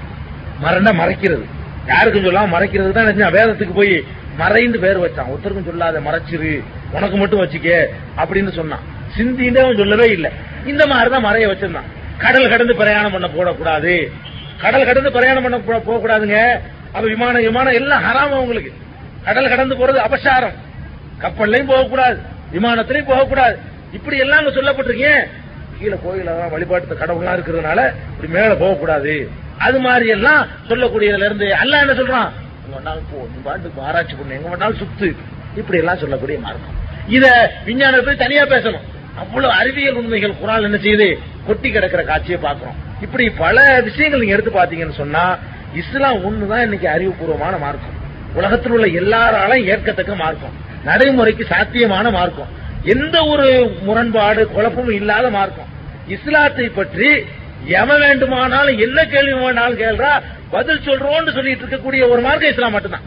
வேற வேற மார்க்கங்கள் என்ன செய்யக்கூடாது, கேள்வி கேட்கக்கூடாது. சின்ன உதாரணம், பைபிளை பத்தி நம்ம ஒரு புத்தகம் போட்டோம், இதுதான் பைபிள் வந்திருக்கு. ஹம்சா கபீருக்கு தெரியும் அந்த சம்பவம். பைபிள்ங்கிற இறைவேசமா இருக்காது, அது மனுஷர்கள் நிறைய திருத்திட்டாங்க. இதை கொண்டு போய் பக்கத்து ஒரு சர்ச்சில் கொண்டு கொடுத்தோம். அங்க ஞாயிற்றுக்கிழமை பிரார்த்தனை பண்றாங்க, கர்த்தரே எங்களுடைய நம்பிக்கையை பாதிக்கக்கூடிய புத்தகங்களை படிக்கும்படி செய்து விடாது. ஆனா படிக்கிறதுக்கு பதில் சொல்றேன்னு சொல்லுங்க, எப்படி கடவுள்கிட்ட கேட்கறாங்க, இந்த மாதிரியான புத்தகங்களை எல்லாம் எங்களுடைய நம்பிக்கையை துடிக்கிறது, எங்களால் ஈமான் போய்விடும், நம்பிக்கை போய்விடும் போல இருக்கிறது. கடவுளை எங்கள் நம்பிக்கையை பாதிக்கக்கூடிய ஒரு புத்தகங்களை எல்லாம் எங்களை படிக்காமல் ஆக்கி வைப்பீராக. படித்துவிட்டு பதில் சொல்லக்கூடிய தானியை தருவீரான்னு கேட்க முடியாது. ஒரு இஸ்லாமியன் தான் அப்படி கேட்க முடியும், ஏ வா பாடுறா அந்த குர்ஆன் படி, எவன் இருக்காவா, எதுக்கு பதில் வேணும் உனக்கு, எந்த சட்டம் பொருந்தலங்கிற, எது முட்டாள்தனங்கிற, எது இந்த நூற்றாண்டுக்கு வேணுங்கிற, வா உன் சட்டத்தையும் கொண்டு வா, உன்னையும் விமர்சிக்கிறோம், இதான் கரெக்டுங்கிற ப்ரூவ் பண்றோம்னு சொல்லக்கூடிய ஒரு மார்க்கம் இருக்குன்னு சொன்னா இஸ்லாம் மட்டும்தாங்க. இப்படி எல்லா வகையிலையும் அறிவை கொஞ்சம் பயன்படுத்தி பார்த்தான்னு சொன்னா அறிவுபூர்வமான மார்க்கங்கிறது ரசூல் ஸல்லல்லாஹு அலைஹி வஸல்லம் மூலமா தந்த இஸ்லாத்துல ஒரு மார்க்கம் இல்ல. அத்தகைய மார்க்கத்துல இருந்து கொண்டு நம்மள இருக்கிற மௌட்டி எங்க நம்ம கலைஞ்சிக்கிறது. முதல்ல இஸ்லாம் வளராது காரணம் பகுத்தறிவு பூர்வமான மார்க்கத்தை, அறிவுக்கு ஏற்ற மார்க்கத்தை மூட்டிகமாகவே நம்ம காட்டிக்கிட்டு இருக்கோம். திருட்டு காப்பி அடிச்சுக்கிட்டு சடங்கு சம்பிரதாயம் எல்லாம் கல்யாணம் பண்றதா இருந்தா இவருக்கு ஆடி மாசம் கல்யாணம் பண்ணாட்டி இவர் சபர் மாசம் கல்யாணம் பண்ண மாட்டேன் பாரு. அவன் ராகு காலம்னு சொன்னா இவன் என்ன செய்வான், நகசு, சின்ன நகசு, பெரிய நகசு, எங்க உட்காந்துட்டு என்ன சொன்னான்னு பாருங்க. ஒரு பகுத்தறிவான ஒரு மார்க்கத்துல உட்கார்ந்துக்கிட்டு அவன் செய்யறதெல்லாம் இவன் செய்யறாங்க. நீ தேர் இழுத்து, நானா கூடு இழுக்குவேன், நீ சந்தன கூடு, அவன் ஜெரான இல்லையா, அவன் தேர பார்த்து சந்தன கூடு இழுக்கிறான், நீ உண்டியல் வச்சா நான் உண்டியல் வைக்குவேன், உனக்கு பழனி ஆண்டவர்னா எனக்கு நாகூர் ஆண்டவர், இப்படின்னு எல்லாத்திலையும் போட்டு காப்பி அடிச்சு அடிச்சு அடிச்சு முழுக்க முழுக்க வேற மதத்துக்கு இஸ்லாத்துக்கு வித்தியாசம் இல்லைங்கிற அளவுக்கு நம்ம சமுதாயத்தில் ஒரு கணிசமான பேர் இருக்கிற காரணத்தினாலதான் இப்படி ஒரு தலைப்பை போட்டு சொல்ல வேண்டியிருக்கல. சொல்ல வேண்டிய தேவையில்லை, ஒவ்வொரு முஸ்லீமுக்கும் தெரியும் இஸ்லாம் பகுத்தறிவுமா இருக்கும்னு. இவனுடைய நடத்த, நம்மள உள்ளவனுடைய நடத்த சரியில்லாத காரணத்தினால மற்றவர்கள் இஸ்லாத்துக்கு வர்ற தடையா நிக்கிற காரணத்தினாலதான் இதை மேடை போட்டு சொல்ல வேண்டியிருக்கு. இல்லைன்னு சொன்னா பிரச்சாரமே தேவையில்லைங்க. நீங்க மட்டும் ஒரிஜினல் முஸ்லீமா வாழ்ந்து மட்டும் காட்டுங்க, குர்ஆன்ல உள்ளபடி நபி ஸல்லல்லாஹு அலைஹி வஸல்லம் சொன்னபடி, குழப்பம் இல்லாம முரண்பாடு இல்லாம, அவர் சொன்னாரு இவர் சொன்னாரு, அந்த முஸ்லியார் சொன்னாரு இந்த முஸ்லியார், எல்லாத்தையும் தூக்கி போட்டுவிட்டு அல்லாஹ் சொல்லி இருக்கிறானா அல்லாஹ்வுடைய ரசூல் சொல்லி இருக்கிறாங்களா, அது ரெண்டு நாடா இஸ்லாம், அதை தவிர மூணாவது இஸ்லாம் கிடையாது. இஸ்மாயில் இஸ்லாம்னு ஒரு மூணாவது ஒண்ணு இருக்கா, லா இலாஹ இல்லல்லாஹ் ஒண்ணு, முஹம்மது ரசூலுல்லாஹ் ஒண்ணுதான். அல்லாஹ் சொன்னது இஸ்லாம், அல்லாஹ்வுடைய ரசூல் சொன்னது இஸ்லாம், இதை தவிர மூணாவது ஒண்ணு கிடையாதுங்கிற மாதிரியான ஒரு அடிப்படையில நம்ம வாழ்க்கை அமைச்சுக்கிட்டோம்னு சொன்னா இஸ்லாம் பகுத்தறிவுமா இருக்குங்கிறது உலகத்துக்கு பளிச்சுன்னு தெரியும். உங்களை பார்க்கும் அவனு படிக்க, நான் படிக்க சொல்லி சொல்றேன் அது வேற விஷயம், படிங்கப்பா சிந்திங்க பாக்குறோம். எத்தனை பேருக்கு டைம் இருக்கும், அவன் என்ன கேட்கறான்னு கேட்டா ஆனா படிக்க கிடைக்கிற அப்புறம் வச்சுக்கிறோம்யா, உங்களுக்கு நடைமுறைப்படுத்த முடியுதா அப்புறம் என்கிட்ட வாயாங்கலாம். உனக்கே நடைமுறைப்படுத்த முடியல, ஓன் சமுதாயமே நாரிக்கிட்டு கிடக்குது, ஓன் சமுதாயத்துல கல்யாணம் வரதட்சணை எங்களோட கூட வாங்கிட்டு இருக்கிறான், ஓன் சமுதாயத்துல என்ன செய்யறான் மூட நம்பிக்கை புரோகிதம் அது இதுன்னு எல்லா அக்கிரமும் பண்ணிட்டு இருக்கிறான், ஓன் சமுதாயத்துல கல்யாணம் லட்சக்கணக்கான ரூபாய் வீணாக்கிட்டு இருக்கிறான், ஓன் சமுதாயத்துல ஆயிரக்கணக்கான கடவுள் உண்டாக்கி வச்சிருக்கிறான், ஓன் சமுதாயத்துல ஒழுக்கக்கேடாகவும் நேர்மை இல்லாதவனாகவும் அயோக்கியனாகவும் பிராடு பண்றவனாகவும் இருக்கிறான்.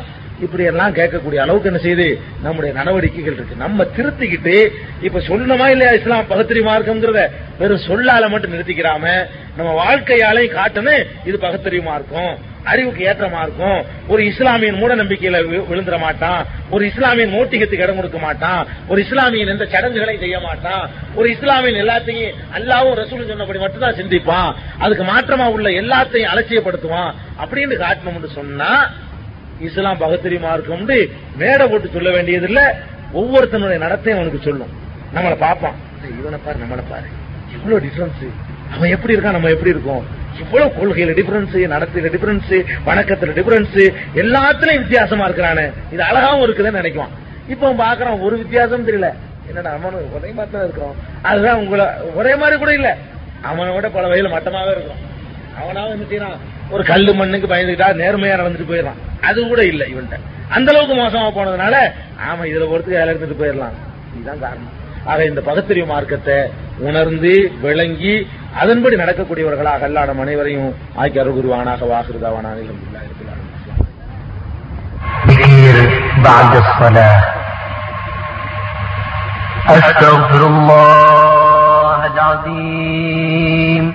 الذي لا إله إلا هو الحي القيوم وأتوب إليه أستغفر الله العظيم الذي لا إله إلا هو الحي القيوم وأتوب إليه أستغفر الله العظيم الذي لا إله إلا هو الحي القيوم وأتوب إليه لا إله إلا الله وحده لا شريك له له الملك وله الحمد يحيي ويميت وهو على كل شيء قدير لا إله إلا الله وحده لا شريك له له الملك وله الحمد يحيي ويميت وهو على كل شيء قدير لا إله إلا الله وحده لا شريك له له الملك وله الحمد يحيي ويميت وهو على كل شيء قدير اللهم أجرني من النار اللهم أجرني من النار اللهم أجرني من النار اللهم أنت السلام ومنك السلام وإليك يعود السلام فحينا ربنا بالسلام وأدخلنا الجنة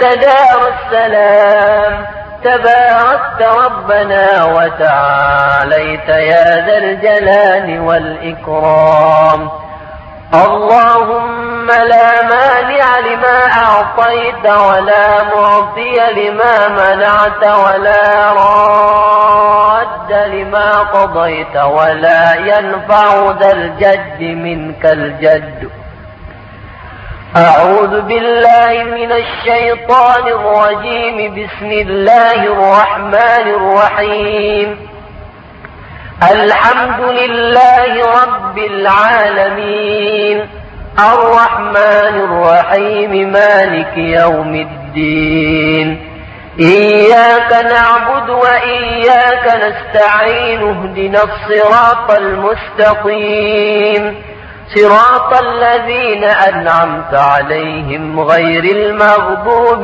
عليهم ولا الضالين بسم الله الرحمن الرحيم قل هو الله أحد الله الصمد لم يلد ولم يولد ولم يكن له كفوا أحد بسم الله الرحمن الرحيم قل هو الله أحد الله الصمد لم يلد ولم يولد ولم يكن له كفوا أحد بسم الله الرحمن الرحيم قل هو الله أحد الله الصمد لم يلد ولم يولد ولم يكن له كفوا أحد بسم الله الرحمن الرحيم قل أعوذ برب الفلق من